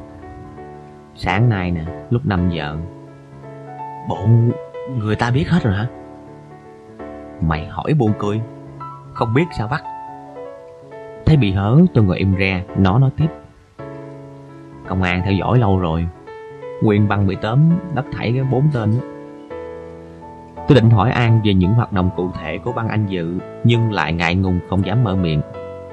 An đi gót trong bụng tôi, Nó vừa nói vừa nhăn mặt. Theo công an á, Đây là một băng trộm cướp chuyên nghiệp, Hoạt động lâu rồi. Vụ đánh cắp mấy cái chục cái đồng hồ Tại trung tâm thương nghiệp quận á Cách đây một tháng là do băng này tổ chức đó Còn cái căn hầm ở lò thịt đó Là nơi giấu hàng trước khi đem đi tiêu thụ Tôi nhìn An bằng ánh mắt thông cảm như muốn chia sẻ nỗi bất hạnh của nó. Nó nói với những điều vừa rồi với một vẻ mặt ghê tởm không giấu giếm. Vừa cay đắng vừa phẫn uất, nghe thật nhức nhói xót xa. Có lẽ nó đau khổ ghê lắm. Nhất là từ trước đến nay nó vẫn có anh Dự như một mẫu người đáng noi theo. Bây giờ cái thần tượng ấy bị sụp đổ thảm hại, khiến nó bị hụt hẫng, chới với đến tội nghiệp. Tôi đặt tay lên vai An, bùi người hỏi. Trước đây má mày có biết chuyện đó không? Đến sáng này má tao mới biết Bà khóc quá trời Tôi lại ngồi im Mặc dù trong tâm tâm tôi rất muốn động viên An ủi An vài lời Nói điều gì cho có ý nghĩa trong lúc này thật là khó. Con người có tính cách khôi hài, Ưa pha trò như An, Một khi đã buồn bã Thì thật không dễ gì giật chạy. Tôi gai, Tôi với nó vẫn trò chuyện, Vui đùa một cách tự nhiên. Sao bây giờ cái tự nhiên đó trốn đi đâu mất? Hai đứa ngồi lặng lẽ bên nhau cho đến khi có tiếng trống vào lớp.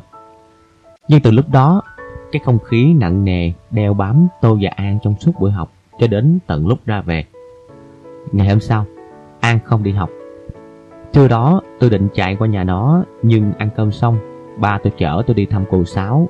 Cô tôi đang bị ốm, đến tối mịt mới về. Qua ngày hôm sau nữa, An vẫn không tới trường. Sáng sớm vô lớp không thấy nó, tôi đã nghi. Nhưng tôi cố nghĩ là nó đi trễ. Hết 15 phút ôn bài đầu giờ, Vẫn không thấy nó xuất hiện. Tôi biết chắc nó là nghỉ học. Không biết chuyện gì xảy ra với An, Lòng tôi như lửa đốt. Tôi ngồi học mà người cứ nhấp nha nhấp nhởm Giờ ra chơi, nhuận hỏi tôi. Sao thằng An nó nghỉ học vậy? Tao không biết. Chiều nay mày ghé nhà nó thử coi. Ừ Tao cũng định vậy nè. Buổi chiều khoảng 1 giờ, Tôi qua nhà An. Nó ở nhà một mình, Má nó bán hàng ngoài chợ. Buổi trưa ăn cơm luôn ngoài đó. An đang lui cui bên chậu cá vàng. Thấy tôi tới, Nó ngước mắt lên, Nhưng không nói gì. Tôi bước lại gần. Mày mới mua giò cá hả? Ừ. Tôi ngắm nghía mấy con cá một hồi rồi nhận xét. Không có cá ông tiên. Cá ông tiên sống dài lắm đó. Cá ông tiên đen thùi lùi, Tao không thích. Tôi lại góp ý. Mày kiếm rong bỏ vào ờ, làm nhà cho cá ở đi. Ừ Lát chiều tao chạy đi xin. An thò tay tính bắt mấy con cá, Nhưng vì nước đầy, Nó mò hoài vẫn không bắt được. Tôi hỏi, Mày bắt chúng gì vậy? Tao thay nước. Sao mày không đổ nước ra trước? Bắt vậy vui hơn. Cuối cùng nó cũng tóm được mấy con cá quỷ quái kia. Đã mấy lần tôi định hỏi An về chuyện nghỉ học, Nhưng thấy nó muốn lờ Tôi đâm ra ngần ngại. Sao mày không mua cá lê thia về nuôi? Tôi hỏi một câu chẳng ăn nhập gì với ý nghĩa trong đầu. An không đáp. Nó lặng lẽ đổ nước vào chậu. Tôi lại nói Lúc trước mày thích chơi cá đá lắm mà. Bây giờ tao hết thích rồi. Nó nói với giọng trầm trầm. Mấy phút trôi qua, hai đứa chẳng nói thêm với nhau một lời nào. Để xua tan một không khí ám đạm đó, tôi rủ nó. Ai lát nữa tụi mình đi chơi đá bóng đi. An lắc đầu. Tao không đi đâu. Mày bị bệnh hả? Nó lại lắc đầu. Tôi quyết định đi thẳng vào vấn đề. Vậy sao mấy hôm nay mày không đi học? Nó nói gọn lõn.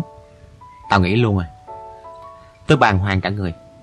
Mày nói chơi hay nói thiệt đó? Nói thiệt. Thôi đi mày đừng có điên.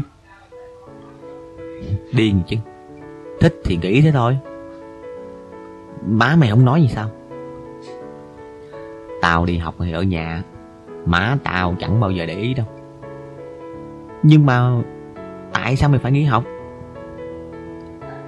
Thoạt đầu An không muốn nói, Nhưng sau một thoáng đắn đo, Nó thú thật. Tao xấu hổ với tụi bạn trong trường. Tôi hiểu ra, Chuyện của anh Dự bị bắt cái gì. Nhưng mà đâu có ai biết đâu. An buồn bã. Trước sau gì mọi người cũng biết thôi. Tự nhiên tôi thấy thương An vô cùng. Nghĩ đến hoàn cảnh tệ hại mà nó đang rơi vào Nghĩ đến nỗi buồn chán nó đang mang trong lòng Tôi ghe cay xè đôi mắt. Thấy mắt tôi đỏ đỏ, An gắt. Việc gì mày phải khóc? Tôi đổi cáo giặt lại. Chứ việc gì mày phải nghĩ không? Chuyện anh Dự đâu có liên can gì đến mày đâu. Sao lại không liên can? Thì ảnh làm bậy chứ mày đâu có làm bậy. Nhưng mà tao là em của ảnh. Em thì em chứ, Ai làm mấy chịu An nói trống rỗng như tự nói với mình. Em một kẻ cấp Giọng nói rầu rầu, nghe như một tiếng than. Suốt buổi chiều, tôi quanh quẩn bên An Và tìm mọi cách thuyết phục nó thay đổi ý kiến, Nhưng chẳng ăn thua gì. Nó cứ một mực đòi nghỉ học, Trước thái độ quyết liệt của nó Cho đến lúc ra về. Lòng tôi vẫn còn giận dỗi. Cuối cùng, không biết làm sao tôi đành xin ý kiến của ba tôi. Ba tôi rất đổi ngạc nhiên khi nghe tôi thuật lại mọi chuyện. Hóa ra kẻ nhốt tụi con đó là anh cô An à. Tôi gật đầu, Ba tôi xoa cầm. Còn báo với ban chỉ huy đội Để các bạn tìm cách động viên An. Không được đâu ba. Nó rất là ngại bạn bè biết chuyện này đó. Hay là Con báo với dân viên chủ nhiệm đi. Có lẽ không còn cách nào khác, tôi nghĩ bụng. Thực ra tôi đã nghĩ đến chuyện gặp cô Nga. Nhưng trong bụng còn trừ trừ, Vì tôi sợ cô hỏi thăm chuyện tôi với An Bỏ học để đá bóng buổi trước. Nhưng khi gặp tôi, Cô không nhắc gì đến chuyện đó. Sau khi nghe tôi nói, cô hỏi, Em đã nói chuyện với bạn nào trong lớp chưa? Dạ chưa Ừ Vậy thì em phải giữ kín như vậy là tốt rồi Chiều nay á, cô sẽ ghé nhà của An. Theo cô á, chẳng việc gì An phải bỏ học cả. Chiều đó tôi cùng cô Nga đến nhà An. Nhưng nó đi vắng, nhà đóng cửa im ỉm. Chiều mai á, cô và em ờ, ghé lại lần nữa nha. Khi chia tay, cô Ga bảo tôi như vậy. Nhưng tôi và cô Ga chưa kịp ghé. Thì sáng hôm sau, nó đã lò dò tới lớp. Tôi bồi ngồi nhìn chiếc cặp trên tay nó. Mày đem sách đi trả hả? Nó lắc đầu. Tao đi học. Gương mặt thoáng vẻ tư tình của nó làm tôi ngạc nhiên. Bộ Anh Dự được tha về rồi hả? Nó nhún vai. Còn khuya. Tôi không nén được sự tò mò. Vậy tại sao mày lại đang nói, chợt nhận ra sự dụng về cho câu hỏi của mình. Tôi liền yên bặt. Nhưng An chẳng để ý tới chuyện đó. Nó mỉm cười không đáp. Dường như nó muốn giấu tôi sự bí mật của nó. Tuy nhiên tôi chẳng lấy thế làm buồn. Hễ nó đi học lại là tôi vui rồi. Mãi đến khi vào lớp, Tôi mới biết nguyên nhân khiến An thay đổi quyết định Khi thằng Quyền quay xuống khoe. Tối hôm qua, tao thấy anh mày trên TV nè. Thoát nghe tôi giật thoát. Nhưng Hưng Nhí đã kịp bổ sung. Anh nó là người tốt việc tốt đó. Ai chẳng biết là người tốt việc tốt. Anh nó là kiện tướng lao động của thanh niên xuân phong đó. Thằng An ngồi nghe Mặt đỏ lên một cách ngượng ngập. Hóa ra anh Vĩnh nó đã cứu nó. Niềm tự hào về ông anh này Ít ra cũng giảm nhẹ được nỗi hổ thẹn về ông anh kia. Tôi mừng cho An. Dù sao nỗi đau của nó cũng xoa dịu chỉ có điều trớ trêu là anh Vịnh của nó, người mà trước đây đón với nó có cũng như không. Không bao giờ ngờ được là những việc làm của mình lại có giá trị thuyết phục đối với em mình như vậy. Điều mà tôi năn nỉ đến gãy lưỡi cũng không xong. Trưa đó, tôi đưa An về tới tận nhà nó, dọc đường. Chúng tôi chẳng trò chuyện gì nhiều, nhưng nhìn vẻ mặt bình tĩnh của An, tôi biết rằng sóng gió đã đi qua. Trước khi chia tay, An đột ngột bảo tôi.